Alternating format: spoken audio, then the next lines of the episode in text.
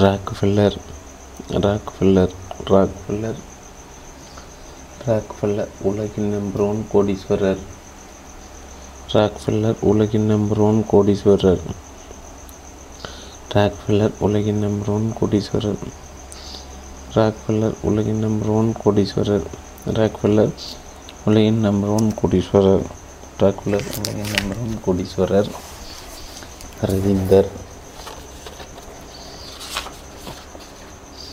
Rockefeller உலகின் number one கோடீஸ்வரர்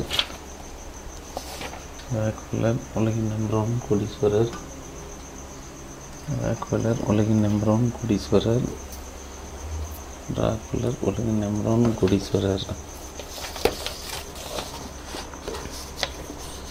Rockefeller உலகின் நம்பர் ஒன் கோடீஸ்வரர் அணு நூறகம் பத்தொம்போது கண்ணதாசன் சாலை தியாக நகர் நகர் சென்னை ஆறு ல ஆறு லட்சத்தி பதினேழு முன்னூரை ராக்ஃபெல்லர் உலகின் மாபெரும் பணக்காரர், அமெரிக்காவை சேர்ந்த தொழிலதிபர். சிறு வயது முதலே சொந்தமாக தொழில் செய்து பணம் சம்பாதிக்க வேண்டும் என்று நினைத்தார். கணக்கில் புலி. ஆனால் இவருக்கு பத்துக்கு மேல் எண்களை வரிசையாக என்ன தெரியாது. ஆனால் சுய முயற்சியில் வாழ்க்கையில் உயர்ந்தவர். உலகம் முழுவதும் இருள் அடைந்திருந்த காலம் அது. பத்தொன்பதாம் நூற்றாண்டில் அமெரிக்கர்களை கூட இருட்டை போக்க அகல் போன்ற விளக்குகளை திமிங்கலத்தின் கொழுப்பு, பிராணிகளின் கொழுப்பை பயன்படுத்தி வந்தனர். உலகில் எங்கேயும் மண்ணெண்ணெய் கூட கண்டுபிடிக்கப்படவில்லை. பெட்ரோல் என்பதை யாருக்கும் தெரியாது. அமெரிக்கில் மரத்தினால் செய்யப்பட்ட வாகனங்கள் எனப்படும் வண்டிகளில் குதிரைகளை கட்டி சவாரி செய்து வந்தார்கள். முத முதல் பெட்ரோல் எண்ணெய் கிணறுகள் பென்சில்வேனியாவில் கண்டுபிடிக்கப்பட்டன.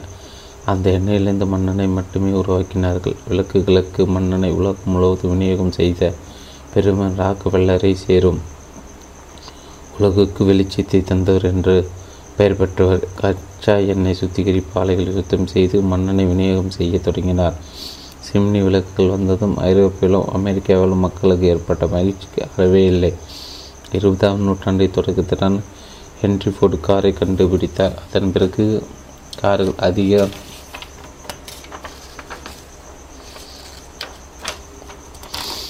அதிகமாயின. பெட்ரோலு பெட்ரோலை கண்டுபிடித்து அதிக அளவில் விற்றதும் ஸ்டாண்டர்ட் ஆயில் நிறுவனம். அது ராக்ஃபெல்லருக்கும் சொந்தமானது.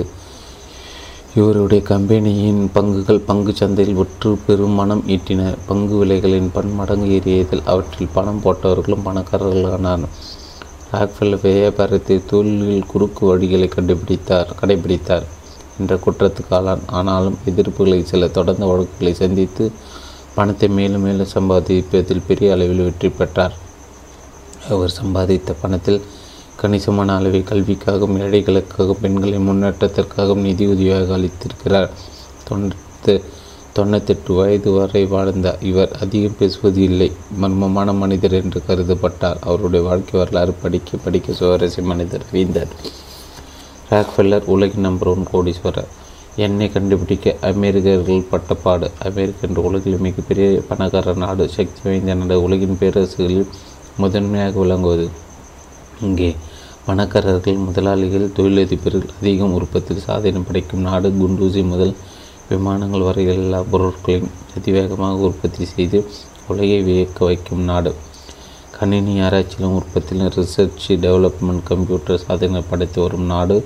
உலகின் மிகப்பெரிய பணக்காரர் என்று என்று கருதப்படும் கம்ப்யூட்டரான பில்கேட்ஸ் வாழும் நாடு.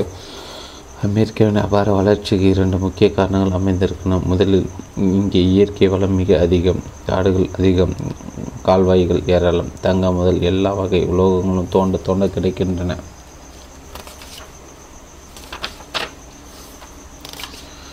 திரவ தங்கம் என்று அழைக்கப்படும் பெட்ரோல் கூட இங்கே ஏராளமாக கிடைத்து வந்தது. பெட்ரோல் எனப்படும் எண்ணெய் கிளர்கள் கண்டுபிடித்தவர்கள் பெரும் பணக்காரர்களானார்கள். இரண்டாவதாக இங்கே உள்ளவர்கள் அனைவரும் அமெரிக்கர்கள் என்ற உணர்வுடன் அயராமல் வாரத்தில் ஐந்து நாட்கள் கடுமையாக வேலை செய்கிறார்கள். காலை எட்டு மணிக்கெல்லாம் வேலைக்கு போய் விடுவார்கள். மாலை ஐந்து மணி வரை அயராமல் உற்பத்தி முழு திறமையுடன் செயல்படுகிறார்கள். இத்தனைக்கு இங்கே குடியேறியவர்கள் ஐரோப்பாவின் பல நாடுகளைச் சேர்ந்தவர்கள், பிரிட்டிஷ்காரர்கள், சீனர்கள், இந்தியர்கள் என்று எல்லா நாட்டவர்களும் வளமிக்க அமெரிக்காவை சென்று குடியேறினார்கள். ஆனால் இவர்கள் எந்தவித வேறுபாடும் இல்லாமல் அமெரிக்கர்கள் என்ற உரிய எண்ணத்துடன் செயல்பட தொடங்கினார்கள். அமெரிக்கா திடீரென்று பணக்கார நாடாக மாறிவிடவில்லை. அதன் வளர்ச்சி எப்படி இருந்தது என்று பின்னோக்கி பார்க்கும்போது வியக்கத்தக்க பல உண்மைகளை வெளியாகின்றன. அமெரிக்காவில் ஆயிரத்தி எட்நூற்றி ஐம்பதாம் ஆண்டுகளில் பெட்ரோல் என்பது கண்டுபிடிக்கப்படவில்லை. எண்ணெய் என்பது பூமிக்கு கிடைக்கும் என்று யாரும் எதிர்பார்க்கவில்லை. இயற்கையாக சில மலைப்பகுதியில் பாறைகள் வெடித்து எண்ணெய் பிரிட்ட போது அது கருப்பான கச்சா எண்ணெயாக காணப்பட்டது. உயரமான பகுதியிலிருந்து வெளிப்பெருக்கெடுத்து ஓடிய எண்ணெய் உப்பு தயாரிக்கப்படும் நிலங்களை அடைந்து அடைந்தது. முதன் முதலில் இந்த மாதிரி எண்ணெய் வடமேற்கு பென்சில்வேனியாவில் காணப்பட்டது. அப்போது அமெரிக்காவில் பழங்குடியினர் பலர் வாழ்ந்து வந்தனர் வாழ்ந்து வாழ்ந்து வந்தார்கள். சிவப்பு இந்தியர்கள் என்று அழைக்கப்படுபவர்களும் பழங்குடியினை சேர்ந்தவர்களும். இவர்களில் சிலர் மருத்துவர்கள். சில பாறைகளிலிருந்து பீச்சி வெளியேற எண்ணெய் ஒரு சில நோய்களாக மருந்து தயாரிக்க பயன்படுத்தினார்கள். எண்ணெய் என்னும் ஒரு திரவம் பூமிக்குள் இருக்கிறது. அதை கண்டுபிடித்து எடுத்தால் பல வழிகள் பயனுள்ளதாக இருக்கும் என்று சில நிபுணர்கள் கருதினார்கள். விளக்குகளை எரிக்க நிலக்கரியிலிருந்து ஒரு வகை திரவத்தை உற்பத்தி செய்து பயன்படுத்தினார்கள். மிருகங்களின் கொழுப்பையும் தாவர கொழுப்பையும் கொண்டு விளக்கை எரியும்படி செய்து வந்தார்கள். வனத்தின் பணவசதி படைத்தவர்கள் திமிழகத்தின் கொழுப்பை சக்தியாக பயன்படுத்தி வீடுகளில் விளக்கை எரிய வைத்தார்கள். திமிழகத்து கொழுப்பை பயன்படுத்தி பொது விளக்குகள் பிரகாசமாக எரிய தொடங்கின. அட்லாண்டிக் கடலில் திமிழங்கள் பெரிய அளவில் கொல்லப்பட்டன. நூறு ஆண்டுகளுக்கு மேல் திமிழங்களை கொன்றதால் அவை அடியோடு அழியும் அபாயம் ஏற்பட்டுவிட்டதாம். அட்லாண்டிக் கடலில் திமிழங்கள் குறைந்ததும் நெடுந்தூரம் பயணம் செய்து பசிபிக் மகா சமுத்திரத்தில் மக்கள் மகா கடலில் வெட்டினார்கள். திமிழங்கள் கொழுப்பிலிருந்து தயாரிக்கப்பட்ட எண்ணெய் ஒரு பீப்பாய் இருபத்தைந்து டாலர் என்று அந்த காலத்தில் விற்றது. அந்த நாளில் இரண்டரை டாலர் என்பது பெரும் பணம். திமிழகத்திற்கு கொழுப்பிலிருந்து விளக்கு எரியும் எண்ணெய் மட்டுமின்றி இயந்திரங்களுக்கு பயன்படுத்த கிரீஸ் என்ற பொருளோ உற்பத்தி செய்யப்பட்டது. ஆகியால் பணக்காரர்கள் மட்டுமே இந்த திமிங்கல எண்ணெய் வாங்க முடிந்தது. எண்ணெயின் தேவை மிக அதிகம் என்று உணர்ந்த அமெரிக்க ஆராய்ச்சியாளர்கள் பூமிக்கு இயற்கையாக எங்கேயாவது எண்ணெய் கிடைக்குமா என்று ஆராய்ச்சியில் இறங்கினார்கள். பணக்காரர்கள் பலர் இவர்களை பயன்படுத்தி வந்தார்கள். டாலர்கள் அள்ளி விசனை எதையும் சாதிக்கலாம் என்று நினைத்தார்கள். ஏமாற்றப்பட்ட ஒரு பேராசிரியர் பென்ஜமின் சிலிம்யான் என்பவர் ஒரு பேராசிரியர். பல்கலைக்கழகத்தில் ரசாயன விரிவுரையாளர்களாக பணியாற்றி வந்தார். இவர் ஒரு பெரிய அமெரிக்க ரசாயன இன்ஜினியரின் மகன். ஆனால் அப்போதெல்லாம் சம்பளம் குறைவு. ஆயிரத்தி எட்நூற்றி ஐம்பதாம் ஆண்டுகளில் இவர் பணிபுரிந்து வந்தார். எண்ணெய் கிணறுகளை கண்டுபிடிக்கும் முயற்சியில் ஈடுபட்டிருந்த சில தொழிலதிபர்கள் இவர் உதவியை நாடினார்கள். ஆயிரத்தி எட்நூற்றி ஐம்பத்தி நாலாம் ஆண்டு பாறைகளை உடைத்து கொண்டு எண்ணெய் வெளிப்படும் விஷயத்தை கேள்விப்பட்டார் கேள்விப்பட்டவர்கள் எங்கெல்லாம் எண்ணெய் கிடைக்கும் என்று ஆராய்ந்து கண்டுபிடிக்க கண்டுபிடிக்க சொன்னார்கள். இதற்காக பேச பேரரசியருக்கு ஐம்பு ஐநூற்றி இருபத்தி ஆறு டாலர்களை கொடுப்பதாக சொன்னார்கள். பகுதி நேர வேலை. இந்த பணம் பெரிய அளவில் உதவும் என்று நினைத்து ஆராய்ச்சி செய்து ஒரு சில எண்ணெய் ஊற்றுகளை கண்டுபிடித்தார். ஆனால் பணம் தருவதாக ஆசை கட்ட தொழிலதிபர்கள் இவரை ஏமாற்றிவிட்டார்கள். பணம் கைக்கு வரவில்லை. ஏமாற்றியவர்கள் இரண்டு பேர் மீது இவர் கடும் கோபம் கொண்டார். ஒருவர் ஜார்ஜ் பிசெல் என்பவர் நியூயார்க் நகரில் வழக்கறிஞராக இருந்தார். மற்றவர் ஜேம்ஸ் டவுன்சன் என்பவர். இவர் நியூஹோன் நகரில் உள்ள ஒரு வங்கியின் தலைவர். பேராசிரியர் மற்ற விஷயம் வெளியில் தெரிந்துவிட்டால் பேங்க் வாடிக்கையாளர்கள் பணம் போட தயங்குவார்கள் என்று பயந்தார் டவுன்சன். ஆகியால் இவர் தனக்கு எண்ணெய் ஊற்றுகளை கண்டுபிடிப்பதில் எந்த தொடர்பும் இல்லாத போல் நடந்து கொண்டார். பேராசிரியரிடம் எண்ணெய் ஊற்றுகளை கண்டுபிடிக்கும்படி சொன்னவர்கள் பாறைகளிலிருந்து வரும் ஊற்றுகளை யார் வேண்டுமானால் கண்டுபிடிக்கலாம் என்று கருதினார்கள். ஆகியால் பேராசிரியர் முழுமையாக மாற்றப்பட்டார். எண்ணெய் ஊற்றுகளை கண்டுபிடிப்பதில் ஆர்வம் காட்டிய தொழிலதிபர்கள் ஒரு விஷயத்தை தெளிவாக தெரிந்து வைத்திருந்தார்கள். பொதுவாக அந்த காலத்தில் நிலக்கரியிலிருந்து எடுக்கப்பட்ட எண்ணெய் தான் அதிக அளவு விற்பனையாகி வந்தது. பாறைகளிலிருந்து ஊற்றுகளாக வரும் எண்ணெய் சுத்தப்படுத்தின விளக்குகளை விளக்குகளை பிரகாசமாக புகை இல்லாமல் எரியும்படி செய்ய முடியும் என்று கருதினார்கள். மேலும் அந்த எண்ணெய் தொழிற்சாலைகளை இங்கும் இயந்திரங்களுக்கும் பயன்படுத்த முடியும் என்று நினைத்தார்கள். இயந்திரங்கள் திறமையோடும் இயக்கி தேய்வதை தடுக்க எண்ணெய் மிகவும் தேவைப்பட்டது. பாறைகளிலிருந்து வரும் ஊற்று எண்ணெய் வைத்து பெரும் பணம் பண்ண முடியும் என்று எண்ணினார்கள். கை தேர்ந்து வியாபாரிகளாக மாறிவிட்டார்கள். இதனால் அமெரிக்க சரித்திரத்தில் ஒரு புதிய சகாப்தத்தை உருவாக்க திட்டமிட்டார்கள். அதுதான் எண்ணெய் சகாப்தம் மற்றொரு சகாப்தம். பாறைகளிலிருந்து ஊற்றுகளாக வெளிவந்த எண்ணெய் பல இடங்களில் பார்த்து அதை வைத்து பெரும் பணம் பண்ண நினைத்தவர்கள் ஊரில் முக்கியமானோர் ஜார்ஜ் பிசெல் என்னும் நியூயார்க் வழக்கறிஞர். இவர் அக்கறை அகன்ற நெற்றியும் நீண்ட முகமும் கொண்ட கம்பீரமான மனிதர். இரண்டு வயதிலிருந்து இவர் பணம் பண்ண தெரிந்து கொண்டவர். சுயமாக சம்பாதித்து முன்னுக்கு வந்தவர். படித்து பட்டம் பெற்ற பின் டாட்மவுத் கல்லூரியில் பாடங்களை நடத்தி வந்தார். அதே நேர பத்திரிகையில் கட்டுரை எழுதி வந்தார். கடைசியாக நியூ ஆர்லியன்ஸ் நகரில் ஒரு பள்ளியின் தலைமை ஆசிரியராக சேர்ந்தார். இவருக்கு வழக்கறிஞராக வேண்டும் என்ற ஆர்வம் ஏற்பட்ட பகுதியினரை படித்து வழக்கறிஞர் பட்டத்தையும் இவர் பிரெஞ்சு, ஸ்பானிஷ், போர்த்துகீஸ் மொழி ஆகிய மட்டுப்பட்டு ஹெப்ரூ என்ற மொழியிலும் எழுத தெரியுமா. மேலும் சமஸ்கிருதம், லாடின், ஜெர்மன் ஆகிய மொழிகளையும் கற்றார். பென்சில்வேனியாவில் பயணம் செய்த போது தான் பாறைகள் வெடித்து எண்ணெய் ஊற்றுகள் இருப்பதை நேரில் பார்த்தால் இந்த எண்ணெயில் கொஞ்சம் மாதிரியாக எடு கொண்டு வந்து போய் பரிசோதனை செய்து பார்த்த பயனுள்ள ஒரு புது கண்டுபிடிப்பு என்பதை உணர்ந்தார். பொதுவாக இந்த எண்ணெய் பழங்குடி மருந்து மருத்துவர்கள் தலைவலி, பல்வலி, காது, செவிடு, வயிற்று வலி, வயிற்றில் வரும் வளரும் பூக்கள், புழுக்கள், மயக்கம், மூட்டு வலி ஆகியவற்றை குணப்படுத்த மருந்தாக பயன்படுத்தி வந்தார்கள். குதிரைகளுக்கு அடிப்பட்டாலும் புண்களை குணமாக்க இந்த எண்ணெய் பயன்பட்டது. செனாக்கர் எண்ணெய் என்று எப்போது இதற்கு பெயரிட்டிருந்தார்கள். கருப்பு நிறமான இந்த எண்ணெய் குப்பென்று தீப்பற்றி எரியக்கூடியது என்பதை கண்டுபிடித்தார் பிஸ்லர். இதை பயன்படுத்தி விளக்குகள் பிரகாசமாக எரிய வைக்க முடியும் என்பது இவர் மனதில் உதித்தது. இதை பற்றி அளவில் பெரிய அளவில் விற்றால் விரைவில் பெரும் படக்கராக முடியும் என்று நினைத்தார். இதன் விளைவாகத்தான் இவர் ஒரு சில நண்பர்களுடன் சேர்ந்து பேராசல்ல ஜில்லிமேனியிடம் பாறையை ஊற்று எண்ணெய் கிணறுகள் கண்டுபிடிக்கும், அவற்றை எப்படி பயன்படுத்த முடியும் என்று ஆராயும்படியும் சொன்னார். சில்லிமேன் மாயமாய் மறைந்தார். சில்லிமேன் மேல் பல்கலைக்கழகத்தில் பேராசிரியர் மட்டுமல்ல, பல ஆராய்ச்சிகளை கண்டுபிடித்த விஞ்ஞானியும் கூட. இவர் தந்தையாதி பல்கலைக்கழக விஞ்ஞானியாக பணியாற்றி வந்தார். இருவரும் பத்தொன்பதாம் நூற்றில் மிகச்சிறந்த விஞ்ஞானிகள் என்று பெயர் பெயர் பெற்றவர். சில்லிமேன் தந்தை அமெரிக்க ரசாயனத்தை கண்டுபிடித்த புகழ்பெற்ற விஞ்ஞானி. மகன் தந்தையின் பணி பணியில் செயல்பட்டு வந்தார் என்பதால் பெரிதும் மதிக்கப்பட்டார். இவர் செய்த ஆராய்ச்சிகளை வைத்து நிறைய புத்தகங்களும் எழுதியிருக்கிறார். இவ்வளவு திறமையை பெற்றிருந்த அந்த காலத்தில் இவர் வாங்கிய சம்பளம் குறைவாக இருந்தது. ஆகியில் ஓய்வினர்கள் புது புது ஆராய்ச்சிகளை செய்து பணம் பண்ண நினைத்தார். அப்படிப்பட்ட நேரத்தில் தான் ஜார்ஜ் பிசெல் என்பவர் வலையில் விழுந்தார். மலைப்பகுதி பாறைகளை உடைத்து கொண்டு வெளியேறிய எண்ணெய் ஊற்றுக்களை ஆராயும்படி சொன்னார் பிஸ்லர். அவருடன் ஒரு சில சுயநல நண்பர்களும் சேர்ந்து கொண்டார்கள். செனேக்கா எண்ணெய் என்று பழங்குடியினால் சிவப்பு இந்தியர்களால் பெயரிடப்பட்ட இந்த எண்ணெய் எப்படி எரிபொருளாக மாற்ற முடியும், இயந்திரங்களுக்கு பழுதாக்காமல் பாதுகாக்கும் எண்ணெயாக மாற்ற முடியும் என்று ஆராயும்படி கேட்டுக்கொண்டார்.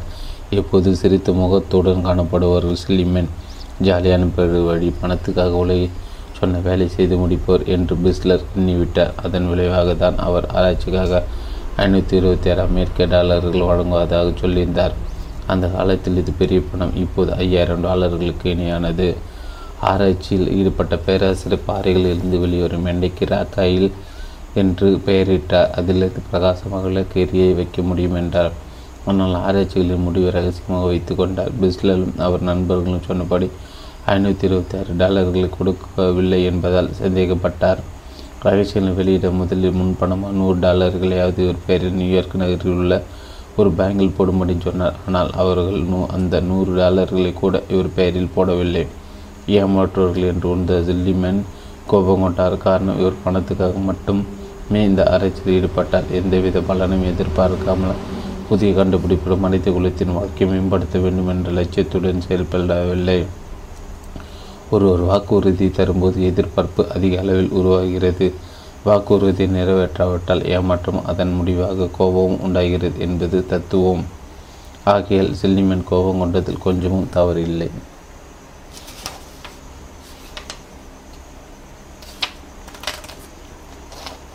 இவர் கண்டுபிடித்த உண்மைகளை எழுதி ஒரு ஒரு சுவரில் போட்டு வைத்தார்.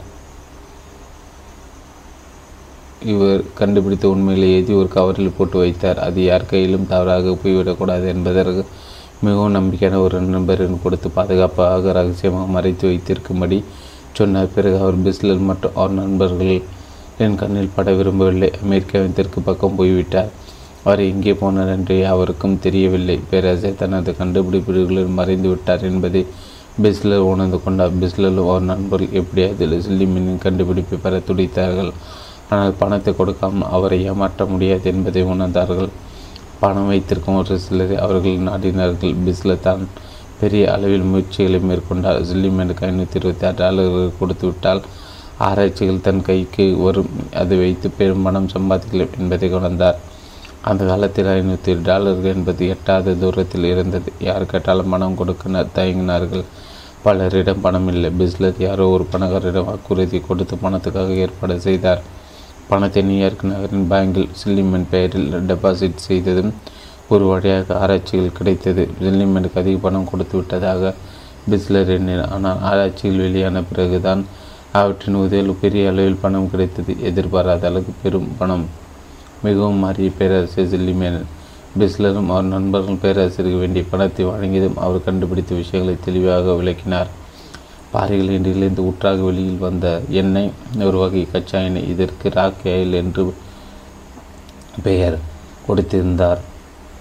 இந்த எண்ணெயை சுத்தப்படுத்தி பயன்படுத்தின விளக்குகள் நன்றாக எரியும் என்பதுடன் தொழிற்சாலைகள் எதையும் அதிக அளவில் கொதிக்க வைக்கும் எரிபொருளாக பயன்படுத்தவும் முடியும் என்றார்.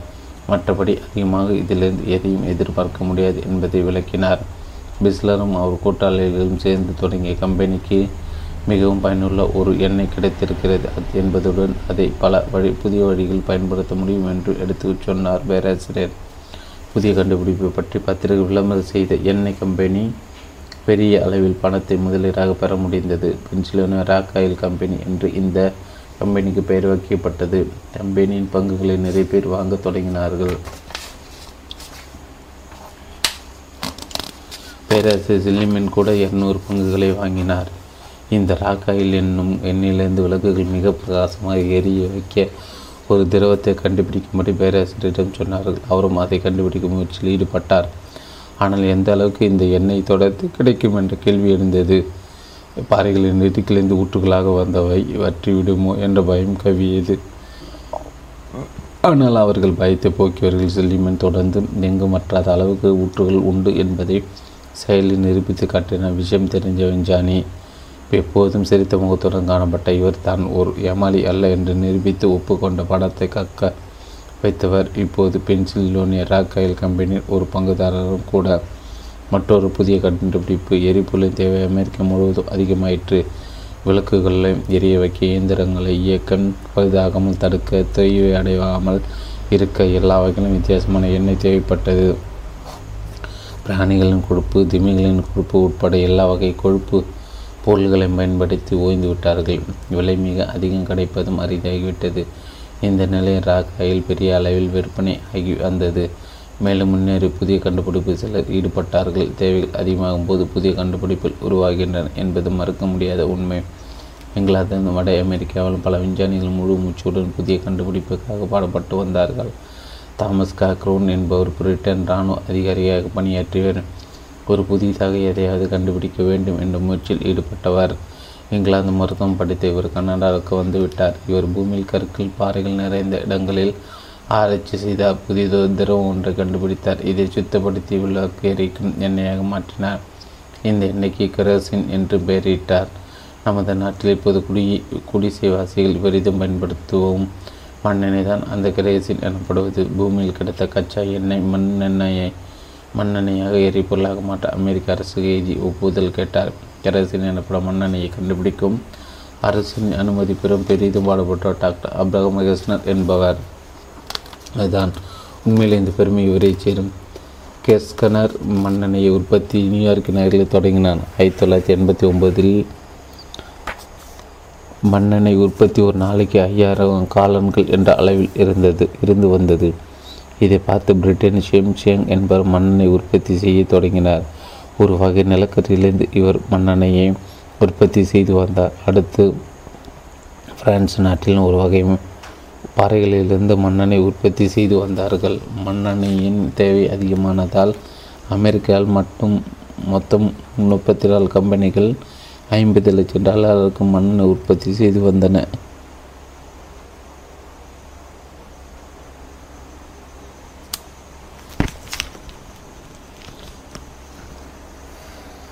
அடுத்து பிரான்ஸ் நாட்டில் ஒரு வகை பாறைகளிலிருந்து மண்ணெண்ணெய் மண்ணெண்ணெய் உற்பத்தி செய்து வந்தார்கள். மண்ணெண்ணெய் தேவை மிக அதிகமானதால் அமெரிக்காவில் மட்டும் மொத்தம் முப்பத்தி நாலு கம்பெனிகள் ஐம்பது லட்சம் டாலர் அளவுக்கு மண்ணெண்ணெய் உற்பத்தி செய்து வந்தன. பென்சில்வேனியா ராக் ஆயில் கம்பெனியும் ஓரளவுக்கு மண்ணெண்ணெய் உற்பத்தியில் இறங்கி பணம் சம்பாதிக்க தொடங்கியது. மண்ணெண்ணெயால் விளக்குகளை எரிய வைக்க முடியும் என்பதை கண்டு அமெரிக்கர்கள் மட்டுமின்றி உலகமே வியந்தது. மத்திய கிழக்கு நாடுகள் வெளியே வெளிப்பட்ட கச்சா எண்ணெய் பல ஆயிரம் ஆண்டுகளுக்கு முன்பே பூமியில் ஆங்காங்கே கச்சா எண்ணெய் கசிவதை மக்கள் பார்த்தார்கள். இது பிற்காலத்தில் பெட்ரோலாக மாறும் என்று யாருக்கும் தெரியவில்லை. உலகின் நம்பர் ஒன் கோடீஸ்வரன் பிசுபிசுப்பான கச்சா பொருளை எரிசக்தியாக பயன்படுத்தினார்கள். ஆனால் பூமியை தோண்டி பார்க்கவில்லை. எவ்வளோ ஆடத்திலிருந்து கச்சா பொருள்களை எண்ணெய் எண்ணெய் வருகிறது என்பதை கண்டுபிடிக்க யாருக்கும் போதிய அறிவு இல்லாமல் இருந்து வந்தது. கிறிஸ்து பிறப்பதற்கு முன் மூவாயிரம் ஆண்டுகளுக்கு முன்பே போலான் என்னும் இடத்துக்கு பக்கத்தில் இந்த மாதிரி கச்சா எண்ணெய் கண்டுபிடிக்கப்பட்டது. பாபிலோன் என்னும் இடம் இப்போது பாக்தாத் என்று அழைக்கப்படும் நகருக்கு மிக அருகில் இருந்தது.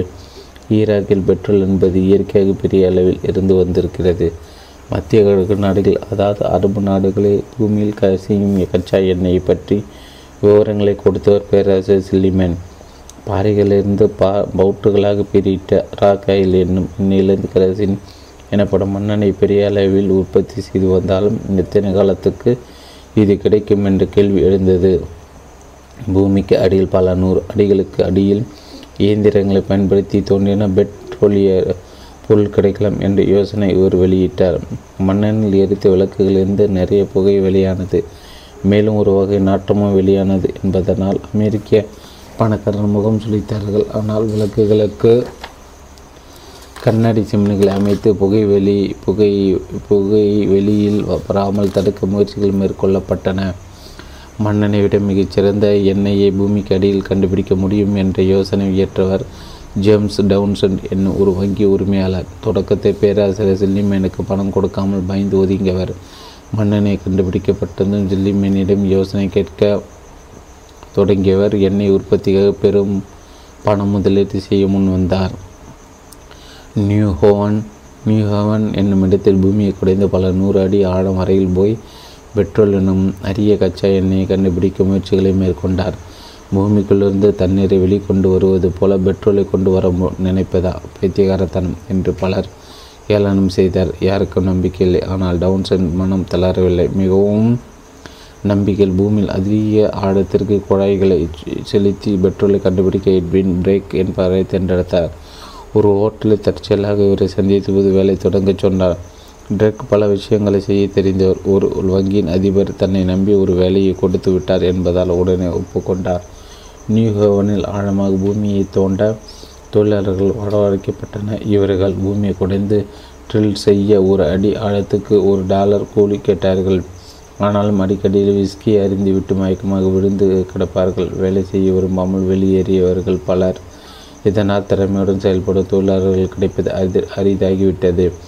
பூமி பூமியை கையால் தோண்டாமல் இயந்திரங்கள் வைத்து ட்ரில் செய்து பல நூறு அடிகள் ஆழம் வரை செல்ல முயற்சி செய்து வந்தார்கள். வேலையை எதிர்பார்த்த அளவுக்கு வேகமாக நடக்கவில்லை. பணத்தை முதலீடு செய்து மிகவும் கவலைப்பட்டார்கள். பூமியில் ஆழமாக தோண்ட தோண்ட தண்ணீர் மட்டுமே மேலே வந்தது. ஆயிரத்தி எட்நூற்றி ஐம்பத்தி ஒன்பதாம் ஆண்டு ஆகஸ்ட் இருபத்தி ஏழாம் நாள் அன்று நடந்த நிகழ்ச்சி ட்ரக்கை இன்பதிர்ச்சியில் அடுத்தியது. பூமி ட்ரில் செய்த போது அறுபத்தி ஒன்பது அடி ஆழத்தில் அது கொஞ்சம் திசை மாறி ஒரு பாறையின் பக்கம் துளைத்து விட்டது. உடனே தண்ணீர் மேல் கருப்பான இதரவ எண்ணெய் பலி இரண்டு மிதப்பதை பார்த்துவிட்டார். அதுதான் பெட்ரோலை கச்சா எண்ணெய். முதன் முதல் அமெரிக்காவில் கண்டுபிடிக்கப்பட்டது. அமெரிக்கர்கள் பெட்ரோல் உள்ளதை கண்டுபிடித்து விட்டார்கள் என்ற சார்ஜியை காட்டு தீப்போல் பரவியது. பெரும் பணக்காரர்கள் பலர் போட்டி போட்டு கொண்டு ஹியூவனில் பூமியை வாங்க வாங்க விரைந்து சென்றார்கள். டைட்ஸ்வில் என்னும் ஒரு சிறிய கிராமத்தின் மக்கள் தொகை மக்கள் தொகை வெகு வேகமாக வளர்ந்தது. நிலத்தின் விலை பல மடங்கு ஒரே நாளில் உயர்ந்துவிட்டது. பெட்ரோல் என்பது திரவ தங்கம் என்பதை அமெரிக்கர்கள் உணர்ந்து கொண்டார்கள். பென்சில் பென்சில்வேனியா ஆயில் கம்பெனி மண்ணெண்ணெய் மட்டும் தயாரிப்பது என்று இருந்து விடாமல் டைட்ஸ்வில் திரவங்களை வாங்கி பெட்ரோல் உற்பத்தியில் இறங்கியது. ஜார்ஜ் பிசெல் கொஞ்சம் தயங்காமல் பெரிய அளவில் முதலீடு செய்ய தொடங்கினார். பெட்ரோல் கிணறுகள் சொந்தமாக்கி கொண்ட பெரும் பெரும் பணக்காரர்களாக மாறினார்கள். ஆனால் முதன் முதலில் பெட்ரோல் கிணறுகளை கண்டுபிடித்த ட்ரக் பங்குகளை வாங்கி பெரிய அளவில் நஷ்டமடைந்தார். அல்டிஸ்ட் பங்குகளில் பணத்தை போட்டு ஏமாந்தார். மேலும் அவர் உடல்நிலை பாதிக்கப்பட்டு நட முடியாமல் தவித்தார். எனக்கு யாராவது பணம் உதவி செய்யுங்கள் என்று கூக்குரலிட்ட போது அமெரிக்க அரசு ஒரு சிறிய தொகையை பாதந்திர பென்ஷனாக வழங்கியதாம். பெரும் பணம் பொருள தொடங்கியது.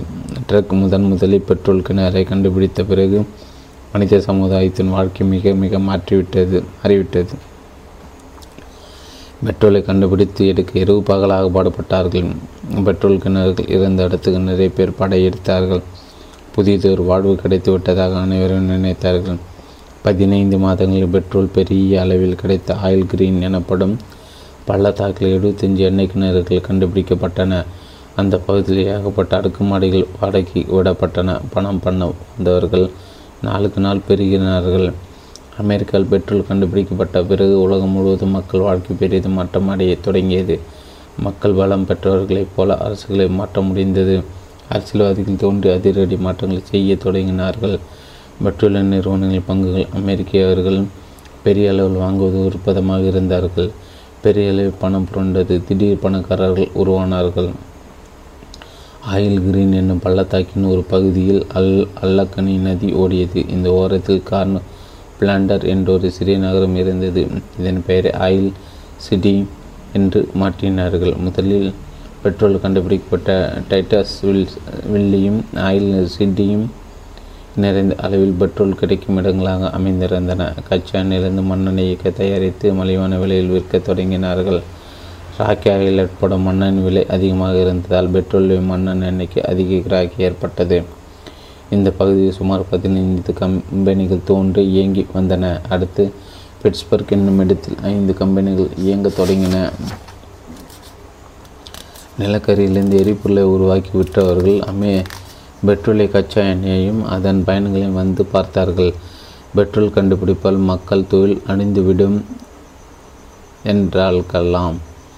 ஒரு ஆண்டு காலத்தில் அதிவேகமாக பெட்ரோலை எடுக்கும் வடிகளை கண்டுபிடித்தார்கள். பூமியில் துளையிட்டு குழாய்களை பொருத்திய போது அதன் வழியாக பெட்ரோல் வெகு வேகமாக வெளியேறத் தொடங்கியது.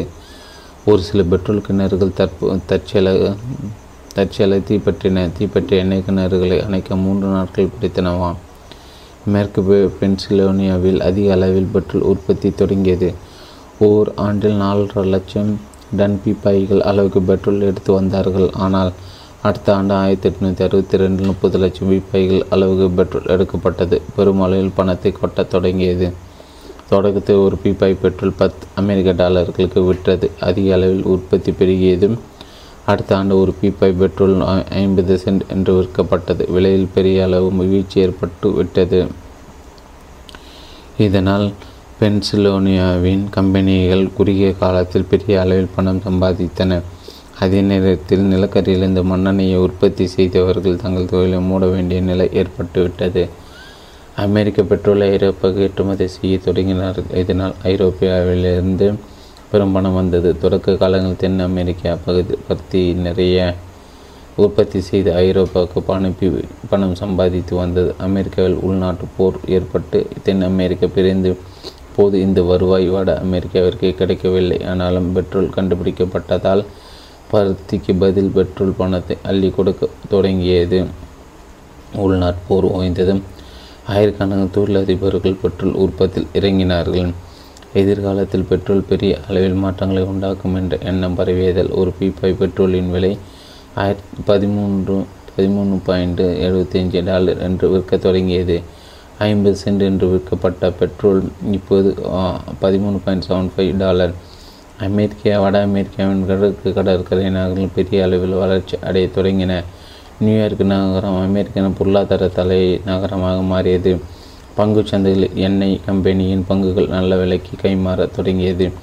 தொழிலாளர் கூட தங்கள் சேமிப்பை வாங்கி வங்கிகளில் போட்டால் குறைந்த அளவு வட்டி வருகிறது என்று உணர்ந்து பெட்ரோலிய பங்குகளை வாங்க தொடங்கினார்கள். இந்த பங்குகளினால் நிறைய லாபம் கிடைக்க தொடங்கியது.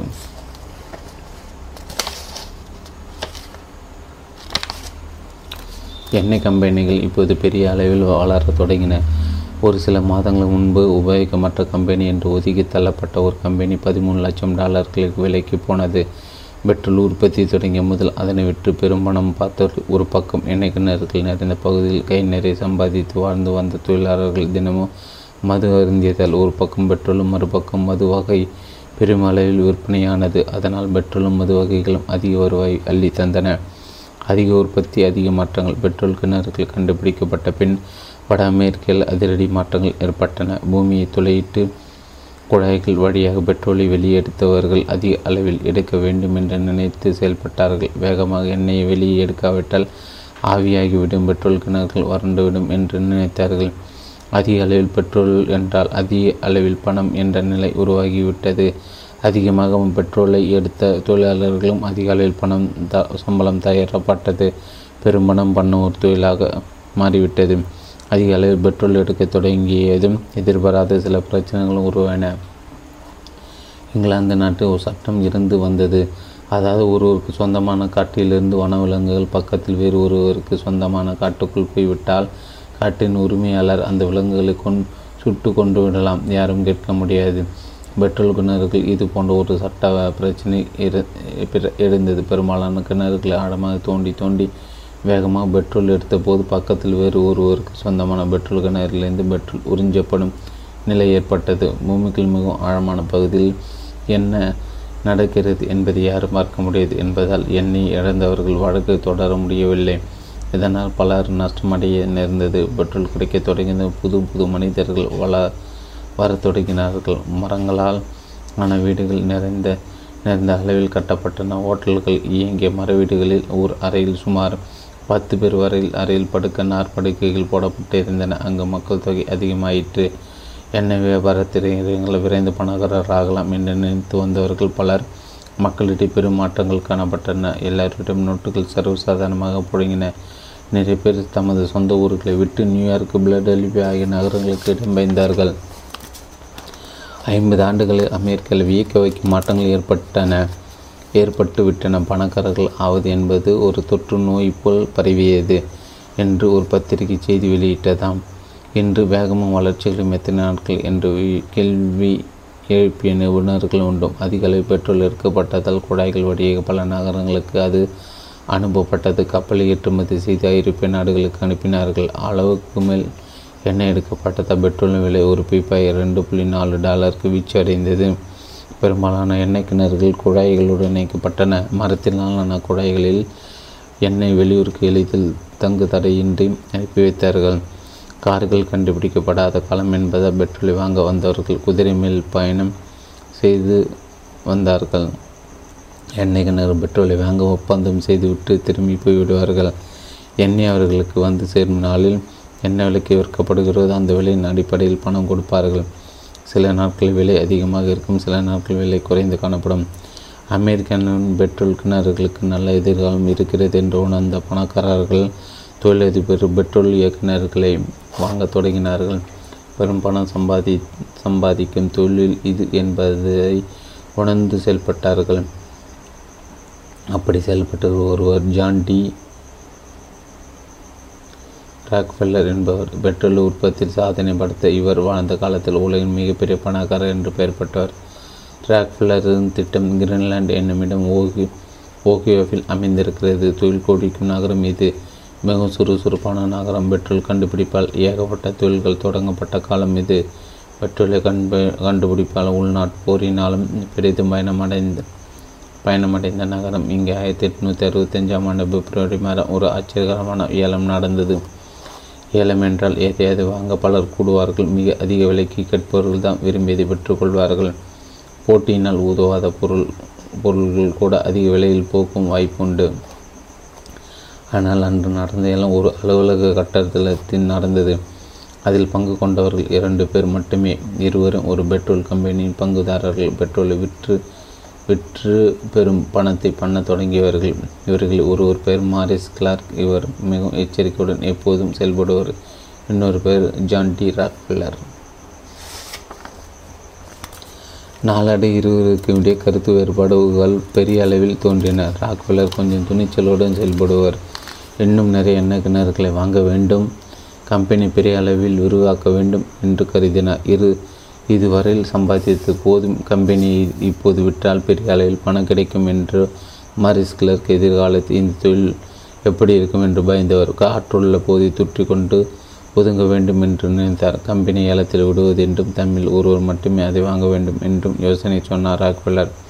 பார்ட்னர் இதற்கு ஒப்புக்கொண்ட கம்பெனி வாங்குபவர் தனித்து இயங்கினால் பிரச்சனைகள் ஏற்படாது என்று இருவரும் ஒப்பு கொண்டார்கள். ஏலத்தில் அதிக தொகைக்கு கேட்பவர்கள் கம்பெனி எடுத்துக்கொள்ள முடியும் என்று முடிவு செய்யப்பட்டது. ஏலம் தொடங்கியது. முதலில் ஐநூறு டாலர்கள் என்று தொடங்கியது. இருவரும் போட்டி போட்டுக்கொண்டு விலையை உயர்த்தினார்கள். மாரிஸ் கிளர்க் மிக விரைவாக ஏழு எழுபத்தி ரெண்டாயிரம் டாலருக்கு விலையை உயர்த்தினார். ராக்ஃபெல்லர் மிக அமைதியுடன் விலையை எழுபத்தி ரெண்டாயிரத்தி ஐநூறு டாலருக்கு ஏற்றினார். கிளர்க்கு தன்னால் மேலே கேட்க முடியாது என்பது போல் இரண்டு கையில் மேலே தூக்கி காட்டினார். கம்பெனி உங்களுடையது என்று ராக்ஃபெல்லரிடம் ஏழாயி எழுபத்தி ரெண்டாயிரத்தி ஐநூறு டாலர் பணத்தை ராக்ஃபெல்லர் மாரிஸ் கிளர்க்கு தர வேண்டும். உடனே செக் புக்கத்தை எது எடுத்து மாரிஸ் கிளர்க் பெயருக்கு எழுத தொடங்கினார். மொத்த தொகையும் உடனே கொடுக்க முன் வந்தார். ஆனால் கிளர்க்கு இப்போது பணம் வேண்டாம், உங்களுக்கு சௌகரியப்படும் போது கொடுங்கள் என்று சொன்னார். இருவரும் கைக்குலுக்கி விட்டு நண்பர்களாக பிரிந்தார்கள். இரண்டு பாட்டார் கைக்குலுக்கு பிறந்த நாளிலிருந்து அதிநவீன எண்ணெய் தொழில் தொடங்க தொடங்கியது என்பது சரித்திரம் கூறுகிறது. பிரமிக்க வைத்த மனிதர். நண்பருடன் கைக்குலுக்கி எண்ணெய் கம்பெனியை தன்னுடையதாக்கி கொண்ட ராக்ஃபெல்லர் கம்பெனியின் பெயரை ஸ்டாண்டர்ட் ஆயில் என்று வைத்தார். ஏ பெரு பென்சில்வேனியா எண்ணெய் கிணறுகள் ஏற்பட்ட சிக்கல்களை தீர்த்து வைத்தவர் இவரே. பெரும்பாலான பெட்ரோல் கிணறுகளை வாங்கி போட்டு இணைத்தார். பெரிய அளவில் உற்பத்தியை பெருக்கினார். உலகம் முழுவதும் பெட்ரோலிய பொருட்களை உற்பத்தி செய்து அனுப்ப தொடங்கிய போது தொடங்கியது இவருடைய கம்பெனி. பன்னாட்டு கம்பெனியாக மாற தொடங்கி தொடங்கியது இதனால் உலகம் முழுவதும் அமெரிக்க பெட்ரோல் எரிவாயாக சப்ளை செய்யப்பட்டது. எங்கும் விளக்குகளை பிரகாசமாக எரிய வைத்தது. இயந்திரங்களுக்கு தேவையான மண்ணெண்ணெய் எண்ணெய் வகை எண்ணெய் வகைகளையும் அனுப்பி வைத்தார். உலகத்துக்கு புது வெளிச்சம் கொடுத்தவர் என்று புகழப்பட்டார். உலகின் மூல முடுக்கெல்லாம் பெட்ரோலின் ஒரு உபயோகத்தை பரப்பி புதியதோர் வெளிச்சத்தை மக்களுக்கு வழங்கினார். பத்தொன்பதாம் நூற்றாண்டு இறுதியில் இவர் ஒரு பெரிய முதலாளியாக விளங்கினார். அரசு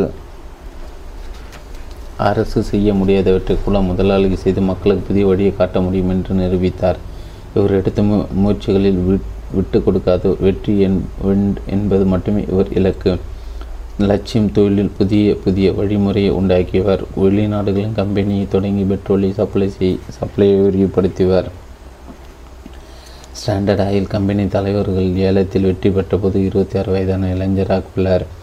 அப்போது இவர் பார்ப்பவர்களை கவர்ந்தவர். ஒல்லியானவர் உயரமானவர் யாவருக்கும் விட்டு கொடுக்காத அமைதியுடன் காணப்பட்டார். இவர்கள் கண்கள் நீல நேரமாக இருக்கும். மற்றவர்களை பார்க்கும்போது அவர்களை குடைந்து பார்ப்பதை போன்ற ஒரு வகை அச்சத்தை உண்டாக்குமா. ஒரு தாடைகள் கூர்மையாக அமைந்திருந்தன. மற்றவர்கள் இவரிடம் பேசும்போது கொஞ்சம் பயந்து பயந்தார்கள்.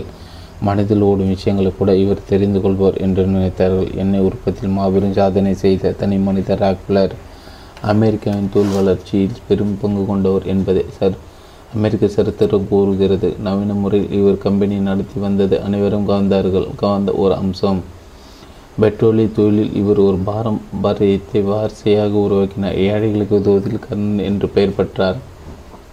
நல்ல விஷயமாக பணத்தை அள்ளி கொடுத்த வள்ளல் என்று வர்ணிக்கப்பட்டவர்.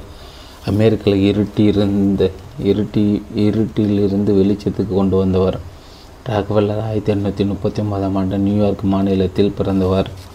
ஆயிரத்தி தொள்ளாயிரத்தி முப்பத்தி ஏழில் வரையில் வாழ்ந்தவர். ஏறக்குறைய நூறு ஆண்டுகள் வாழ்ந்திருக்கிறார். இவர் வாழ்ந்த காலத்தில் புதிய புரிந்த சாதனை பல மற்ற முதலாளிகளுக்கு வழிகாட்டியாக விளங்குவார். இவர் தந்தை வில்லியம் ராக்ஃபெல்லர் மர வியாபாரம் செய்து வந்தார். அவர் போதிய வருவாய் இல்லை என்று உப்பு வியாபாரத்தையும் செய்து வந்தார். இந்த இரண்டு வியாபாரம் பயனில்லை என்று உணர்த்தும் குடும்பத்துடன் ஓகிய நகரத்துக்கு ஓடியறினார். அங்கு தன்னை டாக்டர் வில்லியம் ராக்ஃபெல்லர் என்று கூறிக்கொண்டு மூலிகை மருந்துகளும் நவீன மருந்துகளும் விற்பனை செய்து வந்தார். இவர் திடீரென்று வெளியூருக்கு போய் பல மாதங்கள் வரையில் தங்கிவிடுவாராம். இதற்கான காரணங்கள் என்ன என்று யாருக்கும் தெரியவில்லை. மூலிகைகளை தேடி காட்டுகள் போய்விடுவார் என்று நினைத்தார்கள் சிலர். விவரம் தெரிந்தவர் விவரம் தெரிந்தவர் சிலர் இவர் கனடாவில் தங்கிவிடுவார் என்றார்கள். அவர் இங்கே இவருக்கு இன்னொரு குடும்பம் இருந்ததாக பதிந்து இரண்டாவது மனைவியுடன் தங்கிவிடுவாராம். மகன் ஜான் ராக்ஃபெல்லர் சிறு வயதில் வித்தியாசமாக காணப்பட்டார். தெய்வீக பக்தியுடன் காணப்பட்டார். தனியாக எந்த ஒரு முடிவையும் எடுப்பார். விடாபடியாக எதையும் செய்பவர். எதையும் தெளிவாக தெரிந்து கொள்ள விரும்புகிறார். கண் எண்களில் கணக்கில் அதிக ஆர்வம் காட்டியவர். பணம் சம்பந்தப்பட்ட கணக்குகளில் மிகவும் ஆர்வத்துடன் செயல்பட்டார். ஏழாவது வயதில் சிறுவனாக இருந்தபோது வான்கோழிகளை விற்க தொடங்கினார். அமெரிக்கர்கள் வான்கோழி மாமிசம் என்பது மிகவும் பிடித்த ஒரு உணர்வு. இவர் தந்தை இவருக்கும் மற்ற பிள்ளைகளுக்கும் வியாபாரத்தின் நுணுக்கங்களை சொல்லிக் கொடுத்து வந்தார். என் மகன்களும் செய்திருந்தே நான் வியாபாரம் செய்து வந்தேன் என்று தந்தை ராக்ஃபெல்லர் பெருமைப்பட்டு கொள்வாராம். தந்தை வில்லியம் ராக்ஃபெல்லர் தன் மகன்களுடன் இணைந்தோர் வியாபாரம் செய்தால் ஒவ்வொரு விஷயத்திலும் போட்டியிட்டு மகன் மகன்களை தூக்கடிப்பார். தன் மகன்கள் மிகவும் கூர்மையுள்ளவர்களாக மாற்ற வேண்டும் என்று நினைத்தாராம். ஜான் ராக்ஃபெல்லர் கணக்கில் புலியாக இருந்தார். பள்ளியில் படித்தபோது கணக்கு பாடத்தில் தான் அதிக கவனம் செலுத்தியிருக்கிறார். வகுப்பில் மனக்கணக்கு போடுவதில் மாணவர்களிடையே ஒரு போட்டி உருவாக்கியிருந்தார். சிறுவன் ராக்ஃபெல்லர் தன் தான் மனக்கணக்கு போடுவதில் முதலாவது வந்தாராம். வாழ்க்கையில் எதையாவது பெரியதாக சாதிக்க வேண்டும் என்ற எண்ணம் ராக்ஃபெல்லருக்கு சிறு வயதிலிருந்து இருந்து வந்தது. ஆகிய பதினாறு வயதிலே கிரீன்லாந்து நகரில் உள்ள ஒரு கம்பெனியில் வேலைக்கு சேர்ந்தார். உற்பத்தி செய்யப்பட்ட அத்தியாவசிய பொருட்களை ஏற்றுமதி செய்து வந்த கம்பெனி எப்படிப்பட்ட பொருட்களை வேகமாக விற்க முடியும் என்ற அனுபவத்தை பெற்றவர் குறுகிய காலத்தில் சொந்தமாக ஏதாவது வியாபாரம் செய்து முன்னேற வேண்டும் என்று எண்ணியவர் ஆயிரத்தி எட்நூற்றி ஐம்பத்தி ஒன்பது தனது இருபது வயதில் மோரிஸ் கிளார்க் என்பவருடன் கூட்டுச் சேர்ந்து ஒரு கம்பெனியை தொடங்கினார். இருவரும் கம்பெனியின் பார்ட்னர்கள். மக்கள் அதிக அளவில் வாங்கும் பொருட்களை விற்க தொடங்கினார்கள். மாரிஸ் கிளார்க் ராக்ஃபெல்லர் பற்றி நன்றாக தெரிந்து வைத்திருந்தார். எதையும் திட்டமிட்டு தெளிவாக செய்து முடிவு தனக்கு தானே சில சந்தேகங்களை கிளப்பி அவற்றுக்கு பதிலும் காண தெரிந்தவர். மனிதர்கள் யோசனை சேர்ந்து தனக்கு தானே அறிவுரைகளை கண்டுபிடித்து ஏற்றுக்கொள்ள கூடிய ஒரு மிகவும் ரகசியமான யோசனைகள் மனத்திற்குள் கெட்டு பார்த்து படைக்க கொண்டவர் என்றெல்லாம் பிற்காலத்தில் வெளிப்படுத்தி இருக்கிறார். அமெரிக்காவில் உள்நாட்டு போர் நடந்தாலும் அமெரிக்க உள்நாட்டு போர் நடத்தாலும் மேற்கு பகுதியில் வழிகளை கண்டுபிடிக்கப்பட்டதாலும் இவர்கள் நடத்திய கம்பெனி நல்ல லாபம் கிடைக்க தொடங்கியது. ஓகியோவிலிருந்து கோதுமை, மி மிக்சிங்கிலிருந்து உப்பு, இல் இல்லியான்ஸில் நகரிலிருந்து பன்றிகறி ஆகியவற்றை வரவழைத்து பெரிய அளவில் விற்பனை செய்தார்கள். இரண்டு ஆண்டு காலத்தில் ட்ரேக் என்பவர் எண்ணெய் கிணறுகளை கண்டுபிடித்ததும் கிளர்க்கும் ராக்ஃபெல்லரும் பெட்ரோல் வியாபாரத்தில் இறங்கினார்கள். பென்சில்வேனியாவில் கச்சா எண்ணெயை வரவழைத்து சுத்திகரிப்பு செய்து விற்க தொடங்கினார்கள். எண்ணெய் வியாபாரத்தில் இறங்கலாம், குறுகிய காலத்தில் பெரும் பணக்காரர்கள் ஆகலாம் என்ற எண்ணம் அமெரிக்கர்களிடையே வேகமாக பரவியது. கிளீன்லாண்டைச் சேர்ந்த பல தொழிலதிபர்கள் எண்ணெய் சுத்திகரிப்பில் இறங்கினார்கள். இதன் விளைவாக அந்த நகருக்கு புதிய ஆயில் போ பாதை போடப்பட்டது. எண்ணெய் வியாபாரத்தில் போட்டி மிக அதிகமாயிற்று. ரயில் பாதையின் ஓரமாக ஏராளமான எண்ணெய் சுத்திகரிப்பு ஆலை காளான்கள் போல தோன்றின. பெரும்பாலான சுத்திகரிப்பு ஆலைகள் போதிய முதலீடு இல்லாமல் திறமையாக செயல்பட முடியாமல் இருந்தன. ஆனால் ராக்ஃபெல்லர் கிளார்க் தொடங்கிய ஆலை மிகவும் சக்தியுடன் இயங்குவது. பணப்பிரச்சனை என்பதே இல்லை. தொடக்கத்தில் ராக்ஃபெல்லர் அத்தியாவசிய பொருட்களை விற்பது முக்கிய வியாபாரமாக, எண்ணெய் வியாபாரத்தை துணை வியாபாரமாகவும் நடத்தி வந்தார். ஆனால் இன்று நண்பர்கள் இணைந்து நடத்திய எண்ணெய் வியாபாரம் பெரிய அளவில் வளர்ந்த நிலையில்தான் அதை இன்னும் பெரியதாக கனவு கண்டார் ராக்ஃபெல்லர். ஆனால் கிளர்க்கு கிளார்க்கு தயக்கம் கட்டியதால் கம்பெனி பெயரை யாராவது ஒருவர் முழுமையாக வாங்கி கொள்ள வேண்டும் என்று ஏலமிட சொன்னார். ஏலத்தில் வெற்றி பெற்ற ராக்ஃபெல்லர் பெட்ரோல் தொழில் சாதனைகள் புரிய தொடங்கினார். கிரீன்லா கிரீன்லாண்டில் அப்போது மொத்தம் முப்பது சுத்திகரிப்பு ஆலைகள் இருந்தன. அவற்றில் மிகப்பெரியது ராக்ஃபெல்லருக்கு சொந்தமானது. பெரிய போட்டி எண்ணெய் சுத்திகரிப்பில் சரியதோ சரியான ஒரு நேரத்தில் ராக்ஃபெல்லர் பெரிய வெற்றிகளை காண முடிந்தது. உள்நாட்டு போர் அமெரிக்காவில் ஆயிரத்தி எண்ணூற்றி அறுபத்தஞ்சில் முடிவு அடைந்தது. அதன் விளைவாக மாபெரும் பொருளாதார வளர்ச்சி அங்கு ஏற்பட்டது. எல்லா துறைகளிலும் அமெரிக்கா வேகமாக முன்னேறியது. தொழில் வியாபாரத்தில் உற்பத்தியில் பெரிய அளவில் போட்டி ஏற்பட்டது. கடுமையான போட்டியின் காரணமாக சிலர் கூட்டமாக செயல்பட்டார்கள், இன்னும் சிலர் தனியாக ஆதிக்கம் செலுத்தினார்கள். தொழில்நுட்பத்தில் பெரிய மாறுதல்கள் உண்டாயின. வித்தியாசமான பொருட்களை உற்பத்தி செய்ய தொடங்கினார்கள். இரும்பு உற்பத்தி, மாமிசத்தை பதப்படுத்தி அனுப்புவது, செய்தி துறை ஆகியவற்றில் அதிக கவனம் செலுத்தினார்கள். எந்த ஒரு செய்தியும் தகவலையும் விரைந்து அனுப்பத் தொடங்கினார்கள். தொழில் வளர்ச்சி மிகவும் அதிகரித்த நிலையில் வெளிநாடுகளிலிருந்து ஆட்களை வேலைக்கு வரவழைத்தார்கள். அமெரிக்காவின் மேற்கு பகுதியும் திறந்து விடப்பட்டது. இதனால் காய்பாய்களாக செயல்பட்டவர்கள் கூட தொழிற்சாலைகள் கம்பெனிகளில் வேலை தேடி வந்தார்கள். கடந்த முப்பத்தைந்து ஆண்டுகள் இல்லாத அளவுக்கு வியாபாரம் வளர்ச்சி அடைந்தது. அமெரிக்க சரித்திரத்தில் எப்போதும் இந்த அளவுக்கு வளர்ச்சி காணப்படவில்லை என்பது நிபுணர்களின் கருத்து. அமெரிக்கர்கள் பெரிய அளவு தொழிலதிபர்கள், வியாபாரிகள் என்பதை நிரூபித்து வந்தார்கள். வாழ்க்கையில் உயர வேண்டும் என்று எண்ணி படித்த இளைஞர்கள் புத்திசாலிகள் வேலையில் சேர்ந்தார்கள். பொன்னான இந்த காலத்தை ராக்ஃபெல்லர் மாபெரும் போட்டி என்று எடுத்து சொன்னார். பணம் பண்ண வேண்டும் என்ற எண்ணத்துடன் அமெரிக்கர்கள் அனைவரும் ஈடுபட்டார்கள். பணம் பண்ணுவது சொந்த நலனுக்காக என்றாலும் எதையாவது சாதித்து காட்ட வேண்டும் என்ற ஒரு வகை ஆர்வமும் வேகமும் இளைஞர்களுக்கு ஏற்பட்டது. புதிய கண்டுபிடிப்புகள், புதிய தொழில்நுட்பங்கள் இணைந்து அமெரிக்க உள்நாட்டு போருக்கு பின் ஒரு பெரிய சக்தியாக தொழில்துறையாக மாற்றியது. எண்ணெய் வியாபாரம் பெரிய அளவில் நடந்து வந்தது. ராக்ஃபெல்லர் இந்த மாபெரும் வாய்ப்பை பயன்படுத்தி கொண்டு முழு மூச்சுடன் செயலில் ஈடுபட்டார். பெரிய அளவில் லாபம் சம்பாதித்தார். அதே நேரத்தில் எண்ணெய் சுத்திகரிப்பு ஆலை மேலும் விரிவடைய செய்ய பணத்தை கடனாக வாங்கினார். பெரும் பணத்தை கடனாக பெற்று மற்றொரு சுத்திகரிப்பு ஆலையும் தொடங்கினார். இவர் இரண்டு ஆலை ஆலைகளையும் கவனிக்க நியூயார்க் நகரில் ஒரு அலுவலகத்தையும் திறந்தார். இந்த அலுவலகம் வாயிலாக அட்லாண்டிக் கரை ஓரம் உள்ள ஊர்களுக்கும் வெளிநாடுகளுக்கு மண்ணெண்ணெய் ஏற்றுமதி செய்ய ஏற்பாடு செய்தார். மண்ணெண்ணையும் இயந்திரங்களுக்கு போடப்படும் லூப்ரிகண்ட் எனப்படும் எண்ணெயும் அதிக அளவில் அனுப்ப வேண்டியிருந்தது. அவருக்கு போட்டியாக நிறைய கம்பெனிகள் முளைத்தன. இவருடைய வாடிக்கையாளர்களுக்கு அவர்களும் சப்ளை செய்ய முயன்றார்கள். ஆகிய விற்பனை கவனிக்க இவருடைய சகோதரர் வில்லியம் என்பவரை நியமித்தார். அந்த ஆண்டு மட்டும் எண்ணெய் விற்பனை ராக்ஃபெல்லரின் ஸ்டாண்டர்ட் ஆயில் நிறுவனத்துக்கு இருபது லட்சம் டாலர்களை கடந்ததாம். ஆயிரத்தி எட்நூற்றி அறுபத்தி ஏழு அது பெரிய அளவு பணம். மண்ணெண்ணையும் இயந்திரங்களுக்கான எண்ணெயும் அதிக அளவு தேவைப்பட்ட போதிலும் ராக்ஃபெல்லர் இரண்டு சுத்திகரிப்பு ஆலைகளிலும் உற்பத்தியான எண்ணெய் முழுவதையும் விற்க முடியவில்லை. காரணம், ஏகப்பட்ட கம்பெனிகள் போட்டி போட்டியிட்டன. அதிக அளவில் எண்ணெய் உற்பத்தி விற்க வேண்டும் என்பது விடாப்பிடியாக செயல்பட்ட ராக்ஃபெல்லர் போதுமான அளவுக்கு முதலீடு செய்ய முடிந்தது. அதே நேரத்தில் போட்டியாளர்களை சமாளிக்கும் திறமை அவரிடம் அதிக அளவில் இருந்தது. இவருக்கு போட்டியாக எண்ணெய் சுத்திகரிப்பு தொழிலில் வித்தியாசமானவர்கள் இறங்கினார்கள். மாமிசம் வெட்டுபவர்கள், ரொட்டி தயாரிப்பவர்கள், மெழுகுவர்த்திகளை தயாரித்து வந்தவர்கள் என்று பலர் சுத்திகரிப்பு தொழிற்சாலை திறந்தார்கள். ஜெர்மனி ஒரு ராக்ஃபெல்லருக்கு தெரிந்தவர். அவரிடம் இவர் ரொட்டிகளை வாங்குவது வழக்கம். அவர் ராக்ஃபெல்லரின் பெரும் வளர்ச்சியை பார்த்து தாமும் ஏன் குறுகிய காலத்து பெரும் பணம் பண்ணக்கூடாது என்று நினைத்தார். அதன் மூலமாக அவர் ரொட்டி தயாரிப்பதை மூடிவிட்டு ஒரு சிறிய தர குறைவான எண்ணெய் சுத்திகரிப்பு ஆலை தொடங்கினார். ஆனால் அதை வெற்றியுடன் நடத்த முடியாது, போட்டியை சமாளிக்க முடியாது என்று கருதிய ராக்ஃபெல்லர் அவருடைய சுத்திகரிப்பு ஆலையை வாங்கி கொண்டு மீண்டும் ரொட்டி தயாரிக்கும் தொழில் இறங்கும்படி செய்தார். எதையும் முன்கூட்டி யோசிப்பார். ராக்ஃபெல்லர் ஒரு வித்தியாசமான தொழிலதிபர் என்பதை செயலில் நிரூபித்து வந்தார். எதிர்காலத்தை எப்படி செயல்பட வேண்டும் என்பதை முன்கூட்டி கற்பனை செய்து செயல்படும் ஆற்றல் கொண்டவர். போட்டியாளர்களை வென்றார், சவால்களை சமாளித்தவர். அதே நேரத்தில் இவர் தொழிலில் அதீத சக்தியாக உயர்ந்தவர். வாடிக்கையாளர்கள் பெரிதும் கவர்ந்தவர். உற்பத்தியும் விநியோகம் எதையும் பெரிய அளவில் உருவாக்கியவர். அதே நேரத்தில் பல கட்டுப்பாடுகள் இருக்கும்படி பார்த்து கொண்டவர். உற்பத்தியும் விநியோகத்தையும் ஒருங்கிணைத்து தொழிலில் ஆற்றல் புரிந்தவர். எப்போதும் இதில் முன்னேற்றம் காண விரும்பியவர்.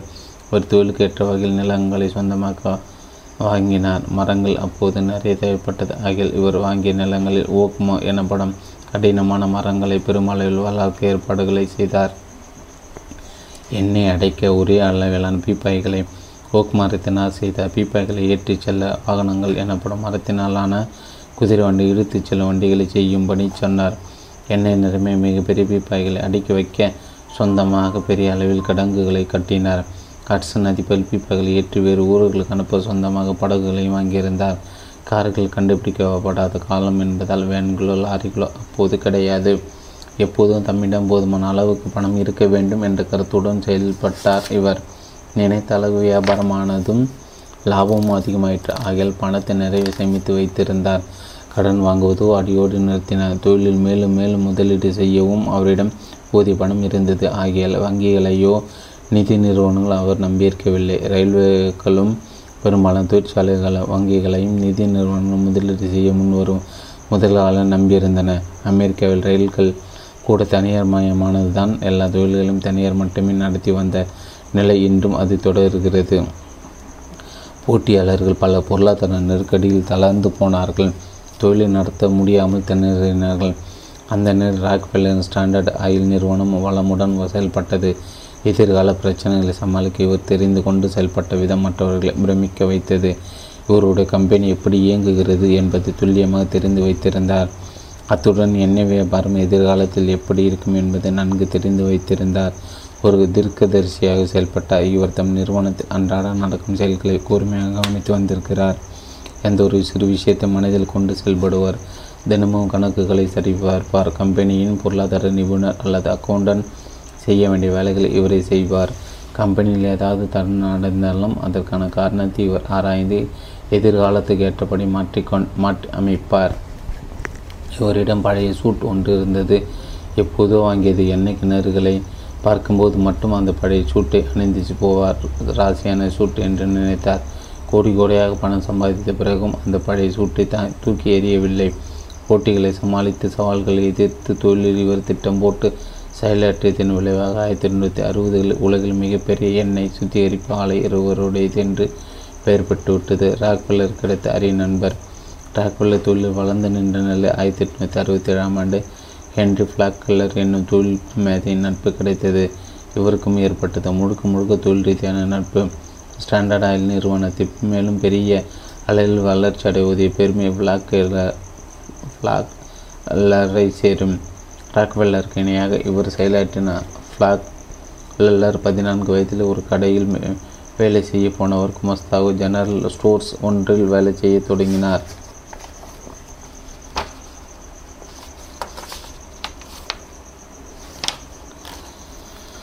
இருபதாவது வயதில் சொந்தமாக தொழில் செய்ய நினைத்தார். அதன் விளைவாக ஓக்கியோ நகரில் விஸ்கி எனப்படும் மதுவை தயாரித்து கொஞ்சம் பணம் சம்பாதித்து கொண்டார். அதிக அளவில் பணம் சம்பாதிக்க நினைத்து செயல்பட்ட போது தொழிற்சாலை மூட வேண்டிய நிலை ஏற்பட்டது. மதுவை தயாரித்து விற்பது என்பது சமுதாயத்துக்கு கேடு விளைவிக்கும் ஒரு தொழில் என்று கருதப்பட்டது. பிளாக்லர் அப்படி கருதவில்லை. ஆனால் அவருடைய தந்தை ஒரு பாதிரியாராக இருந்ததால் தன் கருத்தை வெளியிட்டார். ஆகையில் தொழிற்சாலை மூடிவிட்டார். அடுத்தபடியாக ஏதாவது செய்தாக வேண்டும் என்று எண்ணியதால் மெக்சிகன் நகரில் உப்பு உப்பு உற்பத்தியில் இறங்கின பாதுகாப்பான தொழில் என்று கருதின. ஆனால் உப்பு தயாரித்து விற்பது கடுமையான போட்டி நிலை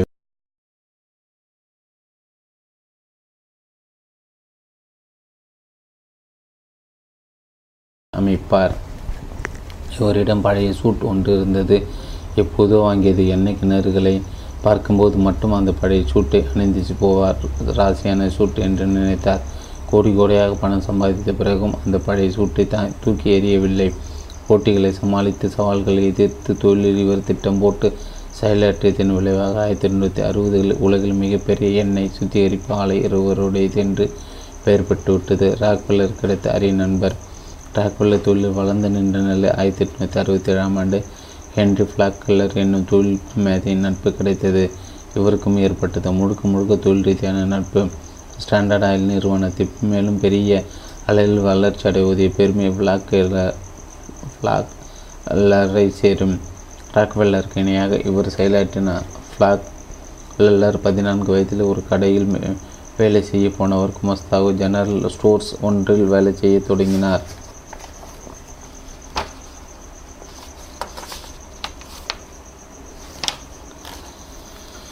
இருபதாவது வயதில் சொந்தமாக தொழில் செய்ய நினைத்தார். அதன் விளைவாக ஓக்கியோ நகரில் விஸ்கி எனப்படும் மதுவை தயாரித்து கொஞ்சம் பணம் சம்பாதித்து கொண்டார். அதிக அளவில் பணம் சம்பாதிக்க நினைத்து செயல்பட்ட போது தொழிற்சாலை மூட வேண்டிய நிலை ஏற்பட்டது. மதுவை தயாரித்து விற்பது என்பது சமுதாயத்துக்கு கேடு விளைவிக்கும் ஒரு தொழில் என்று கருதப்பட்டது. பிளாக்லர் அப்படி கருதவில்லை. ஆனால் அவருடைய தந்தை ஒரு பாதிரியாராக இருந்ததால் தன் கருத்தை வெளியிட்டார். ஆகையில் தொழிற்சாலை மூடிவிட்டார்.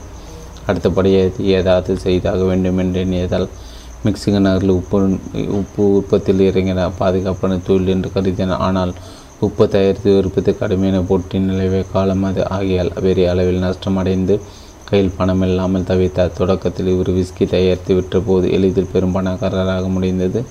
ஆனால் அடுத்து தொடங்கிய தொழிலில் பெரிய அளவு நஷ்டம் ஏற்பட்டது என்பதை எண்ணி பார்த்து ஒரு உண்மையை உணர்ந்தார். எந்த நிலையிலும் இவர் தோல்வி நிலையை ஏற்காதவர். எப்படி பணம் சம்பாதிக்க முடியும் என்ற பிடிவாத குணத்துடன் செயல்பட துணிந்தார். தொழில் உற்பத்தியில் வியாபாரத்தை கட்டவிழ்த்து விட்ட போட்டி தளர்த்தப்பட வேண்டும் என்ற தத்துவத்தை கடை கடைபிடிக்க வேண்டும் என்று நினைத்தார். தொழிலதிபருக்கு ஒற்றுமை ஒத்துழைப்ப வேண்டும் என்று கருதினார். எவ்வித தொழில் தொழிலும் நிலையானது அல்ல என்பதால் தொழிலதிபர் முதலீடு முதலீடு நஷ்டமடையக்கூடாது என்று எண்ணிக்கொண்டார். முதலில் எந்த தொழிலும் நஷ்டம் வராமல் பார்த்து கொள்ள வேண்டும், பிறகு லாபம் தன்னால் வரும் என்ற கொள்கையில் உறுதியாக இருந்தவர்.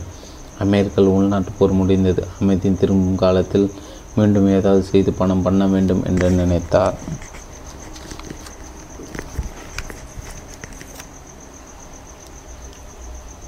எந்தவித தொழிலும் நிலையானதல்ல எந்தவித தொழிலும் நிலையானதல்ல என்பதால் தொழிலதிபர் முதலீடு நஷ்டம் அடையக்கூடாது என்று எண்ணிக்கொண்டார்.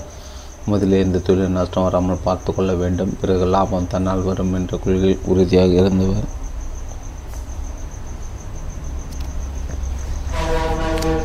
அமெரிக்காவில் உள்நாட்டு போர் முடிந்து அமைதி திரும்பும் காலத்தில் மீண்டும் ஏதாவது செய்து பணம் பண்ண வேண்டும் என்று நினைத்தார். ராக்ஃபெல்லர் இவர் சந்தித்து தனது யோசனைகளை வெளியிட்ட போது தொழிலுக்கு மிகவும் ஏற்ற நண்பர் இவர்தான் என்று முடிவு செய்தார். ஆகியால் ஸ்டாண்டர்ட் ஆயில் நிறுவனத்தில் தன்னுடன் இணைந்து செயல்படும்படி கேட்டுக்கொண்டார். வெறும் நண்பர்களாக இருப்பதை விட தொழில் நண்பர்களாக இயங்குவது மிகவும் மேலானது என்ற கருத்தை வெளியிட்டவர் பிளாக் பிளாக்லர் அவர் எப்போதும் துடிப்புடன் செயல்படுவர், எதிலும் அளவுக்கு மேல் ஆர்வம் கொண்டவர், கடுமையாக உடைப்பவர். இவருடைய இந்த தன்மைகள் ராக்ஃபெல்லரை வெகுவாக கவர்ந்துவிட்டது. இப்படிப்பட்ட ஒருவர் தனக்கு கூட்டாளியாக கிடைத்தது பெருமை தரும் விஷயம் என்று கருதினார் ராக்ஃபெல்லர். பிளாக்லர் மற்றவர்கள் பார்வையில் வித்தியாசமாக காணப்பட்டார். வித்தியாசமாக செய்யக்கூடியவர், சுயநலத்துடன் செயல்படுவர், எதற்கும் அஞ்சாதவர் என்றெல்லாம் என்றெல்லாம் தமது எண்ணங்களை பிளாக்லர் வெளிக்காட்டினார். ராக்ஃபெல்லர் இணைந்து பெருமானம் பண்ணியவர். அந்த கால கட்டத்தில் மற்றொரு தொழிலில் சொந்தமாக இறங்கினார். பிளருடைய மாநிலத்தை ஒரு வளமானதாக மாற்ற வேண்டும் என்று நினைத்தார்.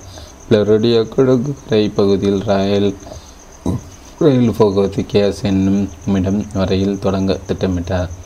இதனால் அமெரிக்க ரிவேரியா என்ற புதிய ஒரு ப ஒரு பகுதி உதயமாகும் என்றும் மியாமி மற்றும் மேற்கு பா பாப்பீச்சி இடமிடங்களை உருவாக்கலாம் என்றும் கனவு கண்டார். ஆனால் பிளாக்லரின் திட்டங்கள் எதிர்கால கனவாகவே இருந்து வந்தது. திட்டங்கள் தீட்டப்பட்டதுடன் பின் நின்று போயிருந்தது. ஸ்டாண்டர்ட் ஆயில் நிறுவனத்தின் வேலைகளில் தினமும் மும்பரமாக கவனிக்க வேண்டியிருந்தது. தினமும் ராக்ஃபெல்லரும் பிளாக்லரும் ஒரே அறையில் எதிரும் புதிரமாக இரண்டு தனித்தனி மேஜைகளின் முன் உட்கார்ந்து அன்றாட பணிகளை கவனித்துக் கொண்டிருந்தார்கள். வாடிக்கையாளர்களுக்கு கடிதம் எழுவது, உற்பத்தி செய்யப்பட்ட எண்ணெய் பொருட்கள் ஒழுங்காக சுத்து செயல்படுகின்றனவா என்பதை கவனித்து வந்தார்கள். ஏதாவது சந்தேகம் வரும்போது மட்டுமே ஒரு ஒருவருக்கொருவர் பேசிக்கொள்வார்கள். தேவையில்லாமல் எதையும் பேச மாட்டார்கள். பொதுவாக இவர்கள் மதிய உணவு சாப்பிடும்போதும் யூனியன் கிளப்புக்கு போகும்போது சிறிது தொலைவில் உள்ள இவர்கள் ஊருக்கு மாலையில் நடந்து போகும்போது கூட தொழில் சம்பந்தமாக மட்டுமே விவாதிப்பார்கள். அலுவலகத்திலிருந்து வெளியே வந்துவிட்ட பிறகு தாம் எதை அலுவலகத்தில் வெளியே வந்துவிட்ட பிறகு தான் நாம் எதையும் தெளிவாக திட்டமிட முடிகிறது. அலுவலக வேலைகளிடையே எதையும் தெளிவாக பேச முடிவதில்லை என்றார் ராக்ஃபெல்லர் ஒரு தடவை தன் நண்பரிடம். பிளாக்லர் போக்குவரத்து விஷயத்தில் முக்கிய கவனம் செலுத்தினார். கச்சா எண்ணெயை கொண்டு வரவும் சுத்திகரிக்கப்பட்ட எண்ணெய் வாடிக்கையாளர்களுக்கு மட்டுமின்றி வெளிநாடுகளில் ஏற்றுமதி செய்யவும் புதிய அளவுக்கு போக்குவரத்து வாகனங்களை பயன்படுத்தின. அவர் உருவாக்கிய போக்குவரத்து வசதியில் மட்டுமே ஸ்டாண்டர்ட் ஆயில் நிறுவனம் என்ற நிறுவனம் பெரிய அளவில் வளர உதவி செய்தது. போட்டியாளர்கள் இவர் எந்த அளவு எந்த அளவுக்கு வசதி உண்டாக்கி கொள்ள முடியவில்லை. ஸ்டாண்டர்டு ஆயில் நிறுவனத்தின் வளர்ச்சி கண்டு உலகமே வியந்தது. ராக்ஃபெல்லரின் நிறுவனம் அதிவேகமாக எண்ணெய் பீப்பாய்களை அனுப்ப பெரிய வண்டிகளை பயன்படுத்தி இதனால் போக்குவரத்து விஷயத்தில் பொருளாதாரம் பெரிய அளவில் மிஞ்சியது. குறைந்த சிலை வாடிக்கையாளர்கள் எண்ணெயை பெற முடிந்தது.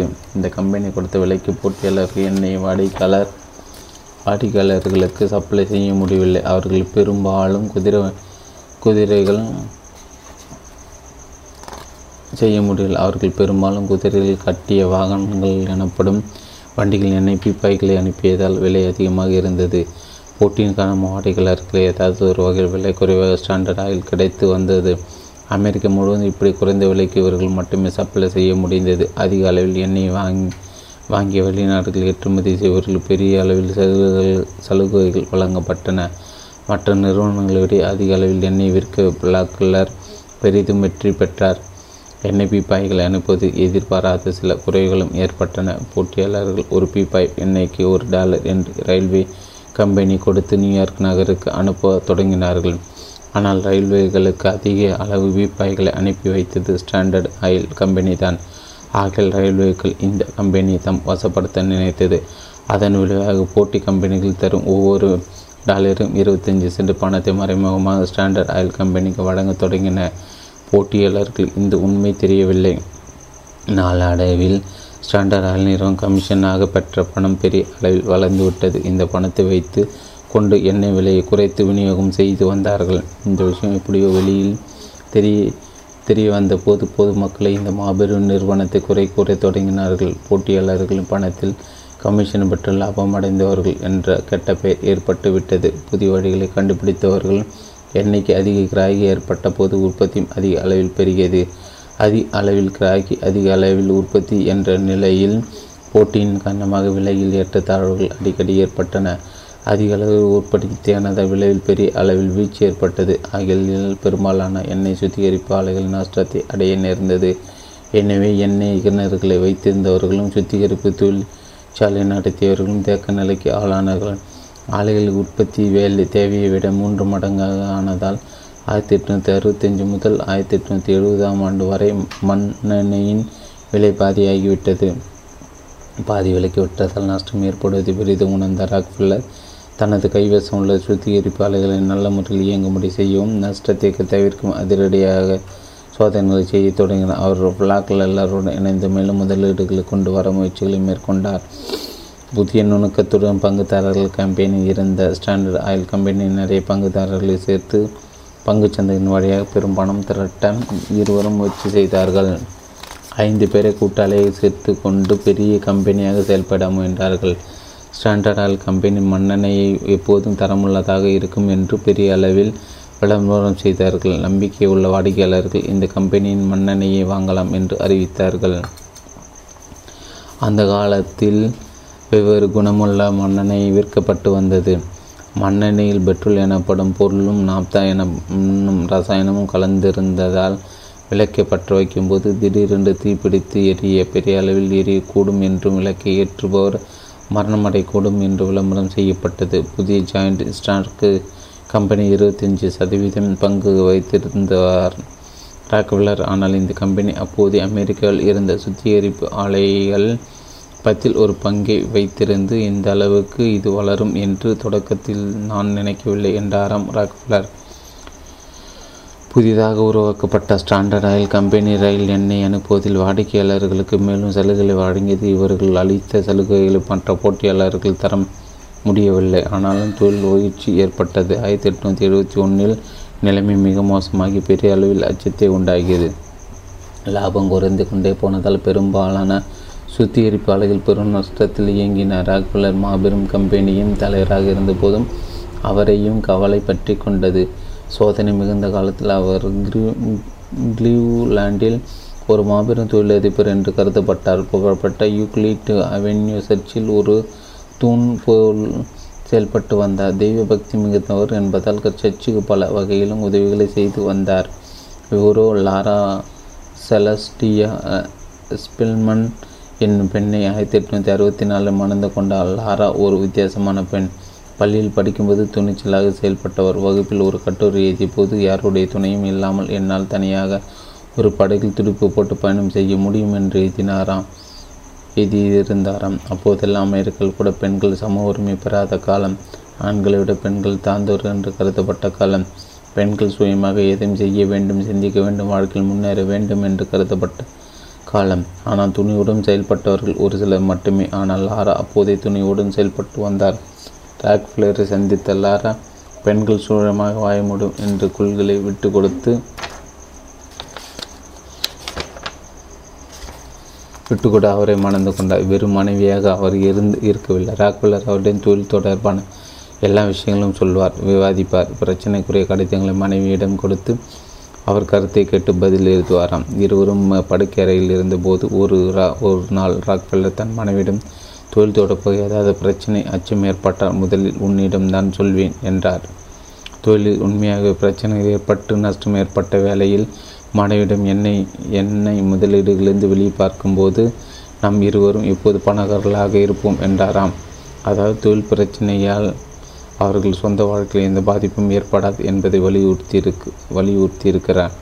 பிரச்சனை பெரிதாக இருந்தபோது தான் ராக்ஃபெல்லர் துணிவான ஒரு முடிவை மேற்கொண்டார். அமெரிக்காவில் உள்ள அவருடைய எல்லா எண்ணெய் சுத்திகரிப்பு ஆலைகளும் ஒன்றாக இணைக்க முடிவு செய்தார். வியாபாரத்தை காப்பாற்ற ஏதாவது செய்ய வேண்டும் என்று இப்படி ஒரு முடிவை எடுத்தார். எல்லா தொழிற்சாலையும் ஒன்றாக இணைத்து செயல்பட்ட வைத்தால் உற்பத்தி ஒரு கட்டுப்பாட்டுக்குள் கொண்டு வர முடிந்தது. அதிக அளவில் உற்பத்தி செய்து விலையை குறைத்து விற்க வேண்டும் என்று நினைத்தார். இந்த அணுகுமுறை ஒரு நல்ல பலனை அளித்தது. அடிக்கடி எண்ணெய் விலை ஏறி இறங்குவது தடுக்கப்பட்டது. எப்போதும் ஒரே நிலையான விலைக்கு விற்க முடிந்தது. நல்ல பலனை அளித்தது நல்ல பலனை அளித்தது அடிக்கடி எண்ணெய் விலை ஏறி இறங்குவது தடுக்கப்பட்டது. எப்போதும் ஒரு நிலையான விலைக்கு விற்க முடிந்தது. ராக்ஃபெல்லர் அவருடைய கூட்டாளியின் மீது தான் எங்கள் திட்டம் என்று பெருமைப்பட்டு கொண்டார்களாம். ஆனால் உண்மையில் இந்த திட்டத்தை வகுத்து செயல்படுத்த ராக்ஃபெல்லர் மட்டுமே. முழுக்க முழுக்க இது என் திட்டம் என்பதை ராக் கொஞ்ச நாள் பொறுத்து வெளியிட்டுகிறார் ராக்ஃபெல்லர். ராக்ஃபெல்லரும் அவரது கூட்டாளியிலும் இதுதான் எங்கள் திட்டம் என்று பெருமைப்பட்டு கொண்டார்கள். ஆனால் உற்பத்தி இந்த திட்டத்தை வகுத்து செயல்படுத்த ராக்ஃபெல்லர் மட்டுமே. முழுக்க முழுக்க இது என் திட்டம் என்பதை கொஞ்ச நாள் பொறுத்து வெளியிட்டிருக்கிறார் ராக்ஃபெல்லர். உண்மையில் ஒரு சில கூட்டாளிகள் எதிர்பார்த்த போதிலும் விடாபிடியாக ராக்ஃபெல்லர் தன் திட்டத்தை நிறைவேற்றியிருக்கிறார். அது வெற்றி பெற்றது. மற்றவர்களும் சேர்ந்து திட்டம் போட்டதாக பட் பறைசாற்றி கொண்டார்கள் என்பது மட்டும் உண்மை. பீதி உண்டாகிய ரயில்வே எண்ணெய் கிணறுகளிலிருந்து எடுக்கப்பட்ட கச்சா எண்ணெய் சுத்திகரிப்பு ஆலைகளுக்கு பெரும்பாலும் ரயில் அனுப்பி வைத்தார்கள். இந்த சரக்கு ரயிலில் ஸ்டாண்டர்ட் ஆயில் நிறுவனத்துக்கு மொத்தமான பீப்பாய்களை கொண்டு போக குறைந்த அளவு பணத்தை வசூலித்து வந்தார்கள். பெரிய கம்பெனியின் நிரந்தரமான ஒப்பந்தம், அதை நம்பியே பணம் பண்ணலாம் என்ற எண்ணம் ரயில்வே கம்பெனிக்கு. ஆயிரத்தி எட்நூற்றி எழுபத்தி ரெண்டாம் ஆண்டு சூறாவளி ரயில்வேக்களுக்கு ஒரு பெரிய மாற்றம் ஏற்பட்டது. ரயில்வே அதிகாரிகள் கட்டணத்தை பெரிய அளவில் உயர்த்தி விட்டார்கள். பென்சில்வேனியாவில் இருந்த ரயில் அதிகாரி ஒருவர் ஒன்று புரியாமல் திகைத்து போனார். பெரும்பாலான எண்ணெய் கிணறுகள் அங்கேதான் இருந்தன. ஏராளமான எண்ணெய் பீப்பாய்கள் தினமும் ரயில்களை ஏற்றப்பட்டு சென்றன. கட்டணம் அதிகமானது, எப்படி நிலைமை சமாளிக்க முடியும் என்று குழப்பமாக அடைந்து போனார் அந்த அதிகாரி. காரணம், எண்ணெய் கம்பெனிகள் திடீரென்று ஏற்றப்பட்ட கட்டண விகிதத்தை கொடுப்பார்கள் என்ற சந்தேகம் அவருக்கு ஏற்பட்டது. ரயில் அதிகாரி கோடிம்பு போன நிலை அங்கே இருந்து அதிக கட்டணம் செலுத்தி கச்சா எண்ணெய் நியூயார்க் நகரத்துக்கு கொண்டு போனால் எண்ணெய் கம்பெனிகள் எந்த அளவுக்கு நஷ்டத்தை ஏற்க முடியும் என்ற தவிப்பும் ஏற்பட்டது. திடீரென்று முன்னறிப்பு ஏதுமின்றி எண்ணெய் பீப்பாய்களை ரயிலில் கொண்டு செல்ல கட்டணம் அதிகரிக்கப்பட்ட காரணம் என்ன என்று சிலர் கண்டுபிடிக்க முயன்றார்கள். அதன் விளைவாக இதற்கு முக்கிய காரணம் சவுத் இம்ப்ரூவ்மெண்ட் என்ற தனியார் கம்பெனி என்று தெரிய வந்தது. இந்த மர்மமான கம்பெனி இப்படி உருவானது பின்னணியில் உள்ளவர்கள் யார் என்ற கேள்வி தொழிலதிபர்களிடையே இருந்தது. பெரிய அளவில் கட்டணம் செலுத்தினால் கட்டுப்படி ஆகாது என்று பெரும்பாலான கம்பெனிகள் பீதி அடைந்தன. எண்ணெய் சுத்திகரிப்பு கம்பெனிகளை ஒரு கிணத்து செயல்பட வைக்க இந்த சவுண்ட் இம்ப்ரூவ்மெண்ட் கம்பெனி உருவாக்கப்பட்டது. எல்லா எண்ணெய் கிணறுகளையும் ஒருவரை எடுத்துக்கொண்டு போட்டியை தவிர்த்து தொழிலை நடத்த வேண்டும் என்பதற்காக ராக்ஃபெல்லர் உருவாக்கின ஒரு கம்பெனி என்று கண்டுபிடிக்கப்பட்டது. இந்த புதிய கம்பெனி முக்கிய பங்கேற்ற ராக்ஃபெல்லர் தான் என்றாலும் எல்லா ரயில்வேக்களுக்கும் ஒன்று சேர்ந்து மாறுபட்ட விகிதங்கள் கட்டணம் வசூலிப்பதை தடுக்க இப்படி ஒரு முடிவு எடுக்கப்பட்டது என்பது பிறகு வெளியாயிற்று. இதன்படி ரயில்கள் எல்லாவற்றிலும் ஒரே மாதிரியான கட்டடம் கட்டணம் இருக்கும் எண்ணெய் பீப்பாய்களை கொண்டு செல்வதில் ரயில்வே ஒவ்வொரு ரயில்வே கம்பெனியும் சம அளவில் செயல்படும் என்று நிர்வா நிர்ணயிக்கப்பட்டது. பெரிய அளவில் கட்டணத்தை வசூல் செய்து பிறகு அதில் பெரும்பகுதியை ராக்ஃபெல்லரின் கம்பெனிக்கு திருப்பி கொடுக்க வழி செய்யப்பட்டது. ஒருங்கிணைத்து செயல்படாமல் தனியாக செயல்பட்ட சுத்திகரிப்பு ஆலைகள் அதிக கட்டணத்தை செலுத்தியாக வேண்டும். அவர்களுக்கு கமிஷன் கிடைக்காது. ராக்ஃபெல்லரின் இந்த திட்டம் மிக கொடுமையானது, மற்ற கம்பெனிகள் அடிக்கக்கூடியது என்ற கருத்து இதர கம்பெனிகளிடம் பீதி உண்டாக்கியது. எண்ணெய் போர் சவுத் இம்ப்ரூவ்மெண்ட் கம்பெனி மர்மமானதாக அமைந்திருந்த போதிலும் எண்ணெய் வளமிக்க பகுதியில் வாழ்ந்தவர்களை கோபப்பட வைத்தது. பிட்ஸ் பத்திரிகை ஒன்று இதழ் இந்த மறைமுக செயல எல்லா எண்ணெய் கிணறுகளிலிருந்தும் ஒருவர் மட்டுமே எண்ணெய் வாங்கும்படி நேரிடும் என்று விமர்சித்து கடுமையாக சாடியது. டைட்டாஸ் சில்லி பத்திரிகை ஒன்று டைட்டாஸ் சில்லியில் உள்ள எண்ணெய் கிணறுகள் வறண்டு விடும்படியான அடாவடி செயல் என்று விமர்சித்து ரயில்வே கட்டணம் ஏறிய அந்த பிப்ரவரி மாத இறுதியில் கோபம் கொண்ட சுமார் மூவாயிரம் மனிதர்கள் கொதித்து இருந்தார்கள். அவர்கள் பேனர்களுடன் ஊர்வலமாக புறப்பட்டு போய் ஓபரே ஹவுஸ் என்னும் இடத்தில் கூட்டம் போட்டு பேசினார்கள். சவுத் இம்ப்ரூவ்மெண்ட் கம்பெனி வன்மையாக கண்டித்தார்கள். இவர்கள் தொடங்கிய போராட்டம் எண்ணெய் போராக மாறியது. ரயில்வே வண்டிகள் ராக்ஃபெல்லர் அவருக்கு சொந்தமான சுத்திகரிப்பு ஆலைகள் ஆகிய அனைத்தையும் எதிர்த்தார்கள். எண்ணெய் உற்பத்தியில் ஒவ்வொரு நகரிலும் ஒன்று கூடிய ராட்சசன் என்றும் நாற்பது திருடர்கள் என்று எதிர்த்து கோஷமிட்டார்கள். தனிமனி தனிப்பட்ட ஒரு நிறுவனம் எல்லா சலுகைகளையும் பெற்றும் எண்ணெய் தொழில் போட்டியின்றி விளங்க வேண்டும் என்ற கருத்தை எதிர்த்து போரிட தொடங்கினார்கள். இதனால் எண்ணெய் உற்பத்தியில் ஈடுபட்டவர்கள் ரயில்களில் எண்ணெய் ஏற்றி அனுப்ப மறுத்தார்கள். சுத்திகரிப்பு ஆலைகளுக்கு எண்ணெய் அனுப்புவதை நிறுத்தினார்கள். எண்ணெய் சப்ளை சுத்திகரிப்பு ஆலைகள் வருவது தடைப்பட்டது. ஸ்டாண்டர்ட் ஆயில் கம்பெனிக்கு சொந்தமான எண்ணெய் கிணறுகள் மட்டும் சுமார் ஆயிரத்தி அறுநூறு பேர் கிரீன்லாந்து என்னும் இடத்தில் வேலை செய்து வந்தார்கள். மற்ற எண்ணெய் கிணறுகள் இயங்காதால் ஸ்டாண்டர்டு எண்ணெய் கிணறுகளில் வளர்ச்சி உண்டாகிவிட்டது. அதிக அளவு எண்ணெயை எடுத்ததால் ஏற்பட்ட விளைவு இது. இதனால் எழுபது பேருக்கு மேல் வேலை இல்லாமல் போய்விட்டது.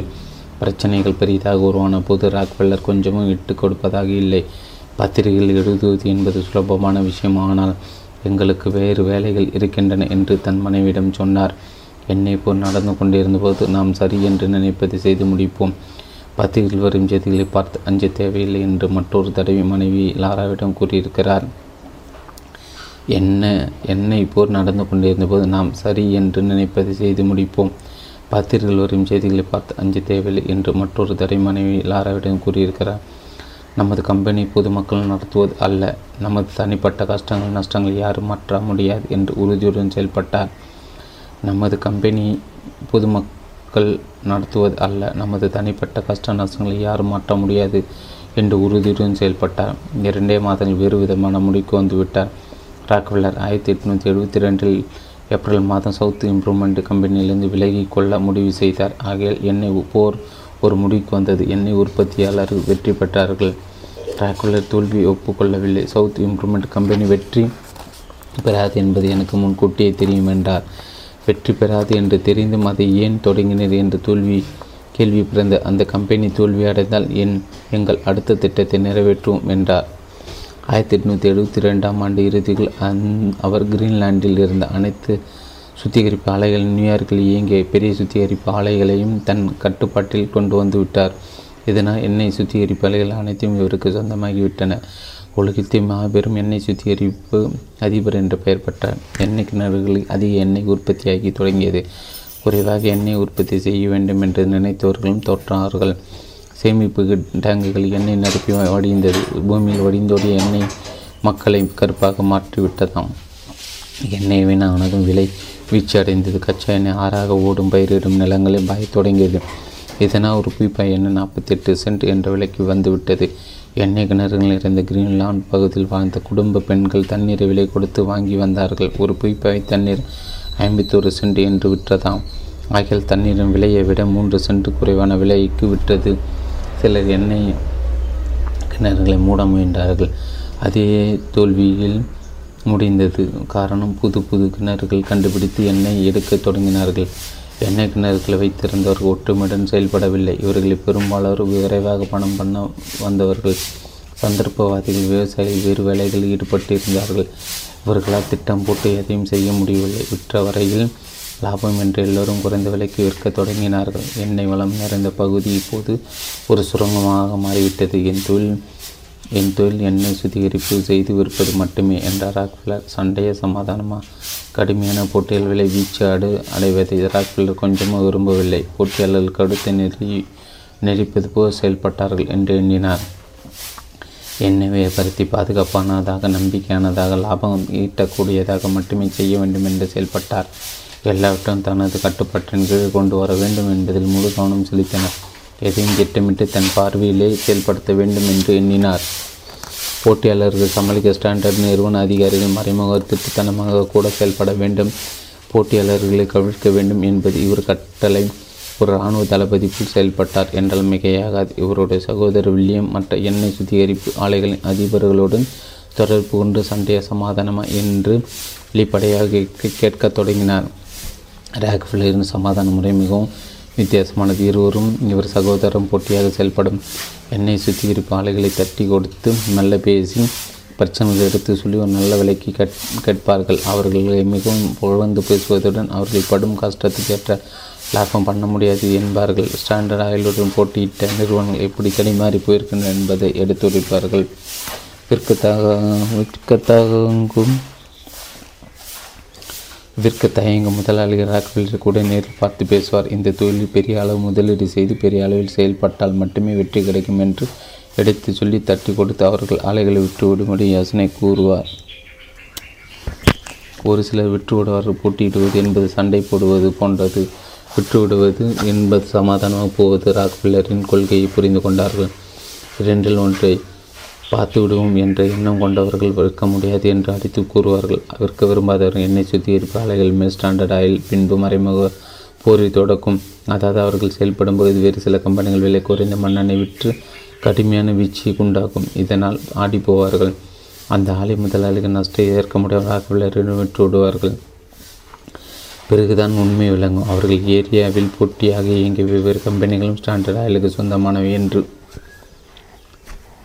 போட்டு என்று வந்துவிட்டால் யாரும் ஸ்டாண்டர்ட் ஆயில் நிறுவனம் எதிர்த்து போரிட முடியாது என்ற நிலை உருவாயிட்டு ஆலை விட்டால் போதும் என்ற நிலைக்கு போட்டியாளர்கள் கொண்டு வந்து விடுவார்கள். இதுவரையில் இப்படிப்பட்ட ஒரு கொடூரமான தொழிலதிபர் உலகத்தை தோன்றியதில்லை என்பது பொருளாதார நிபுணர் ஒருவரின் கருத்து. ஒரு கூட்டத்தில் ஒரு கட்டத்தில் பீப்பாய்களை கிராக்கி ஏற்படும்படி செய்துவிட்டார் ராக்ஃபெல்லர். எண்ணெயை கொண்டு வர பீப்பாய்கள் அதிக அளவில் தேவைப்பட்டது. போட்டி கம்பெனிகளுக்கு போதிய அளவு பீப்பாய்கள் கிடைக்கவில்லை. இதனால் சில உரிமை யாளர்கள் தங்களை சுத்திகரிப்பு ஆலைகளை ஸ்டாண்டர்ட் கம்பிலிருந்து விட்டுவிட்டார்கள். யாராவது ஒரு தனது எண்ணெயை சுத்திகரிப்பு ஆலை விற்க முடியாது என்று பிடிவாதம் பிடித்தால் எவ்வளோ பணம் தனாலும் ஆனாலும் அவருக்கு எண்ணெய் கிடைக்காதபடி செய்துவிட வேண்டும் என்று ராக்ஃபெல்லரின் கூட்டாளி தன் நண் கூட்டாளி நண்பர் பிளாக்லர் கட்டளையிடுவாராம். ஸ்டாண்டர்ட் ஆயில் நிறுவனத்தை சேர்ந்த அந்நியர்களைப் போல் மற்ற கம்பெனிகளுக்குள் நுழைந்துவிட்டு திரும்புவார்களாம். ஆனால் உண்மையில் அவர்கள் அந்த கம்பெனியை நிர்வாகம் செய்ய செய்பவர்கள் ஸ்டாண்டர்ட் ஆயில் நிறுவனத்துக்காக மறைமுகமாக செயல்படுவார்கள். போட்டியாளர்கள் கவிழ்க்க இவர்கள் விலை குறைத்து விற்று மற்றவர்களின் நஷ்டத்தை தாங்க முடியாதபடி செய்து விடுவார்கள். எல்லாரும் ராக்ஃபெல்லரின் நிறுவனத்தை சேர்ந்தவர்கள். ஒற்றர்களை பல்வேறு கம்பெனிகள் வேலை செய் வேலை சேர்ந்தவர்கள். இவர்கள் அனைவரும் ரகசியமான தொழில் ரகசியமான மொழியில் செய்திகளை அனுப்புவார்கள். ரகசியமாக பேசுவார்கள். ராக்ஃபெல்லர் ரகசியமாக செயல்படுவதை இப்போது மறைத்து பேசுவ பேசியதில்லை. எதிரிகள் தோல்வியடைந்து ஓட வேண்டும் என்பது முன்கூட்டி தம்பட்டம் அடித்து சொல்ல வேண்டும் என்று கருதியவர். பணம் பண்ணும் தொழிலில் கொஞ்சமும் விட்டு கொடுக்காதவர். ஈவு இறக்கும் என்பதற்கு போட்டியில் இடமில்லை என்ற கருத்தை கொண்டவர். போட்டியாளர்களிடையே நடத்து நடந்து வந்த போர் ஆயிரத்தி எட்நூற்றி எழுபத்தி ஒன்பதில் முடிவடைந்து விட்டது. எல்லா வகையிலும் ஸ்டாண்டர்ட் ஆயில் மாபெரும் வெற்றி மட்டுமே அடைந்திருந்தது. அமெரிக்காவின் எண்ணெய் சுத்திகரிப்பு ஆலைகளில் தொண்ணூறு சதவீதம் ராக்ஃபெல்லரின் கைக்கு வந்துவிட்டது. எண்ணெயை கொண்டு வரும் பைப் லைன்கள், எண்ணெய் சேகரிப்பு ரயில்கள், எண்ணெய் பீப்பாய்களை அனுப்புவது எல்லாமே இவர் கைக்குள் வந்துவிட்டது. வெற்றி கண்டு இவர் கொஞ்சமும் உணர்ச்சி வசப்படவில்லை. யார் மீதும் இவருக்கு கோபமோ வருத்தமோ பழிவாங்கோ வேண்டும் என்ற எண்ணமோ ஏற்படவில்லை. மாறாக அமைதியுடன் காணப்பட்டார். அமெரிக்காவின் எண்ணெயில் எண்ணெய் தேவையில் தொண்ணூறு சதவீத உற்பத்தி இவர் ஆலைகள் நடைபெற்றதால் பகுதிய நிபுணர்கள் நிர்வாகிகள் பெருமளவில் தேவைப்பட்டார்கள். போட்டியில் தோற்று போனவர்களை இவர் கம்பெனியில் வேலைக்கு சேர்த்து கொண்டார். அவர்களுக்கு வேலை கொடுத்து வாழ வைத்தார். அசைக்க முடியாத அளவுக்கு ஸ்டாண்டர்ட் ஆயில் வளர்ந்துவிட்ட நிலையில் இனி போட்டி என்பது இல்லை என்று நினைத்து கொண்டிருந்த வேலை எதிர்பாராத சவால்கள் உருவாயின. எதிர்பாராத பூதம். ஆயிரத்தி எட்நூற்றி எழுபதாம் ஆண்டின் இறுதியில் ராக்ஃபெல்லர் போட்டியாளர்களை வென்று உலகின் நம்பர் ஒன் ஆயில் நிறுவனத்தை ஆக்கிவிட்டதாக நினைத்து நினைத்து கொண்டிருந்தார். இனி யாரும் தன்னை மிஞ்ச முடியாது என்ற பெருமையில் காணப்பட்டார். அந்த நிலை தான் எதிர்பாராத ஒரு பூதம் கிளம்பியது. பென்சில்வேனியாவில் எண்ணெய் கிணறுகளின் முதலாளிகள் ஒன்று சேர்ந்து ஸ்டாண்டர்ட் ஆயிலை எப்படி வெல்வது என்று ரகசியமாக திட்டமிட்டார்கள். ரயில்களில் எண்ணெய் பீப்பாய்களை அனுப்பினால் கட்டணம் அதிகம். அதிக அளவில் கமிஷன் பெற்று லாபம் அடைந்தார்கள். ஸ்டாண்டர்ட் ஆயில் நிறுவனம் என்பதை உணர்ந்து செயல்பட தொடங்கினார்கள். அமெரிக்காவில் எப்போதும் வியாபாரம் செய்வதில் தொழில் நடத்துவதில் வல்லவர்கள் ஒரு ராக்ஃபெல்லரை வீழ்த்த முடியாதா என்று யோசித்து செயல்பட துவங்கினார்கள். பொதுவாக தேவைகள் ஏற்படும் போது தான் புது புது கண்டுபிடிப்புகள் உண்டாகின்றன. அதன்படி எண்ணெய் பீப்பாய்களை ராக்ஃபெல்லருக்கு போட்டியாக செயல்பட்டவர்களுக்கு மாற்று வழி அனுப்ப என்ன செய்யலாம் என்று சிந்தித்தார்கள். பீப்பாய்களும் கிடைக்காத ராக்ஃபெல்லர் முடுக்கிவிட்டது அனை அனைவருக்கும் தெரிந்த விஷயம். சேமிப்பு கடைகளிலிருந்து அதிக அளவில் உற்பத்தியான எண்ணெய் வடிந்து தரையில் ஓடிக்கொண்டிருந்தது. இதற்கெல்லாம் மாற்று வழியை கண்டுபிடிக்க முயன்றார்கள். அதாவது எண்ணெய் பெரிய குழாய்களில் வழியாக தொலைதூரத்தில் உள்ள ஊர்களுக்கு கொஞ்சமும் சேதமில்லாமல் அனுப்ப முடியும் என்று முடிவு செய்தார்கள். அந்த திட்டத்தை ரகசியமாக நிறைவேற்ற முடிவு செய்தார்கள். உலகத்தில் முதன் முதலாக குழாய் வழியாக எண்ணெய் அனுப்பும் முயற்சியில் ஈடுபட்ட போது தான் ஸ்டாண்டர்ட் ஆயில் நிறுவனம் அதிர்ச்சி அதிர்ச்சிக்கு ஆளானது. தொழில் போட்டியில் புதிய புதம் கிளம்பியதாக ராக்ஃபெல்லர் நினைக்க தொடங்கினார். இதற்கு முன் யாரும் எண்ணெயை பெரிய குழாய்களின் வழியாக வெளியூர்களுக்கு தொலைதூரத்துக்கு அனுப்பியதில்லை. ஆனால் முதல் முறையாக முதல் முறையாக டைட் வாட்டர் பைப்லைன் என்ற ஒரு கம்பெனி தொடங்கி குழாய்களை அமைத்து வந்தார்கள். தண்ணீர் அனுப்புவதற்காக போடப்பட்ட குழாய்கள் என்று விவரம் தெரியாதவர்கள் நினைக்கும்படி டைட் வாட்டர் என்ற பெயரை வைத்திருந்தார்கள். இந்த திட்டம் முழுமை நாளுக்கு வெற்றி தருமா என்ற சந்தேகம் இருந்தது வந்தது. ஆனாலும் முயற்சி மேற்கொண்டவர்கள் நம்பிக்கையுடன் செயல்பட்டார்கள். முதலில் எந்த எந்தெந்த வழிகளை குழாய்களை அமைக்கலாம் என்ற தெரிவு கூட ரகசியமாக நடந்தது. ஏமாற்றுவதற்காக தவறான வழிகளில் கூட ஆராய்ச்சி செய்தார்கள். இதனால் குழாய்கள் எப்படி போகும், எந்தெந்த ஊர்களுக்கு போகும் என்று யாராலும் ஊகம் செய்ய முடியவில்லை. எண்ணெய் பகுதியிலிருந்து நூற்றி பத்து மைல் தூரம் வரை குழாய் வழியாக எண்ணெய் பென்சில்வேனியாவுக்கு அனுப்ப திட்டமிடப்பட்டது. பிறகு அங்கிருந்து ரீடிங் ரயில் ரோடு வழியாக பீப்பாய்களை நிரம்பி நிரப்பி அனுப்பலாம் என்பது திட்டம். மற்றவர்களை ஏமாற்றும் வகையில் இந்த எண்ணெய் குழாய் ரகசியமாக மாற்றுப்பாதையில் போவது போலவும் அமைக்கப்பட்டது. இது ஒரு புரியாத புதிராக செயல்பட்டது. குழாய்களின் வழியாக எண்ணெய் குறிப்பிட்ட இடத்துக்கு போய் சேரும் என்று பலர் நினைக்கவில்லை. ஆயிரத்தி எட்நூற்றி எழுபத்தி ஒம்போதில் மே மாதம் இந்த குழாய் வழியாக எண்ணெய் பெருகெடுத்து ஓடத் தொடங்கியது. தொழில் நுணுக்கத்தில் இது பெரிய சாதனையாக கருதப்பட்டது. நான்கு ஆண்டுகளுக்கு பிறகு இதே பாணியில் குழாய்களை அமைத்து எண்ணெயை மாற்ற ஊர்களுக்கு அனுப்பும் பாணியை புரூக்ளின் பிரிட்ஜ் என்னும் நிறுவனம் மேற்கொண்டது. ஆனால் டைட் வாட்டர் பைப்லைன் தான் மிகப்பெரியதாக அமைந்திருந்தது. குழாய்கள் வழியாக எண்ணெய் பாய்ந்ததும் ரயில்வேகளுக்கு வேலை குறைந்து நஷ்டம் ஏற்பட்டுவிட்டது. தொலைதூரத்துக்கு குழாய்களை அனுப்புவது என்பது வெற்றிகரமாகவும் சிக்கனமாகவும் அமைந்தது. போட்டியாளர்கள் இந்த முயற்சி ஸ்டாண்டர்ட் ஆயில் நிறுவனத்தை திகைப்படை செய்தது. அதன்படி உரிமையாளர்கள் விழிப்புதங்க பார்த்தார்கள். இப்படி ஒரு புதிய சவால் உருவாகும் என்று அவர்கள் சற்றும் எதிர்பார்க்கவில்லை. ஸ்டாண்டர்ட் ஆயிலின் முழு கட்டுப்பாடு தளர தொடங்கியது. பிரச்சனையை எப்படி சமாளிப்பது என்று தெரியாமல் திணறினார்கள். இந்த நிறுவனத்தை தோற்கடிக்கும் வகையில் எண்ணெய் உற்பத்தி செய்தவர்கள் மாற்று வழியை கண்டுபிடித்து விட்டார்கள். விரைந்து செயல்பட்டு நான்கு புதிய குழாய்களை எண்ணெய் எடுக்கும் பகுதியிலிருந்து கிரீன்லாண்டு, நியூயார்க், பிளடலி, பாப்புலோ ஆகிய நகரங்களுக்கு போகும்படி அமைத்தார்கள். ஸ்டாண்டர்ட் ஆயில் வேறு வழி என்ற குழாய்கள் வழியாக எண்ணெய் அனுப்பவும் பெறவும் முயற்சி மேற்கொண்டது. இதற்காக டைட் பைப்லைன் வாட்டர் நிறுவனத்துடன் ஒரு ஒப்பந்தம் செய்து கொண்டார் ராக்ஃபெல்லர். கடற்கரை ப கடற்கரை வரையில் போகும் குழாய்களிலிருந்து வெளியாகும் எண்ணெயை பீப்பாய்களில் நிரப்பி வெளிநாடுகளுக்கு அனுப்ப ஒப்புக்கொண்டார். ஆனாலும் டெட் வாட்டர் பைப்லைன் பெரும்பகுதி பங்குகளை தன் வசம் வைத்து கொண்டது. அது ஸ்டாண்டர்ட் ஆயில் வாங்க முடியவில்லை. தன் கட்டுப்பாட்டில் கொண்டு வர முடியாத நிலை தொடர்ந்தது. ஸ்டாண்டர்ட் ஆயில் நிறுவனத்துக்கு சொந்தமான எண்ணெய் சுத்திகரிப்பு ஆலைகள் முழுவதும் ராக்ஃபெல்லரின் கட்டுப்பாட்டில் ஒருங்கிணைந்து இயங்கி வந்ததால் குழாய் வழியாக எண்ணெய் பெற்று பெரிய அளவில் உற்பத்தி அதிகரிக்க முடிந்தது. போட்டியாளர்களின் நண்பர்களை கூட்டாளிகளாக மாற்றிக்கொண்டது ராக்ஃபெல்லரின் திறமை. ஸ்டாண்டர்ட் ஆயில் நிறுவனத்தின் ஆதிக்கத்தை தடுத்து நிறுத்த இரண்டு வழிகள் மட்டுமே இருந்தன. ஒன்று, நீதிமன்றங்கள் வழக்கு தொடர்வது. மற்றொன்று, அரசியல் பண பண பலத்தை பயன்படுத்தி ஒடுக்குவது. வித்தியாசமான விலைகளில் ஸ்டாண்டர்ட் ஆயில் எண்ணெய் வாங்குவதை எதிர்த்து எண்ணெய் உற்பத்தியாளர்கள் பென்சில்வேனியாவில் பல வழக்குகளை தொடர்ந்தார்கள். ஸ்டாண்டர்ட் ஆயில் போட்டியாளர்களையும் எண்ணெய் எடுத்தவர்களையும் ஆடி முதல் அடியோடு ஒடுக்கும் முறையில் ஆதிக்கத்தை செயல்படுவதை எதிர்த்து வழக்குகள் தொடரப்பட்டன. வழக்கு போடப்பட்டவர்கள் கர்வத்துடன் செயல்பட்டார்கள். இந்த வழக்குகளுக்கு காரணமானவர்கள் திருடர்களின் கும்பல் என்றும் அவர்கள் அனைத்து அனைவரையும் கிரிமினல் குற்றவாளிகளை விசாரித்து தண்டனை வழங்க வேண்டும் என்றும் எதிர்த்து வழக்காடினார் ராக்ஃபெல்லர்.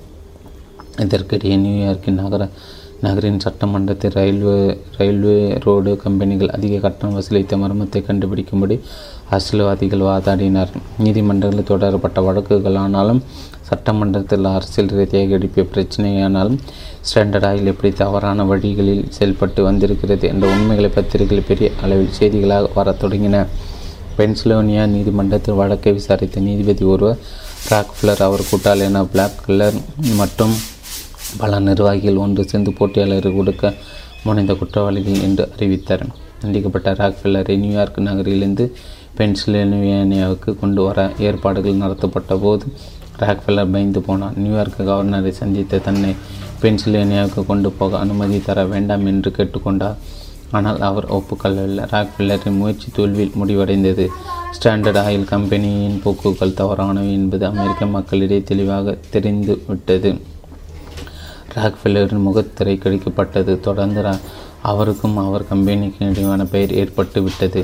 சிகாகோ ட்ரிபியூன் என்னும் பத்திரிகையில் ஹென்னரி டெ டெமாராஸ்ட் லாயட் என்பவர் தொடர்ந்து ஸ்டாண்டர்ட் ஆயில் நிறுவனத்தின் அடாவடி செயல்களை கட்டுரைகளாக ஏற்றி வந்தார். தலையங்கம் வந்த இந்த கட்டுரைகள் ஸ்டாண்டர்ட் ஆயிலை பெரிதும் பாதித்து விட்டது. பத்திரிகையின் பலத்தை அப்போது தான் ராக்ஃபெல்லர் உணர்ந்தார். மாபெரும் ஆதிக்கத்தின் கதை என்ற தலைவர் ஒரு கட்டில் அட்லாண்டிக் என்னும் மாத பத்திரிகை லாய்ட் ஏதினார். இந்த பத்திரிகைகளுக்கு ஏகப்பட்ட கிராக் ஏற்பட்டால் ஏழு முறை மறுபதிப்பு செய்யப்பட்டதாம்.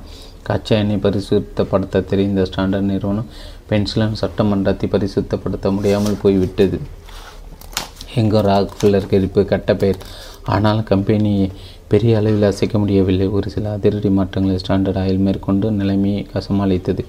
எண்ணெய் கிணறுகள் நிறைந்த பகுதிகளில் குழந்தைகளை பணி வைக்க ராக்ஃபெல்லர் கூப்பிடட்டுமா என்று மிரட்டி வைத்தார்களாம். ராக்ஃபெல்லரின் பெயரை கேட்டு சின்ன பிள்ளைகள் கூட பயந்த காலம் அது. ராக்ஃபெல்லரின் புதிய யுக்தி. ராக்ஃபெல்லரின் சாம்ராஜ்யம் மிகவும் பெரியது. அது ஏராளமான சுத்திகரிப்பு ஆலைகளை அவர் வாங்கி போட்டாலும் அவற்றை இணைத்து தனக்கு மட்டுமே அவை சொந்தம் என்று நிரூபிப்பதற்கான நடவடிக்கை சட்டப்படி அவர் செய்யவில்லை. எல்லாமே ஒரு கட்டுப்பாட்டில் இருந்து வந்தது என்பது மட்டுமே உண்மை. எல்லா ஆலைகளும் ஒருங்கிணைந்து ஒற்றுமையாக இயங்கினாலும் ஸ்டாண்டர்ட் ஆயில் அத்தனை ஆலைகளும் சட்டப்படி கட்டுப்படுத்தவிடவில்லை என்று துணிந்து கூறினார். ஏதாவது ஒரு ஆலையின் தலைவர் அல்லது தலைமை அதிகாரி நியூயார்க் நகரின் சட்டமன்ற தலைவரை சந்தித்து அவருடைய எல்லா ஆலைகளும் ஒருங்கிணைத்து நல்லபடியாக இயங்குவதாக சொல்ல ஏற்பாடு செய்திருந்தார் ராக்ஃபெல்லர். மேலும் அவரை கூட எல்லாங்களுக்கும் ஸ்டாண்டர்ட் ஆயிலுக்கும் எவ்வித தொடர்பும் சட்டப்படி இல்லை என்று விவாதிக்க முடியும் என்று கருதப்பட்டது. பெரிய அளவில் பங்குகளை வைத்திருந்த ஸ்டாண்டர்ட் ஆயில் அதிக அளவு லாபத்தை பங்குகளிலிருந்து எதிர்பார்த்தது என்பது மற்றொரு விவாதம். ஒவ்வொரு கம்பெனி மற்றொரு கம்பெனி பங்குகளை வைத்திருக்க கூடாது என்பதால் எல்லா பங்குகளையும் ட்ரஸ்ட் என்ற பெயரில் போட்டு வைத்தார் ராக்ஃபெல்லர். பங்குகள் இந்த ட்ரஸ்டிடம் மட்டுமே இருந்தன. ட்ரஸ்ட் என்ற பெயரில் எல்லா பங்குகளையும் வைத்திருப்பது என்பதற்கான ஒரு ஒப்பந்த முறைப்படி ஆயிரத்தி எட்நூற்றி எண்பத்தி ரெண்டு போடப்பட்டது. ஸ்டாண்டர்ட் ஆயிலுக்கு சட்ட ரீதியாகவும் அரசியல் ரீதியாக எதிர்பார்ப்புக்கு கிளம்பியதால் இந்த மாதிரி ஒரு கட்டளை உருவாயிற்று. எதிர்காலத்தை பற்றிய ராக்ஃபெல்லரும் அவருடைய கூட்டாளிகளும் சிந்தித்து போர் ஒரு உண்மை உணர்ந்தார்கள். யாராவது ஒருவர் இறந்துவிட்டால் பங்குகள் இறந்தவன் வாரிசுகளுக்கு போய் சேரும். பிரச்சனைகள் ஏற்படாமல் இருக்க என்ன செய்வது என்பதால் இப்படி ஒரு ஸ்ட்ரெஸ் உருவாக்கப்பட்டது. ஸ்ட்ரெஸ் உருவானதால் எதிர்ப்புகள், குழப்பங்கள், சட்ட சிக்கல்கள், மன கொந்தளிப்பில் எதுவும் நடக்க வழியில்லை. ட்ரஸ்ட் எனப்படும் அறக்கட்டளை எடுக்கும் முடிவு இறுதியாகவும் உறுதியாகவும் அமையும். யாருக்கு பங்குகள் தரப்படும் என்பதை ட்ரஸ்ட் முடிவு செய்யும். இது சட்ட ரீதியான ஒரு ஏற்பாடு. ட்ரஸ்ட் எனப்படும் அறக்கட்டளை உருவாக்கப்பட்டதும் ஸ்டாண்டர்ட் ஆயிலுக்கு சொந்தமான எண்ணெய் குடைகளின் ஒவ்வொரு அடியையும் அளந்து பார்த்து கணக்கிட்டார்கள். சட்டத்தின்படி ஒவ்வொரு செங்கலையும் கணக்கில் கொண்டு வந்தார்கள். அறக்கட்டளை நிர்வாகம் செய்ய ஒரு போர்டு அமைக்கப்பட்டது. அந்த போர்டின் நிர்வாகிகள் ஸ்டாண்டர்ட் ஆயிலின் பங்குகளை தங்கள் கட்டுப்பாட்டுக்குள் கொண்டு வந்தார்கள். பங்குகள் அனைத்தும் அறக்கட்டளையின் பேரில் மாற்றப்பட்டன. மொத்தம் ஏழு லட்சம் பங்குகள். இவற்றில் ராக்ஃபெல்லருக்கு சொந்தமானவை மட்டும் ஓ ஒரு லட்சத்தி தொண்ணூற்றி ஓராயிரத்தி எழுநூறு பங்குகள். கம்பெனி மிக்க பங்குதாரர்கள் மொத்தம் நாற்பத்தி ஒரு பேர். இவர்கள் பங்குகளையும் தனியாக இயங்கி கம்பெனிகள் பங்குகளையும் அறக்கட்டளை பொறுத்து பொறுப்பேற்றது. ஸ்டாண்டர்ட் ஆயில் ட்ரஸ்ட் என்று இந்த அறக்கட்டளைக்கு பெயரிடப்பட்டது. அறக்கட்டளை நிர்வாகி டைரக்டர்களையும் அதிகாரிகளையும் தேர்ந்தெடுத்தார்கள். இந்த அறக்கட்டளையின் பொறுப்பில் இருந்தவர்களே கூட டைரக்டர்களாகவும் கம்பெனி அதிகாரிகளாகவும் தேர்ந்தெடுக்கப்பட்டார்கள். அமெரிக்காவில் உருவான முதலாவது பெரிய மிகப்பெரிய அறக்கட்டளை இதுதான். இந்த அறக்கட்டளை விதவைகளுக்கும் அனாதை பிள்ளைகளுக்கும் பாதுகாப்பு கொடுக்க தொடங்கியது. இதை எதிர்த்தவர்கள் புவிர்த்தவர்கள் பலர். இதற்கிடையே தனித்தனியே ஸ்டாண்டர்ட் ஆயில் நிறுவனங்கள் சுத்திகரிப்பாளர்களில் இயங்கி ஒவ்வொரு இடத்திலும் அமைக்கப்பட்டன. ஒவ்வொரு மாநிலத்திலும் ஒரு நிறுவனம் உருவானது. அந்தந்த மாநிலங்கள் ஸ்டாண்டர்ட் ஆயில் செயல்களை இவை கட்டுப்படுத்தி வந்தன. இவை அனைத்தையும் கட்டுப்படுத்தவும் நிர்வகிக்கும் மத்திய அலுவலகம் ஒன்று உருவாக்கப்பட்டது. எல்லா யூனிட்டிலும் இது கட்டுப்படுத்தி வந்தது. தொழில் பெரிய அளவில் விரிவடைந்தால் இந்த மாதிரி ஒரு திட்டம் வகுக்கப்பட்டது. இதனால் ராக்ஃபெல்லருக்கும் மற்ற பங்குதாரர்களுக்கும் சட்டப்படி பாதுகாப்பு ஏற்பட்டது. ஸ்டாண்டர்ட் ஆயில் அப்போது உலக அளவில் ஒரு பெரிய ராட்சச நிறுவனமாக இயங்கி வந்தது. சட்டப்படி யாரும் ராக்ஃபெல்லரையும் அவர் கூட்டாளிகளும் குறை கூற முடியாதபடி பார்த்து கொண்டார்கள். ஆனால் இவர்கள் வாசம் இருந்த அத்தனை தொழிற்சாலைகள், நிர்வாக அலுவலகங்களின் உற்பத்தியான பல வகையான பொருட்களையும் எப்படி ஒட்டுமொத்தமாக கட்டுப்படுத்துவது என்பது பிரச்சனையாகிவிட்டது. மண்ணெண்ணெய் எரிப்பதற்கான எண்ணெயத்துடன் முன்னூறுக்கும் மேற்பட்ட எண்ணெய் சம்பந்தப்பட்ட பொருட்கள் உற்பத்தியாகி வந்தன. இவற்றை கவனிக்க கமிட்டிகள் அமைக்கப்பட்டன. உள்நாட்டு வியாபாரத்தை கவனிக்க ஒரு கமிட்டி, ஏற்றுமதி வியாபாரத்துக்கு ஒரு கமிட்டி, பைப்லைன் கமிட்டி, வழக்குகளை கவனிக்க ஒரு கமிட்டி, லூப்ரிகேஷன் ஆயில் விஷயத்தை கவனிக்க ஒரு கமிட்டி, உற்பத்தி கவனிக்க ஒரு கமிட்டி என்று ஏகப்பட்ட கமிட்டிகள் ஏற்படுத்தப்பட்டன. அமெரிக்கா முழுவதிலும் தினமும் இந்த கமிட்டிகள் அன்றாட விஷயங்களை அனுப்பி வைத்தார்கள். இந்த கமிட்டிகளுக்கு மேல் ஒரு செயற்குழு அமைக்கப்பட்டிருந்தது. உயர் நிர்வாக அதிகாரிகள், மேனேஜர்கள் என்று தொடங்கி அந்த செயற்குழு கம்பெனியின் வழிபாடுகளையும் டைரக்டர்களின் யோசனைகளையும் வலி வற்புறுத்தி வந்தது. செயற்குழு உத்தரவுகளை போடுவதில்லை, மாறாக யோசனைகளும் சிபாரிசுகளும் மட்டுமே அனுப்பி வை அனுப்பி வந்தது. ராக்ஃபெல்லர் இதன் செயலை பற்றி குறிப்பிடும்போது, ஒவ்வொரு தொழிற்சாலையிலும் அலுவலகத்திலும் பணியாற்றுபவர்களுக்கு இதை இந்த செயற்குழுவில் உள்ளவர்களை தெரிந்ததை விட அதிகமாக தெரியும் என்பது என் கருத்து. ஆகிய அவர்கள் திறமையுடன் செயல்பட வேண்டும், ஆனால் அதே நேரத்தில் கொள்கைகளை விட்டு கொடுக்கக்கூடாது என்றார். எதையும் செயல்படுத்தும் முறை தொழிலில் எதையும் செயல்படுத்தும் முறை விட்டு கொடுப்பதில்லை என்ற கருத்துடன் செயல்பட்டது ஸ்டாண்டர்ட் ஆயில். ஆயிரத்தி எட்நூற்றி எழுபதில் முதல் ஆயிரத்தி எட்நூற்றி எண்பதாம் ஆண்டு வரையில் இந்த கொள்கையில் எந்தவித மாற்றமும் ஏற்படவில்லை. இவர்கள் கொள்கையில் இவர்கள் கொள்கையில் மிகவும் முக்கியமானது எப்போதும் எண்ணெய் உற்பத்தி குறைந்த விலையில் செய்ய வேண்டும் என்பதுதான். இதற்கு உற்பத்தியில் அதிக திறமை வேண்டும், அதிக அளவு உற்பத்தி செய்ய வேண்டும் என்ற எண்ணம் தொழில்நுட்பத்தில் நேரடி கண்காணிப்பு தேவைப்பட்டது. உற்பத்தி செய்த மண்ணெண்ணெய் உட்பட அனைத்து வ எண்ணெய் வகைகளையும் உலகம் முழுவதும் பெரிய அளவில் விற்க வேண்டும் என்ற எண்ணத்தை செயல்பட்டார்கள். உற்பத்தியில் அதிக திறமை கடைபிடிக்க வேண்டும் என்பதில் மூன்று முக்கிய சுத்திகரிப்பு ஆலைகளில் அதிக கவனம் செலுத்தினார்கள். இவை கிரீன்லாண்டு, பிளடெல்பியா, நியூசெட்ஸில் உள்ள பயணி என்னும் இடங்கள். இந்த மூன்று சுத்திகரிப்பு ஆலைகள் மட்டுமே உலகத்துக்கு தேவையான எண்ணெயில் நான்கில் ஒரு பங்கு உற்பத்தியானதாம் ஆனதாம் பெரும்பாலும் எண்ணெய் தான் அந்த காலத்தில் பெரிய அளவில் விற்பனையாகி வந்தது. உற்பத்தி செலவு மூன்றில் ஒரு பங்காக குறையும்படி பார்த்து கொண்டார்கள். மலிவாக தயாரித்து மலிவான விலையில் விற்க வேண்டும் என்பது இவர்கள் முக்கிய கொள்கை. தொழில் ஒவ்வொரு சென்டையும் கணக்கு பார்க்க வேண்டும் என்பது ராக்ஃபெல்லரின் அசைக்க முடியாத கருத்து. ஸ்டாண்டர்ட் ஆயில் அதிவேகமாக செய்திகள் அனுப்புவதில் முன்னிலையில் இருந்தது. எண்ணெய் கிடைக்கும் பகுதியில் எந்த அளவுக்கு உற்பத்தி ஆகிறது, விலையில் ஏற்படும் மாற்றங்கள் என்னென்ன என்பதை உடனுக்குடன் தெரிந்து கொள்ளும் வசதி உண்டாக்கி கொண்டார்கள். மற்றவர்களுக்கு செய்திகளை அனுப்புவதிலும் யோசனைகள் சொல்வதும் வேகத்தை கடைபிடித்தார்கள். தினசரி விலைகள் எப்படி மாறுகின்றன என்ற உண்மையை Green Cleveland, New York, Philadelphia, Antwerp மற்றும் ஐரோப்பிய நகரங்களிலிருந்து உடனுக்குடன் அறிந்து வந்தார்கள். ஸ்டாண்டர்ட் ஆயில் என்பது மாபெரும் கம்பெனி என்பதால் சந்தை நிலவரங்களை பற்றி அரிய ஒற்றர்களை உலகம் முழுவதும் அனுப்பி தகவலை சேகரித்து வந்தது. விற்பனையான ஒவ்வொரு பீப்பா எண்ணெயும் யாருக்கும் விற்கப்பட்டது, எங்கே கொண்டு போகப்பட்டது என்பது போன்ற விவரங்களை இவர்கள் கண்டுபிடித்து தினமும் அனுப்பி வைத்தார்கள் அனுப்பி வந்தார்கள். அமெரிக்காவில் கூட ஒவ்வொரு அமெரிக்க வியாபாரி மண்ணெண்ணெய் விற்க யாரிடமிருந்து வாங்கினார் என்ற தகவல் சேகரிக்கப்பட்டன. ராக்ஃபெல்லரை பொறுத்த வரையில் எண்ணெய் தொழில்கள் முதன்மையானது, முக்கியமானது. இந்த வியாபாரத்தில் அவர் நம்பிக்கை எப்போதும் தளரவில்லை. கச்சா எண்ணெயின் விலை கொஞ்சமும் வீழ்ச்சி அடைந்தாலும் அவர் கவலைப்பட்டதில்லை.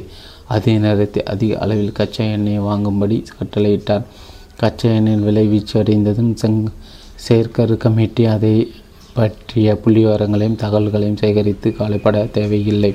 விலை விழுந்துவிட்டது, மேலும் விழும் என்று விழுங்க வாங்காமல் இருந்துவிடக்கூடாது என்று கூறுவார் ராக்ஃபெல்லர். சில சமயங்களில் விலை வீழ்ச்சியை கண்டு மற்றவர்கள் பீதி அடையக்கூடும். விளைவீச்சு அடையும் போது கைக்குள்ளிருக்கும் சுத்திகரிக்கப்பட்ட எண்ணெயின் விலை குறைந்தது, லாபம் போய்விடுமோ என்று பயப்படுவார்கள். ஆனால் நாம் அந்த மாதிரி தவறு செய்யக்கூடாது. நாம் அதிக அளவில் கச்சா எண்ணெயை வாங்க வேண்டும் என்பார் இந்த தொழில் மேதை. வித்தியாசமாக செயல்படுவார். கம்பெனியின் நிர்வாகத்தில் சீனியர் உயர் அதிகாரிகளாக செயல்பட்ட மூன்று பேர் ராக்ஃபெல்லர், அவரது சகோதரர் வில்லியம், நண்பர் ஹென்றி பிளாக்லர்.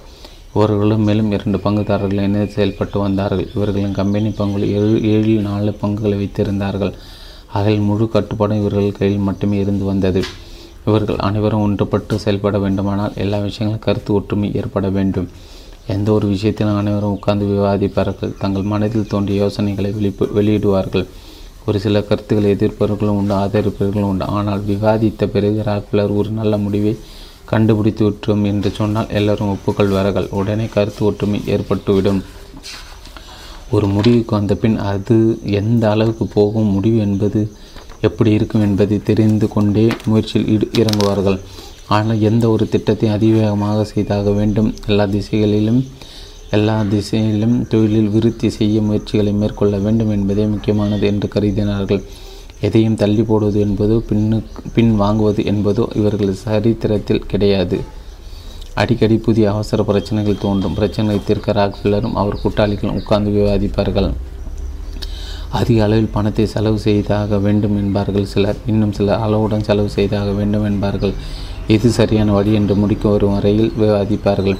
அதன்பின் அதிவேகமாக செயல்பட வேண்டும் என்பதில்லை என்ற கொள்கையுடன் அதே நேரத்தில் மிகவும் எச்சரிக்கையாக மெல்ல மெல்ல செயல்பட வேண்டும் என்ற கொள்கைகளும் ஏற்க ஏற்க மாட்டார்கள்.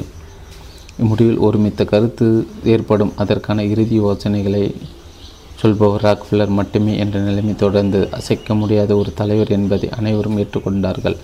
சீனியர் மேனேஜர் அடிக்கடி ரயில்களில் இரவு பகலாக பயணம் செய்ய வேண்டியிருந்தது. இவர்கள் Greenland, New York, Pittsburgh, Buffalo, Baltimore, Philadelphia நகரங்களிடையே பயணம் செய்ய வேண்டியிருந்தது. ஸ்டாண்டர்ட் ஆயில் ட்ரஸ்ட் நியூயார்க் நகரத்திலே ஒன்பது அடுக்கு மாடி மாடி கட்டத்துக்கு மாற்றப்பட்டது. இது இருபத்தி ஆறு பிராட்வே, லாயர், மன்ஹாட்டன் என்னும் பகுதியில் அமைந்திருந்தது. இந்த ஒரு புதிய அடுக்குமாடி கட்டடம் புகழ் வாய்ந்த ஓர் அடையாளமாக அமைந்துவிட்டது. அங்கே இருந்து தன் அமெரிக்க கம்பெனி முழு நிர்வாகம் நடக்க தொடங்கியது. ட்ரஸ்ட் எனப்படும் அறக்கட்டளையின் செயற்கூடும் செயல்பட வசதியாக அமைந்த இடம். சீனியர் நிர்வாக அதிகாரிகள் மேல்மட்ட மாடியில் இருந்த டைனிங் ஹாலில் உட்கார்ந்து சாப்பிட சாப்பிட்டபடி பல பிரச்சனைகளை விவாதித்து வந்தார்கள். முக்கியமான தகவல்களை இவர்கள் பரிமாறிக்கொண்டார்கள். அதன் பிறகு விவாதித்து ஒருமித்த ஒரு முடிவுக்கு வந்தார்கள். செயற்குழுவில் இருந்தவர்கள் சீனியர் மேனேஜர்கள், உயர் நிர்வாக அதிகாரிகள் பலர். இதற்கு முன்பு ராக்ஃபெல்லருக்கு போட்டியாக செயல்பட்டு வந்தவர்கள் அவர்களுடைய எண்ணெய் சுத்திகரிப்பு ஆலைகளை ராக்ஃபெல்லர் வாங்கிய பின் அவர்களுக்கு ஸ்டாண்டர்ட் ஆயில் வேலை கொடுத்து நல்ல ஊதியம் கொடுத்து வந்தார். ஆகையால் இவர்கள் அனைவரும் மிகவும் திறமையுடன் செயல்பட்டார்கள். மேலும் கம்பெனி பெரிய அளவு வளர இரவு பகலாக உண்மையாக பாடுபட்டார்கள். இருபத்தி ஆறு பிராட்வேயின் ஒன்பது மாடி கட்டடத்தை டைனிங் டேபிளில் சாப்பிட்டு கொண்டே தொழிலை பற்றிய விஷயங்களை விவாதித்த உயர் அதிகாரிகள் அனைவரும் என்னை விட பல மடங்கு திறமையும் ஆற்றல் மிக்கவர்கள் என்று வில்லியம் வால்பெட் என்பவர் கூறினாராம். இவர்கள் நியூயார்க் சென்ட்ரல் இவர் நியூயார்க் சென்ட்ரல் ரயில்வே கேட் கம்பெனியின் தலைவர். மேலும் இவர் நியூயார்க் சட்டமன்ற உறுப்பினர். இந்த உண்மையை சட்டமன்றத்தில் எடுத்துரைக்கிறார். அனைவரும் இஞ்சியவர். ஸ்டாண்டர்ட் ஆயில் நிறுவனத்தில் எத்தனையோ தொழில் மேதைகள் வல்லுநர்கள் இருந்தாலும் அனைவரும் மிஞ்சிய ராக்ஃபெல்லர் என்ற உண்மையை அனைவரும் ஒப்புக்கொண்டார்கள். ஸ்டாண்டர்ட் ஆயில் அறக்கட்டளை நிறுவப்பட்ட போது ராக்ஃபெல்லருக்கு நாற்பது வயது. அப்போது அமெரிக்கன் மிக பெரும் பணக்காரர்கள் ஆறு பேர்கள் இவரும் ஒருவராக இருந்திருக்கிறார். கம்பெனியோடு நடத்தி ஒரு மாபெரும் சக்தியாக இருந்து வந்திருக்கிறார். தனிப்பட்ட முறையில் ஒரு பெரிய சாதனைகளை செய்தவர். அதிரடியான முடிவுகளை எடுக்க தெரிந்தவர். எதிர்காலத்தை மனதில் கொண்டு எதையும் முன்கூட்டி திட்டமிட்டவர். தேவையில்லாத பயனில்லாத போட்டியை ஒழித்து கட்டியவர். தான் செய்த எந்த ஒரு வேலையும் சரியானதாக அமையும்படி செய்தவர். எதையும் தன் கட்டுப்பாட்டில் கொண்டு வரக்கூடியவர். மற்றவர்கள் இவரை எளிதில் பாதுகா பார்த்து பேச முடியாது. சிறு வயதில் இவர் படித்த ஒரு சிறிய கவிதை இவருக்கு அடிக்கடி நினைவுக்கு வருமாம். அதாவது ஓர் ஆந்தை பற்றிய கவிதை. ஓக் மர பொந்தில் அந்த ஆந்தை வசித்து வந்தது. அது வெளி உலகத்தை அதிகமாக பார்த்தபோது கொஞ்சமாக பேசியது.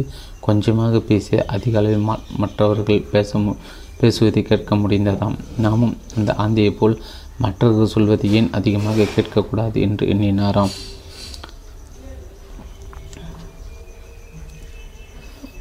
சிறு வயதில் இவர் படித்த ஒரு சிறிய கவிதை இவருக்கு அடிக்கடி நினைவுக்கு வருமாம். அதாவது ஒரு ஆந்தையை பற்றிய கவிதை. ஓக் மர பொந்தில் அந்த ஆந்தை வசித்து வந்தது.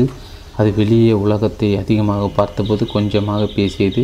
கொஞ்சமாக பேசியதில் அதிக அளவில் மற்றவர்கள் அதிக அளவில் மற்றவர்கள் பேசுவதை கேட்க முடிந்ததாம். நாமும் அந்த ஆந்தையை போல் மற்றவர்கள் சொல்வதை ஏன் அதிகமாக கேட்கக்கூடாது என்று எண்ணினார். தொழிலில் இறங்கியது இறங்கியிருந்த இவர் ஆந்தையை போல் செயல்பட்டு வந்திருக்கிறார். மற்றவர்கள் பேச காது கொடுத்து கேட்பார். எந்த ஒரு விஷயத்தையும் அலசி பார்ப்பார். எதற்கெடுத்தாலும் சந்தேகப்படும் குணம் உண்டு. ஆகையால் மற்றவர்களிடமிருந்து எப்போதும் விலகியே காணப்பட்டார். தனிமையில் இருப்பது, எதையும் எதையும் கூர்மையாக சந்தேகத்துடன் பார்ப்பது போன்ற இவருடைய குணங்கள் மற்றவர்கள் ஆச்சப்பட வைத்தது. ஒரு தடவை ராக்ஃபெல்லர் பிட்ஸ்பர்க் நகரில் சுத்தி சுத்திகரிப்பாளர்கள் கூட்டம் ஒன்றில் கலந்து கொண்டு பேச நேர்ந்தபோது கூட்டம் முடிந்ததும் அனைவரும் சாப்பிட போய்விட்டார்கள். அவர்கள் சாப்பிட்டு கொண்டே கிரீன்லாண்டிலிருந்து வந்த மனிதர் இரக்கமில்லாமல் பேசுவதை பற்றி விமர்சித்தார்களாம். அவர்கள் விமர்சித்து ராக்ஃபெல்லரை பற்றி அவருக்கு என்ன வயதிருக்கும் என்று ஒருவர் கேட்டபோது ஒவ்வொருவரும் ஒவ்வொரு வயதை ஊக்கம் ஊகம் செய்து சொன்னார்கள். நான் அவரை கவனித்து கொண்டிருந்தேன். அவர் ஏதாவது ஒரு கேள்வி கேட்டு மற்றவர்களை பேசவிட்டு கவனமாக கேட்டுக்கொண்டிருந்தார். ஆனால் ஒன்றும் சொல்லவில்லை. எனினும் ஒவ்வொரு விஷயத்தையும் கவனம் வைத்திருந்து கடைசியில் அவற்றை குறிப்பிட்டு ஒரு முடிவை சொன்னார் என்றார் ஒருவர். பிறகு அவர் வயது நூற்றி நாற்பதுக்கு மேல் இருக்கும் என்று எண்ணுகிறேன். அந்த அளவுக்கு அவர் அறிவு வளர்ந்திருக்கிறது. பிறந் பிறந்தபோதே அவருக்கு நூறு வயதாக இருந்திருக்கும் என்றாராம். அனுபவம் பெற்று தொழிலதிபர் மத்தியில் ராக்ஃபெல்லர் அந்த அளவுக்கு பற்ற மற்றொரு கவனத்தை கவர்ந்திருக்கிறார். பல ஆண்டுகளுக்கு பிறகு ராக்ஃபெல்லருடன் இணைந்து செயல்பட்ட ஒருவர், எந்த ஒரு நிலையிலும் கொஞ்சம் உணர்ச்சி வசப்படாதவர் என்று இவரை பற்றி குறிப்பிட்டாராம். எந்த ஒரு நிலையிலும் எந்த ஒரு நிலையிலும் எந்த ஒரு நிலையிலும் கொஞ்சமும் உணர்ச்சி வசப்படாது எந்த ஒரு நிலையிலும் கொஞ்சமும் உணர்ச்சி வசப்படாதவர் என்று இவரை பற்றி குறிப்பிட்டாராம். இவருடைய உண்மையான சொரூபம் யாருக்கும் தெரியாதபடி முகமொழியுடன் காணப்பட்டார் என்பது மற்றொரு நிபுணனி கருத்து. மர்மமான புதிரான ஒரு மனிதர் என்று கருதப்பட்டவர். ஆயிரத்தி எட்நூற்றி எழுபது முதல் ஆயிரத்தி எட்நூற்றி எண்பது வரை பத்து ஆண்டுகள் மா பெரும் சோதனைக்கு ஆளான காலம். கம்பெனியின் பெரிய அளவில் உருவாக்கி எல்லாவற்றையும் ஒன்றாக இணைத்து செயல்பட வேண்டியிருந்தது. பத்திரிகைகள் கடுமையாக விமர்சித்தன. சட்டமன்றத்தில் கேள்விகள் எழுப்பப்பட்டன. அரசியல் நிர்பந்தம் தலை தூக்கியது. அப்போது ஏற்பட்ட ஆவல், மன உளைச்சல், தான் சம்பாதித்த பெரும்பானத்தால் கூட ஈடு செய்ய முடியாது என்றாராம். துன்பமான அந்த நாட்களை ராக்ஃபெல்லரின் மனைவி அடிக்கடி நினைவுபடுத்தி வந்திருக்கிறார். எத்தனையோர்கள் நிம்மதியாக ராக்ஃபெல்லர் தூங்க முடியாமல் போனதாம். தூக்கத்தை கெடுக்கும் அளவுக்கு ஏற்பட்ட இமாலய பிரச்சனைகள், தலைப்பு, உளைச்சல், அயற்சி ஆகியவற்றை மறந்து உற்சாகத்துடன் இருக்க விரும்பும் ராக்ஃபெல்லர் மாலை வேலைகளில் ஒரு சாய்வு நாட்கள் நன்றாக சாய்ந்து உட்கார்ந்தபடி மற்றவர்கள் பிஸ்னஸ் தொடர் பாக பேசுவது அமைதியாக கேட்பார். எப்போதாவது கொஞ்சம் பேசுவார். சாய்ந்து படித்திருப்பது முதுகு கீதமாக இருக்குமா. ராக்ஃபெல்லர் தன்னுடைய அலுவலகத்தில் உடற்பயிற்சி செய்ய சில பழைய கால சாதனங்கள் வைத்திருந்தார். தசைகளை தளரும்படி செய்ய பயிற்சிகளை செய்வார். குதிரைகள் மீது இவருக்கு எப்போதும் அளவு கடந்த பிரியம் உண்டு. அவற்றை எப்போதும் நேசித்து வந்தவர். அலுவலக வேலைகள் முடிந்ததும் குதிரைகளின் மீது சவாரி செய்வது இவருக்கு மிகவும் பிடிக்கும். சில சமயம் வண்டிகளில் குதிரைகளை பூட்டி இவரை செலுத்துவார். வா வாகன்கள் என்று கூறப்படும் வண்டிகள் கனமான உறுதியான மரக்களால் செய்யப்பட்டவை. வெஸ்டர்ன் எனப்படும் கவ்பாய் படங்களில் காணப்படும் வண்டிகளை போன்றவை. வண்டியை மெதுவாக செலுத்துவார், வேகமாக செலுத்துவார், அதிவேகமாக செலுத்துவார். இதனால் இவருக்கு ஏற்படும் மன மகிழ்ச்சி அளவில்லையாம். குதிரை சவாரி அல்லது வாகனம் பயணம் முடிந்த பிறகு புது உற்சாகத்துடன் அன்று வந்த சுமார் பத்து கடிதங்களை படித்து குதிரை சவாரி அல்லது வாகனம் பயணம் முடிந்த பிறகு புது உற்சாகத்துடன் அன்று வந்த சுமார் பத்து கடிதங்கள் படித்து பதில் எழுதுவாராம். உடல் வலிக்கோ மன உளைச்சலுக்கோ சோம்பலுக்கோ கொஞ்சம் இடம் கொடுக்காதவர். கிளீவ்லாண்டில் தொழிலை கவனிக்காத நேரத்தில் பாப் ட்ரஸ்ட் தேவாலயத்துக்கு போவது அவரது வழக்கம். தெய்வ பக்தி மிகுந்தவர். தேவாலயத்தில் நடக்கும் ஞாயிறு பள்ளி கிறிஸ்தவ மத சம்பந்தப்பட்ட பாடங்களை சிறுவர்களுக்கு இவர் நடத்துவது வழக்கம். ஒரு மாணவி ராக்ஃபெல்லரின் பிள்ளைகளுடன் பழகியவர். கூர்ந்து இவர் நடத்தும் பாடங்களை கவனிப்பார். பாடங்களை நடத்துவோர். இவரோட கூர்மையான மூக்கு, நீண்ட கன்னங்கள் மாணவர்களை பெரிதும் கவர்ந்து விட்டன. பழுப்பு நீளமும் கலந்த இவர் கண்களின் பார்வை கொஞ்சமும் மாற்றம் ஏற்படாது. எப்போதும் இவர் உற்சாகத்துடன் பாடங்களை சொல்லித் தருவார். இவரிடம் உள்ள பக்தியை நீக்கிவிட்டால் கவர்ச்சியே இல்லாமல் போய்விடும் என்று கருத்து கூறியிருக்கிறார். தொழில் மட்டுமின்றி தேவாலயத்தில் பேசும்போது கூட இவர் மற்றவர்கள் கவனத்தை பெரிதும் கவர்ந்து விடுவார். ராக்ஃபெல்லருக்கு மிகவும் பிடித்த இடம் கிளீவ்லாண்டின் வெளியே அமைந்திருந்த ஃபாரஸ்ட்களில் எஸ்டேட் இவருக்கு மிகவும் பிடித்த இடம். அங்கே அமைந்திருந்த மாளிகையின் பளிங்கு செங்கற்களின் அழகை, குளிரும் காயும் அறையும், சுற்றிலும் அமைக்கப்பட்ட தோட்டங்களை, மரங்கள் எல்லாவற்றையும் பார்த்து ரசிப்பார். இங்கிருந்து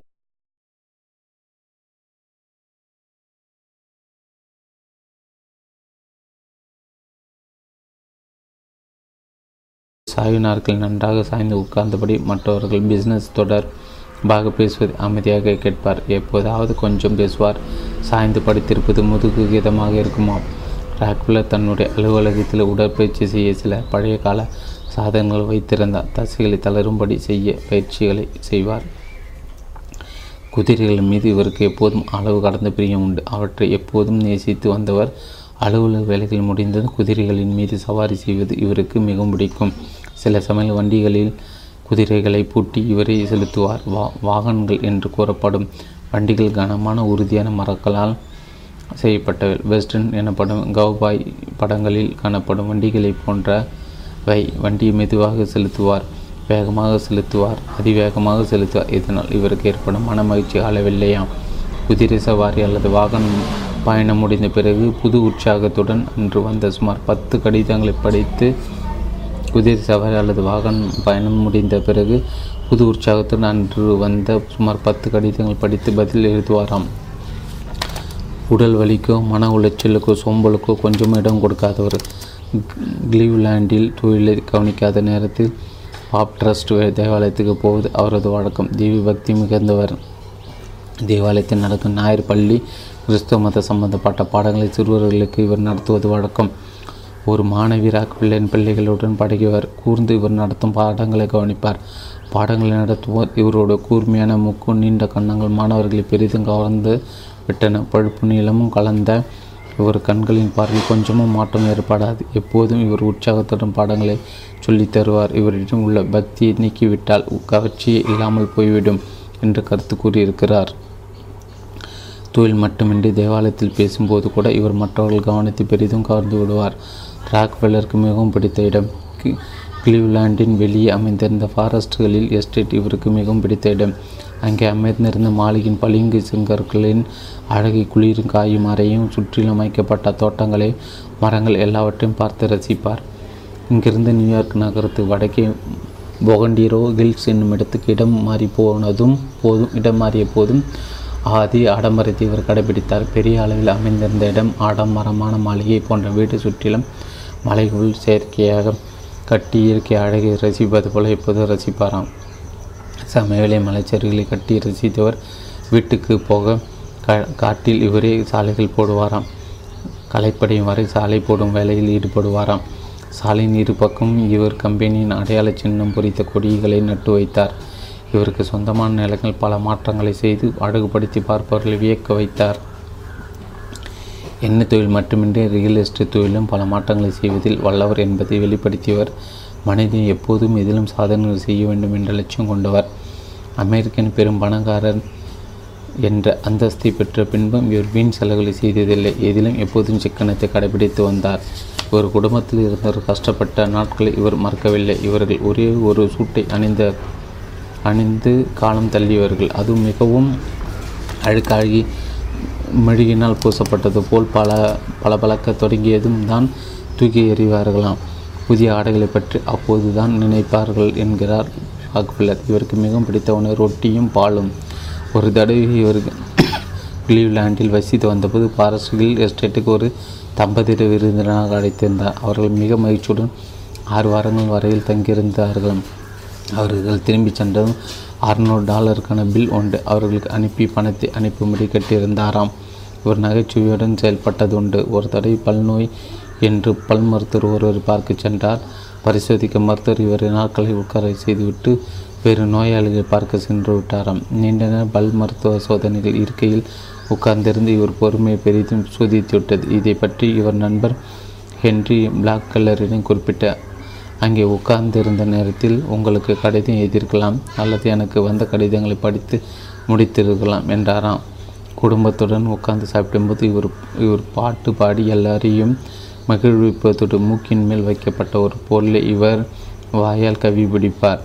மூக்கின் நுனியில் ஒரு பிஸ்கட்டை நிறுத்தி வைத்து வேடிக்கை காட்டுவார்.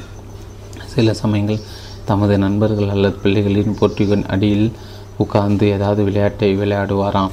ஒரு சிறு வயதிலிருந்து கணக்கில் புலி என்று கருதப்பட்டாலும் எண்களை சரியாக சொல்ல வரிசையாக சொல்ல சொல்ல சொன்னால் எழுபத்தொரு மட்டுமே தான் சொல்ல தெரியுமா. இதற்காக இவர் பிள்ளைகள் அடிக்கடி இவரை கேலி செய்து செய்வதுண்டு. நிதி உதவி செய்ய தயங்காதவர். ராக்ஃபெல்லர் பணம் சம்பாதிக்க தொடங்கியதிலிருந்து ஏழைகளுக்கு நிதி உதவி செய்து வந்தார். தொடக்கத்தில் சிறிய அளவு பணத்தை தர்ம காரியங்களுக்காக தேவாலயங்களுக்கு கொடுத்து வந்தார். எதையும் தேவாலயத்தின் வழியாக செய்ய வேண்டும் என்று நினைத்தார். நிறைய பணம் வந்தது. நன்கொடைகளும் அதிக அளவில் சென்றன. இவர் சம்பாதித்த பணத்தில் ஒரு கணிசமான தொகையை நன்கொடையாக கொடுத்து வந்ததால் அந்த நிதி பெரிய அளவில் சேர்ந்து விட்டது. யாருக்கெல்லாம் உதவி செய்ய வேண்டும் என்று ஆராய்ந்து உண்மையை கண்டுபிடித்து நிதியுதவிகளை செய்து வந்தார். தொழில் எப்படி எச்சரிக்கையுடன் செயல்பட்டாரோ அதேபோல் நிதி உதவி அளிப்பதிலும் எச்சரிக்கையுடன் செயல்பட்டார். பள்ளிகளில் கல்லூரியில் படித்த ஏழை மாணவர்களுக்கு இவர் நிதி உதவி செய்ய தொடங்கினார். அதன் பிறகு விஞ்ஞானம் மருத்துவம் கல்வி ஆகிய துறைகளில் ஆராய்ச்சி மேற்கொண்டவர்களுக்கு நிதி உதவி அளிப்பதை விரிவுபடுத்தினார். இவர் பணம் சம்பாதித்து வந்த பத்தொன்பதாம் நூற்றாண்டில் நிதியுதவி செய்பவர்கள் பெரும் நிதியுதவி செய்பவர்கள் பெரும்பாலும் கிறிஸ்து தேவாலயத்தின் வழியாக பணத்தை நன்கொடையாக அளித்து வந்தார்கள். அப்படி பணம் வழங்கியவர்கள் இவர் தான் முதன்மையான என்று கருதப்பட்டார். ஆயிரத்தி எட்நூற்றி எண்பதாம் ஆண்டில் இவர் ஒரு பல்கலைக்கழகத்தை தொடங்கினார். அதற்கு பாப்பிடிஸ்ட் பல்கலைக்கழகம் என்று பெயரிட்ட மதச்சார்புடன் நடத்தப்பட்ட பல்கலைக்கழகம் அதன்பின் சிக்காகோ பல்கலைக்கழக மாபெரும் பல்கலைக்கழகத்தையும் தொடங்கி நடத்தி நடத்தி வந்தார். இதற்காக பெரிய அளவில் பணம் வழங்கிய பெருமை இவரை மட்டுமே சேரும். பெரும் பணத்தை வழங்கிய இவர் கல்வி செயல்பாடுகளின் நிர்வாகத்தை தலையிட்டதில்லை. ஒரே ஒரு நிபந்தனை மட்டும் வலியுறுத்தி வந்தார், அதாவது பட்ஜெட்டுகள் செலவுகளை அடக்க வேண்டும் என்றார். இவர் தொடங்கிய பல்கலைக்கழக கட்டடங்களுக்கு இவர் பெயரை வைக்க அனுமதிக்கவில்லை. ஒருவர்கள் பல்கலைக்கழகத்தின் ஆண்டுக்கு இரண்டு முறை மட்டுமே நேரில் போய் பார்ப்பார், அவை எப்படி இயங்குகின்றன என்று விசாரித்து தெரிந்து கொள்வார்.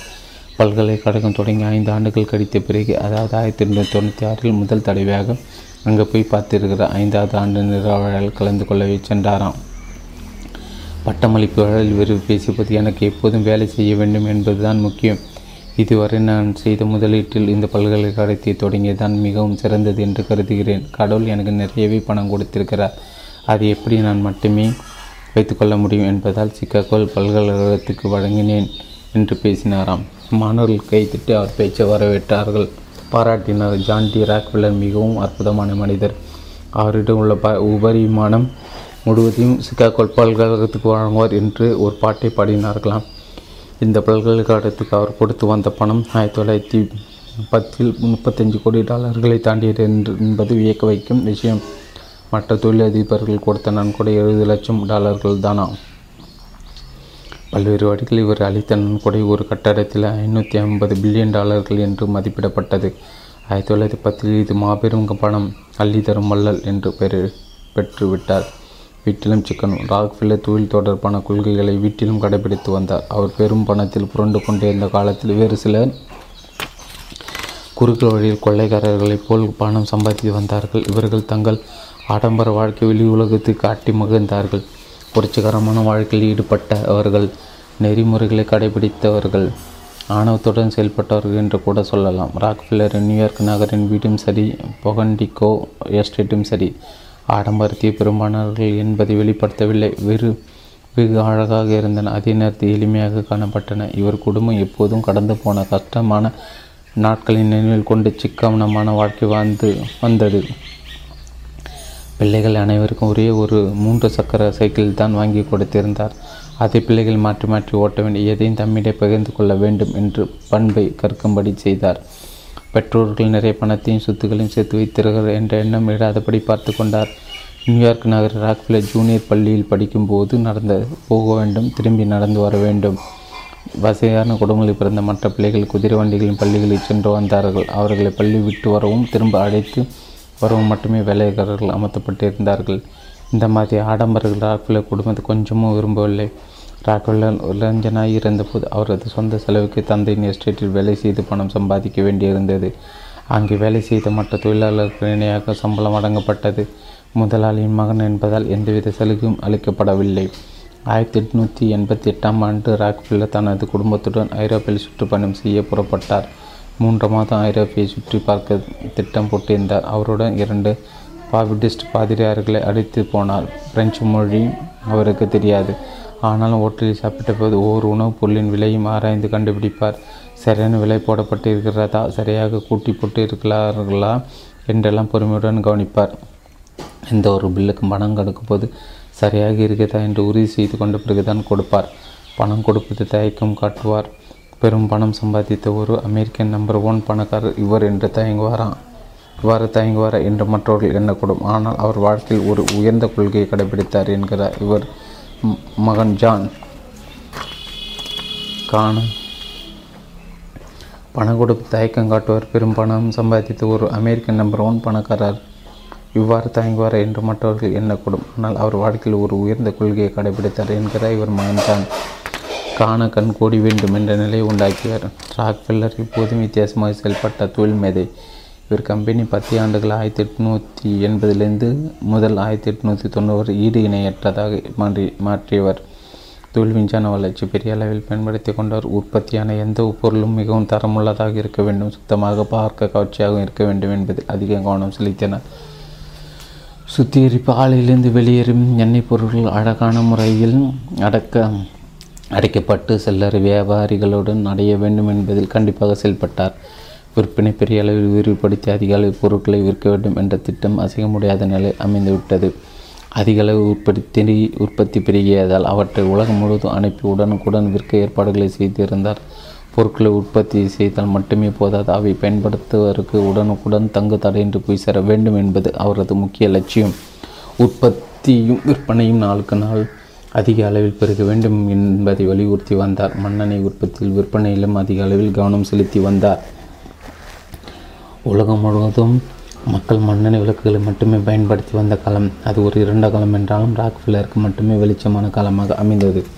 பெட்ரோலிய எண்ணெய் மண்ணெண்ணெய் அமெரிக்க இல்லங்கள் விளக்கு எரிக்க ப பயன்பட்டதால் பலதரப்பட்ட மக்களின் வாழ்விலும் வேகமான மாற்றங்கள் ஏற்பட்டு ஒரு புதிய வெளிச்சமே தோன்றியது. மூளை முடுக்கில் இருந்தவர்களோட மண்ணெண்ணெயை வாங்கி அரிக்கன் விளக்கிற்கு பயன்படுத்தினார். இவர்களுக்கு தேவையான மண்ணெண்ணெய் பலசரக்கு கடைகளிலும் மருத்துவ கடைகளிலும் கிடைத்து வந்தது.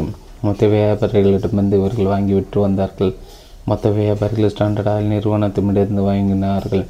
நியூயார்க் நகரில் அமைந்த ஒரு மருந்து கடை வியாபாரி ஆயிரத்தி தொண்ணூற்றி அறுபத்தி நாலு ஒரு கருத்தை வெளியிட்டார். மண்ணெண்ணெய் வந்த பின் விவசாயிகள் நீண்ட காலம் உயிருடன் வாழத் தொடங்கி இருக்கிறார்கள் என்றார். இதற்கு முன் அவர்கள் திமிங்கலத்தை எண்ணெய் வாங்கி விளக்கை எரிய வைத்தார்கள். திமிங்கல எண்ணெயின் விலை மிகுந்திருந்தது என்பது ஒரு பக்கம், அது கிடைப்பதும் நாளுக்கு நாள் அரிதாகிவிட்ட நிலை மறுபக்கம். திமிலங்களை அதிக அளவில் கொன்றதால் அதற்கு பங்கும் ஏற்பட்டு விட்டது. ஆகியால் சூரியன் மறைந்ததும் எல்லாரும் தூங்க போய் தூங்க போய் விடுவார்கள். ஆயிலும் பாதி நேரத்தை தூங்கி கடித்து வந்தனர். மண்ணெண்ணெய் எங்கும் எப்போதும் கிடைக்க தொடங்கியதும் இரவில் அதிக நேரம் படிக்க முடிந்தது. விளக்குகள் வெளிச்சத்தை போது போக்குகான விஷயங்கள் ஈடுபட்டார்கள். குளிர்காலங்களில் இது அதிக அளவில் பயன்படுத்தப்பட்டது. ஆக அமெரிக்கர்களின் வாழ்க்கையில் ஒவ்வொரு பெரிய திருப்பத்தை நாகரிகத்தை உண்டாக்கிவிட்டது மண்ணெண்ணெய். மண்ணெண்ணெய் உபயோகங்களை பற்றி அமெரிக்கர்கள் விளக்கும் கட்டுரைகள் பல பத்திரிகைகள் வெளியான. ஒரு சில ஆசிரியர்கள் புத்தகங்களை எழுதி வெளியிட்டார்கள். அமெரிக்க பெண்களுக்கு எந்த வகையில் மண்ணெண்ணெய் பயன்படும் என்பதற்காக சில புத்தகங்கள் வெளியான. தரமான மண்ணெண்ணெய் விளக்குகள் எப்போதும் திருப்தி அளிக்கும் என்ற கருத்து வெகுவாக பரவியது. எந்த மாதிரி விளக்குகள் வாங்கினால் அதிக அளவில் வெளிச்சம் கிடைக்கும், கண்கள் கெடாது என்ற யோசனைகள் புத்தகங்கள் வழியாக மக்களுக்கு கிடைத்தன. எந்த மாதிரி விளக்குகளை வாங்கினால் அதிக அளவில் வெளிச்சம் கிடைக்கும், கண்கள் கடாது என்ற யோசனைகள் புத்தகங்கள் வழியாக மக்களுக்கு கிடைத்தன. அதே நேரத்தில் தரைக்குற மண்ணெண்ணெய் பயன்படுத்த வெடி விபத்துகள் ஏற்பட்டு உயிர் சேதங்கள் ஏற்படும் என்பதை விளக்கினார்கள். ஆயிரத்தி எட்நூற்றி எழுபது ஆண்டுகளில் தரைக்குறவான மண்ணெண்ணெய் விளக்கு ஏற்ற பயன்படுத்தியவர்களில் ஆண்டு ஒன்றுக்கு குறைந்தது ஆறாயிரம் பேர் வரை விபத்துக்குள்ளாகி இறந்து போனார்களாம். விளக்கை பற்ற வைக்கும்போது எதிர்பாராமல் வெடித்துவிடமா தரமான மண்ணெண்ணெய் மட்டும் விற்க வேண்டும் என்ற கட்டுப்பாடு மெல்ல மெல்லவே வந்தது. ஆனால் ராக்ஃபெல்லர் தொடக்கத்திலிருந்து மண்ணெண்ணெயை தயாரித்து விற்பனை செய்து வந்ததால் விபத்துகள் தவிர்க்கப்பட்டன.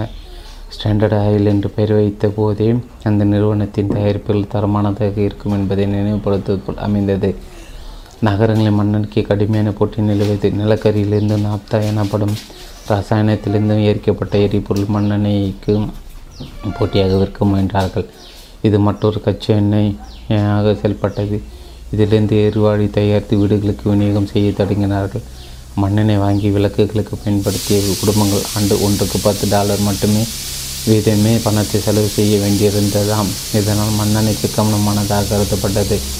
எரியாய் எரிவாயு விலை அதிகம். இதை பயன்படுத்திய குடும்பங்கள் மாதம் ஒன்றுக்கு பத்து டாலர்கள் செலுத்த வேண்டியிருந்ததாம். கிராமங்களில் மண்ணெண்ணெய் மண்ணெண்ணெய்க்கு போட்டி ஏற்படவில்லை. எரிவாயு வாங்க அங்கே அவர்களுக்கு போதிய வசதி இல்லை. கடைகளில் அடி அடுக்கி வைக்கப்பட்ட மண்ணெண்ணெய் டப்பாக்களை பார்த்தவர்கள் அமெரிக்க மக்களின் வாழ்க்கை தரம் எந்த அளவுக்கு உயர்ந்து விட்டது என்று நினைத்து வியக்கத் தொடங்கினார்கள். விளக்குகள் சிம்பனிகள் மற்றும் மண்ணெண்ணெய் பொருட்கள் என்று கடைகள் விற்கப்பட்டதை பார்த்தபோது இருட்டில் கண்களுக்கு சுலபமாக வெளிச்சம் கிடைத்தது என்பதை அறிய முடிந்தது என்று ஒரு மாணவர் எழுதினாராம். இதற்கு முன் பெரிய அகல் விளக்குகளில் கொழுப்பை நிரப்பி வத்திகளை எரிய வைத்து அந்த வெளிச்சத்தை படித்து வந்தவர்கள். மண்ணெண்ணி விளக்குகள், அரிக்கன் விளக்குகள் வந்த பிறகு பெரிது மாறிய வாழ்க்கையை காண கண்கள் கோடி வேண்டுமென்று வியாபாரிகள் கருதினார்கள். எங்கும் மண்ணெண்ணெய் தான் அதிக அளவில் பயன்படுத்தப்பட்டது. நாப்தா, பெட்ரோல், எரிவை போன்ற பெரிய கட்டடங்களில் வெளிச்சம் உண்டாக்க பயன்படுத்தப்பட்டன.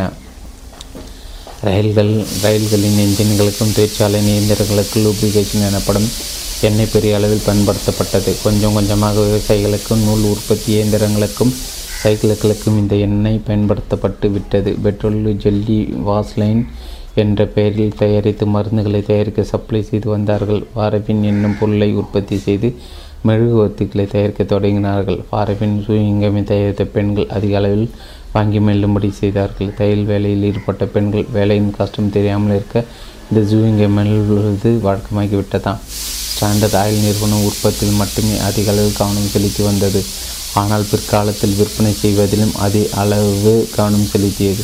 மார்க்கெட்டை தொழிலில் பெரிய அளவில் இயங்கியதால் உலகம் முழுவதும் எண்ணெய் பொருட்கள் அதிக அளவில் விற்க முடிந்தது. ஸ்டாண்டர்ட் ஆயிலின் விற்பனையாளர்கள் ஒவ்வொரு கடைக்கும் நேரில் போய் போட்டியாளருக்கும் தரக்குறைவான எண்ணெய் விற்பனை செய்வதை கண்டித்துள்ளார்கள், பயமுத்தினார்கள். வன்முறைகள் கூட கட்டவிழ்த்து விடப்பட்டதாக ஒரு செய்தி. விலை குறைவாக பெரிய அளவில் எண்ணெய் வகைகளை விற்க முடிந்தால் போட்டியாளர்களை முறியடிக்க முடிந்தது. பெரிய பிப்பாய்கள் எண்ணெய் அடைத்து விற்பதை மாற்றி சிறிய பிப்பாய்கள் விநியோகம் செய்ய தொடங்கினார்கள். இதனால் பெரிய பிப்பாய்களில் எண்ணெய் ஓடுவது தணிக்க தவிர்க்கப்பட்டது. ரயில் வண்டிகளில் கூட பெரிய பிப்பாய்களை அடுக்க மு இடமில்லாமல் தவித்த காலம் உண்டு. சிறிய ஒழுகாத பிப்பாய்கள் வந்ததும் எல்லோரும் அதை வாங்கினார்கள். அமெரிக்கா தெருக்களை குதிரைகள் பூட்டிய வாகனங்களில் சிறிய பிப்பாய்களில் மண்ணெண்ணெய் விற்கப்பட்டது. ஒரு பீப்பாயில் ஐந்து காலன் எண்ணெய் மட்டுமே நிரப்பி அனுப்பினார்கள். சுமந்த போவதும் சுலபம். அதே நேரத்தில் கிராம பகுதிகளுக்கு விநியோகம் செய்யப்பட்ட சிறிய பீப்பாய்களை திருப்பி அனுப்ப வேண்டாம் என்று சொல்லிவிட்டார்களாம். கிடைத்தது அனைத்தையும் வாங்கியவர். எண்ணெய் கிணறுகளை வைத்திருந்தவர் எந்த அளவுக்கு எண்ணெய் தொடர்ந்து விநியோகம் செய்ய முடியும் என்பது ஒரு பெரிய கேள்விக்குறியாகவே இருந்து வந்தது. ஸ்டாண்டர்ட் ஆயில் என்பது எண்ணெயை சுத்திகரிப்பு செய்து எண்ணெய் வகைகளை உலகம் முழுவதும் விற்று பணம் சம்பாதித்து வந்தது. எண்ணெய் சுத்திகரிப்பு தொழில் என்பது ஒரு ஆபத்தான தொழிலாக ஒரு கட்டத்தில் காணப்பட்டது. எண்ணெய் சுத்திகரிப்பு செய்பவர்களை எண்ணெய் கிணறுகளையும் வாங்கி வைத்து கொண்டு கச்சா எண்ணெய் எடுத்து சுத்திகரிப்பு செய்வதுதான் சிறந்த வழி என்று கருதப்பட்டது. கம்பெனி செயற்குழு உறுப்பினர் ஒரு ஆயிரத்தி எட்நூற்றி எண்பத்தி அஞ்சில் ராக்ஃபெல்லருக்கு எச்சரிக்கைவிடும் வகையில் ஒரு கடிதம் எழுதியிருந்தார். நமது தொழில் எண்ணெய் சுத்திகரிப்பு செய்து அதனை பல்வேறு இடங்களுக்கு அனுப்புவதும் விற்பனை செய்வது மட்டுமே.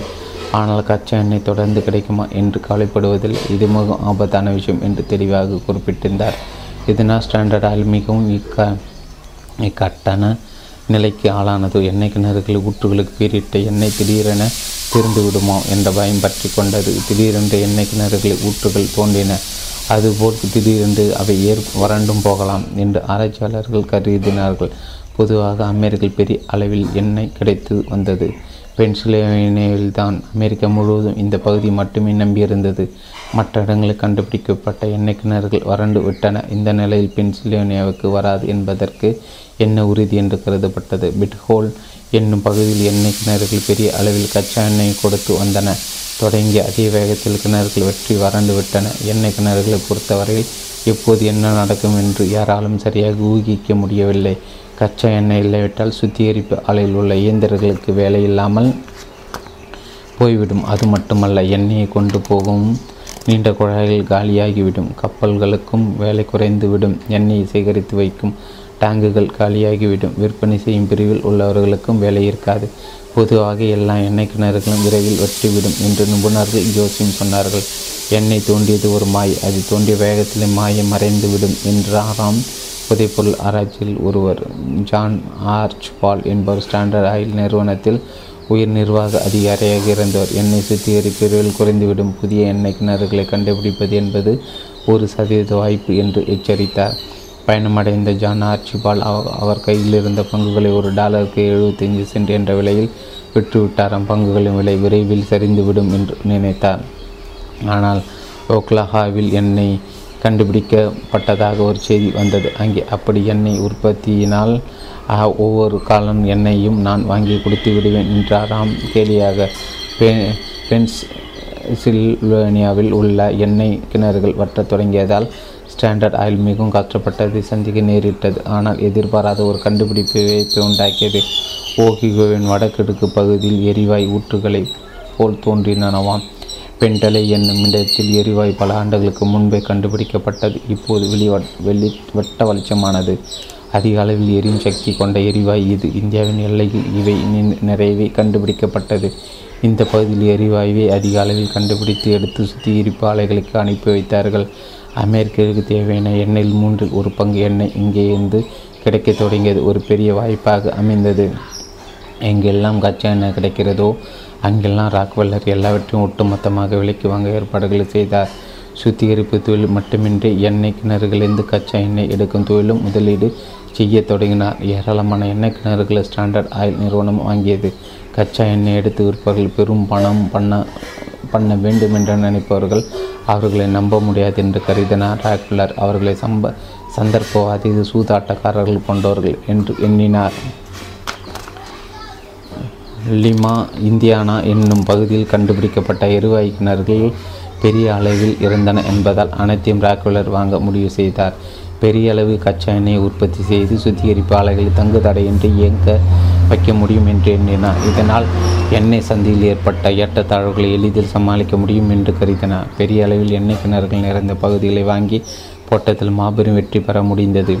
பென்சில்வேனியாவில் கச்சா எண்ணெய் தீர்ந்து விட்டது என்ற நிலையில் லிமா பகுதியில் நிறைய எண்ணெய் கிடைக்கிறது என்ற செய்தி ஸ்டாண்டர்ட் ஆயில் நிறுவனத்தை மகிழ்ச்சி அடைய வைத்தது. ஆனால் ஒரு சில பிரச்சனைகள் தோன்றின.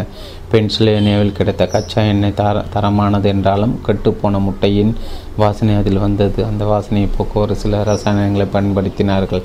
லிமாவில் கிடைத்த கச்சா எண்ணெயில் ஒரு பிராணிகள் மீது வரும் துர்நாட்டம் போல் வீசியது. இதை எப்படி சகித்துக்கொள்வது என்பது பிரச்சனையானது. ஆனால் விரைவில் இந்த நூற்று துர்நாற்றை போக்க தெரிந்து கொண்டார்கள். இதனால் ஸ்டாண்டர்ட் ஆயில் நிறுவனத்திற்கு மகத்தான வெற்றி கிடைத்தது. இரண்டாவது பிரச்சனை இருபத்தி ஆறு பிராட்வில் அமைந்திருந்த அலுவலகத்தில் தொடங்கிறது. ராக்ஃபெல்லரின் கூட்டாளிக்கு பங்குதாரர்கள் இனிமேல் எண்ணெய் கிடைப்பது கஷ்டம் என்று எண்ணி பயந்தார்கள். கம்பெனி எதிர்காலம் இருண்டு கிடப்பதாகவும் எந்த நேரத்தில் மூடிவிடும் ஒரு நிலை ஏற்படும் என்று அஞ்சினார் ராக்ஃபெல்லர். அவர்கள் அச்சத்தை போக்க எங்கெல்லாம் கச்சா எண்ணெய் கிடைக்கிறதோ அங்கெல்லாம் எல்லாவற்றையும் வாங்கி பெரிய அளவில் சேமிக்கும்படி கட்டளையிட்டார்.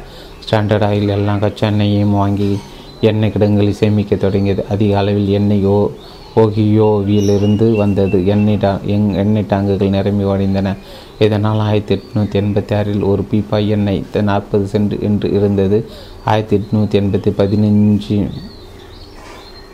சென்ட் என்று குறைந்துவிட்டது. கிடைத்த எண்ணெய் முழுவதும் மொத்தமாக வாங்கியது குறித்து ராக்ஃபெல்லரின் கூட்டாளிகள் எதிர்த்தார்கள். ஆனாலும் ராக்ஃபெல்லராக அகப்பட்டதை எல்லாம் வாங்கி சேமிக்க வேண்டும் என்ற கொள்கை விடாபிடியாக இருந்தார். லிமா ஆயில் கடைகள் மற்றும் நாற்பது பில்லியன் பீப்பாய்கள் எண்ணெய் அடுக்கி வைக்கப்பட்டு இருந்தது. இந்த கச்சா எண்ணெயை காப்பர் ஆக்சைடு என்னும் ரசாயனத்தில் உதவியால் சுத்திகரிப்பதால் சுத்திகரித்த அதில் உள்ள கட்டவாடை நீங்கும் என்பதையும் கண்டுபிடித்து செல் செயலாற்றினர். இதனால் ஸ்டாண்டர்ட் ஆயில் நிறுவனத்தை எண்ணெய் நாட்டம் இல்லாமல் விற்பனைக்கு அனுப்பப்பட்டது. ராக்ஃபெல்லரின் அதிரடி திட்டம் மிக விரைவில் பலனளிக்க தொடங்கியது.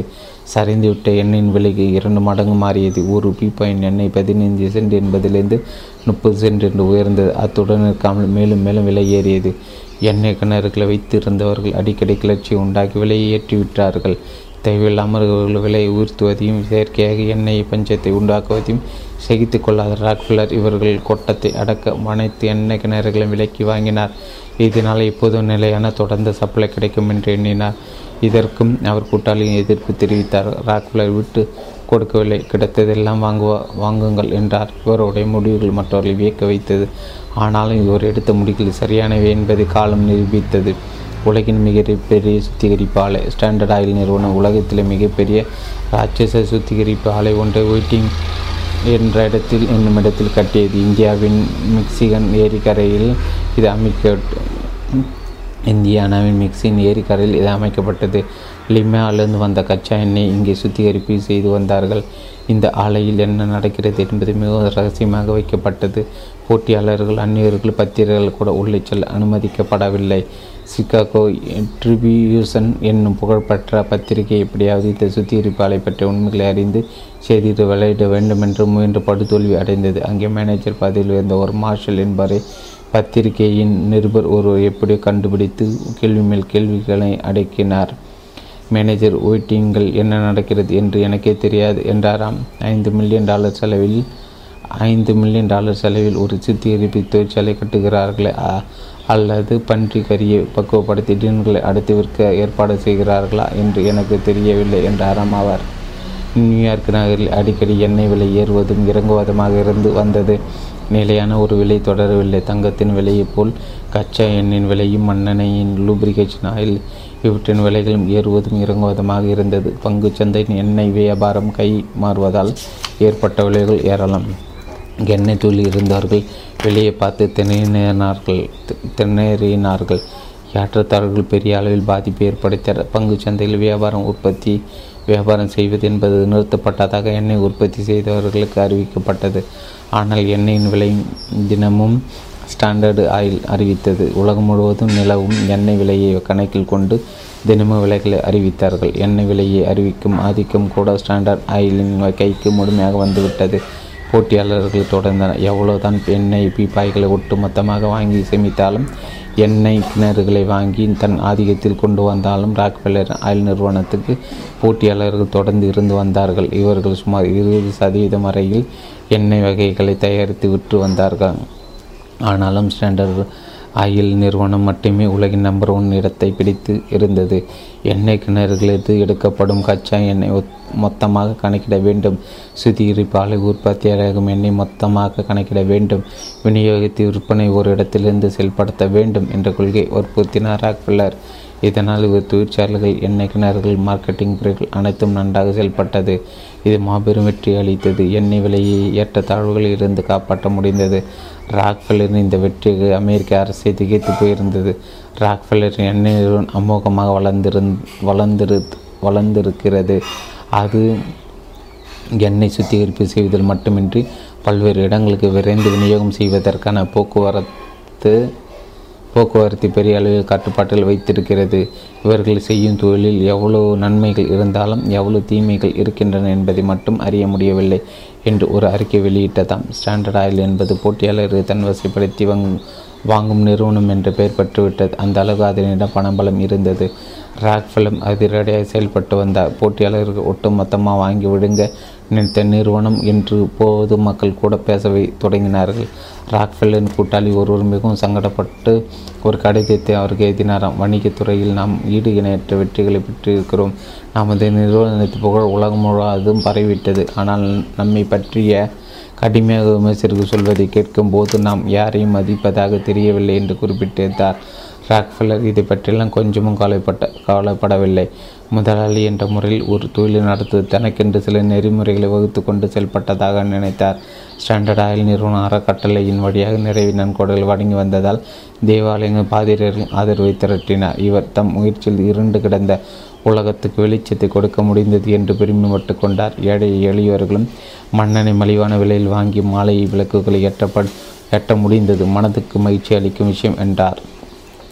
தொழில் போட்டியாளர்களை கொன்றுவிட்டு ராக்ஃபெல்லர் உலகத்தில் பெரும் பணக்காரர் ஆனார் என்று பொதுவாக விமர்சிக்கப்பட்டது. பெரிய அளவில் திட்டங்களை திட்டி குறுகிய காலத்தில் பெரும் பண்ணை பண்ண பெரிய அளவு திட்டங்களை தீட்டி குறுகிய காலத்தில் பெரும் பணம் பண்ண தெரிந்தவர் என்று இவரை பற்றி ஒரு எழுத்தாளையை வைத்திருக்கிறார். போட்டியாளர்கள் மற்றவர்கள் ஏமாற்றி பணம் சம்பாதித்து வந்தார்கள். செயற்கையான எண்ணெய் பஞ்சத்தை உருவாக்கி வெளியேற்றினார்கள். எண்ணெய் இனி கிடைக்காது என்று மக்களிடையே பீதியை கிளப்பினார்கள். ஆனால் ராக்ஃபெல்லர் இதிலும் நேர்மையாக நடந்து கொண்டார். போட்டியாளர்கள் அவருக்கு அவர்கள் கேட்ட விலை கொடுத்து வாங்கினார். தொழிலாளர் உற்பத்தி அதிகமாக்கி தரமுள்ள எண்ணெய் வகைகளை மட்டுமே வழங்க வேண்டும் என்பதில் கண்டிப்பாக செயல்பட்டார். எதிர்காலத்தை பற்றி யாரும் கணிக்க முடியாத ஒரு தொழில் இளம் வயதில் இறங்கி துணிவுடன் செயல்பட்டார். ஆபத்தான முடிவுகளை எடுத்தும் வெற்றி கண்டார். வயதானதும் இவர் பொறுப்புகளை மற்றவர்களும் ஒப்படைத்துவிட்டு ஒதுங்கி கொண்டார். ஸ்டாண்டர்ட் ஆயில் நிறுவனம் ராக்ஃபெல்லரின் கொள்கை அடிப்படையில் தொடர்ந்து இயங்கி வந்தது. அமெரிக்காவில் மட்டுமின்றி வெகு தொலைவில் உள்ள பாகு, சுமத்ரா, பர்மா, பெர்ஷியா போன்ற நாடுகளுக்கு மண்ணெண்ணெயை மண்ணெண்ணெய் உற்பத்தி ஏற்பற்றுமதி செய்து ஏழை எளியவர்கள் வீடுகளில் மாலையில் விளக்கு ஏற்ற வழிவகுத்தது. அவர் தொழில் ஒரு லட்சியம் இருந்தது. அமெரிக்கா கண்டுபிடித்த புதிய வழக்கு அமெரிக்காவின் மண்ணெண்ணெயில் விளக்குகள் எரிய தொடங்கி ஸ்டாண்டர்ட் ஆயில் பெரும் புகழ் பெற்றது. பெரிய அளவில் அதன் வியாபாரம் பெருகியது. டாலர் மழை பொழிய தொடங்கியது. மண்ணெண்ணெயில் எரியும் புதிய விளக்கை காண உலகத்தின் மற்ற நாடுகளும் காத்து கொண்டு இருந்தன. கெரோசின் எனப்படும் மண்ணெண்ணெய் விளக்குகள் சிம்னியுடன் காணப்பட்டதை பத்திரிகையில் பார்த்தவர்கள் பெரிதும் வியந்தார்கள். ஐரோப்பிய நாடுகள் மண்ணெண்ணெய் விளக்குகளாக பெரிதும் இயங்கின. புதிய விளக்குகளுக்கு மண்ணெண்ணெய் எப்போதும் வரும் என்று காத்திருந்தார்கள். அமெரிக்காவிலிருந்து கப்பல் முதன் முதலில் மண்ணெண்ணெய் அனுப்புவது என்பது ஒரு பெரிய பிரச்சனையாக தலையெடுத்து இது கப்பலில் வேலை செய்து மாலுமிகு பெற்றுள்ள எண்ணெய் பீப்பாய்களை ஏற்றிச் செல்ல பயந்தார்கள். மண்ணெண்ணெய் என்று பெயர் பெயரிடப்பட்டாலும் அதன் உதவியால் விளக்குகள் பிரகாசமாக எரி என்பதை பற்றி கேள்விப்பட்டீர்கள். ஆனால் கப்பலில் பீப்பாய்கள் தீர்ப்பற்றி வெடித்து விடுமோ என்ற பயம் அவர்களை கவ்வியது. ஆயிரத்தி எண்ணூற்றி அறுபத்தி ஒன்றில் பிளால் டெல்லியை சேர்ந்த ஒரு கப்பல் கம்பெனி மாலுமிகளுக்கு உண்மையை விளக்கி முதல் தடவையாக மண்ணெண்ணெய் பீப்பாய்களை சுமந்து போக வழிவகுத்தது. மாலுமிகள் அஞ்சாமல் இருக்க அவர்களுக்கு மதுவை கொடுத்து போதை ஏறிய பின் கப்பலை பயணம் செய்யும்படி செய்தது. மது போதையை அவர்கள் அச்சம் அடியோடு போய்விட்டது. முதல் முதலாக மண்ணெண்ணெய் பீப்பாய்கள் லண்டன் மாநகரை போய் அடைந்தது. இதனால் அமெரிக்க மண்ணெண்ணைக்கு உலகம் முழுவதும் கிராக்கி ஏற்பட்டது. மண்ணெண்ணெய் விளக்குகளை பார்த்து ஐரோப்பிய மக்கள் பெரிய ம அளவில் மகிழ்ச்சி அடைந்தார்கள். அமெரிக்க பெட்ரோலிய வியாபாரம் உலகம் முழுவதும் பரவ தொடங்கியது. இதில் மாபெரும் சாதனை செய்தது ஸ்டாண்டர்ட் ஆயில் நிறுவனம் ராக்ஃபெல்லர் கம்பெனி. பெட்ரோலிய எண்ணெய் வகைகள் அதிக அளவில் ஐரோப்பிய நாடுகள் அடைந்ததும் பொருளாதாரத்தில் தொழில் அமோக வளர்ச்சி ஏற்பட்டது. புது புது இயந்திரங்கள் கண்டுபிடிக்கப்பட்டன.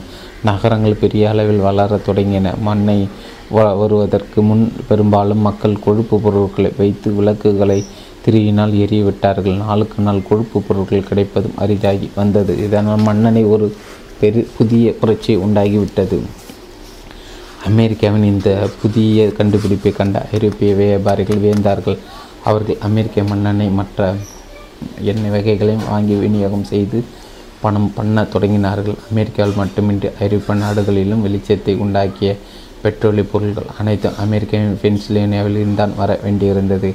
எண்ணெய் ஏற்றுமதி என்பது அமெரிக்காவின் ஒரு பெரிய வியாபாரமாக மாறிவிட்டது. உலக தேவைக்கு ஏற்ப எண்ணெய் விநியோகிக்க முடியாமல் பென்சில்வேனியா திணறியது. அந்த அளவுக்கு கிராக்கி ஏற்பட்டு விற்பனை பல மடங்கை எட்டியது. அமெரிக்காவின் எண்ணெய் ஏற்றுமதி அந்த நாட்டின் பொருளாதாரம் பெரிய அளவில் வளர்ச்சி அடைந்தது. ஏற்றுமதியான பொருட்களின் மண்ணெண்ணெய் நான்காவது இடத்தை பிடித்தது. உற்பத்தி செய்யப்பட்ட பொருளுக்கு முதன்மையாக விளங்கியது. அதிக அளவில் மண்ணெண்ணெய் வாங்கியது ஐரோப்பிய நாடுகள். ஸ்டாண்டர்ட் ஆயில் நிறுவனம் ஆயிரத்தி எட்நூற்றி எழுபதில் மிகப்பெரிய நிறுவனமாக உலகம் முழுவதும் கருதப்பட்டது. ஏற்றுமதியான பெட்ரோலிய பொருள்களில் தொண்ணூறு சதவீதம் ஸ்டாண்டர்ட் ஆயில் நிறுவனத்தை சேர்ந்தது. பெரிய அளவில் போட்டியாளர்கள் வென்ற கம்பெனி எப்போது முதலாவது இடத்திலே இருக்க விரும்பியது விரும்பிய கம்பெனியாக அது திகழ்ந்தது. ராக்ஃபெல்லர் உலகம் முழுவதும் தனது திட்டத்தை விரிவுபடுத்தி வந்தார். இதனால் உலகத்தின் மூலை முடுக்கெல்லாம் பெட்ரோலிய பொருட்கள் சென்றடைந்தன. ஸ்டாண்டர்ட் ஆயில் தமது பொருள்களை பற்றி பெருமைப்படும்படி அமைந்தது. தரமானது, மலிவானது, எப்போதும் கிடைக்கக்கூடியது என்று உலக மக்கள் நம்பினார்கள். இனி யாரும் தமக்கு போட்டி இல்லை என்று ராக்ஃபெல்லர் நிறுவனம் நினைக்க முடியாத ஒரு நிலை ஏற்பட்டது. எந்த தொழிலும் எப்போதும் போட்டிகள் நிறை தொடர்ந்தன. சவால்கள் பிறந்தன. எதை சமாளிக்கும் திறமை உள்ளவர்கள் மட்டுமே வெற்றி பெற முடிந்தது. புதிய விளக்குகளுக்கு போட்டி அமெரிக்காவில் கண்டுபிடித்த புதிய விளக்குகளுக்கு மண்ணெண்ணெய் சிம்னி விளக்குகள் போட்டி ரஷ்யாவில் பெரிய அளவில் தொடங்கியது.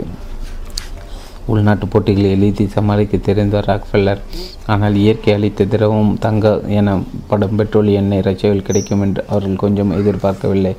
ரஷ்யாவின் அப்போதைய தலைநகர் செயின்ட் பீட்டர்ஸ்பர்க் பகுதியில் குளிர்ந்த பகுதியில் அமைந்திருந்த நகரம். இங்கே குளிர்காலம் வந்து விட்டால் பகலில் கூட ஆறு மணி நேரம்தான் சூரியன் வெளிச்சம் இருக்கும். அதுவும் மங்களாகவே இருக்கும். ஆகியில் இருளை போக்க செயற்கை விளக்கை நம்பினார்கள்.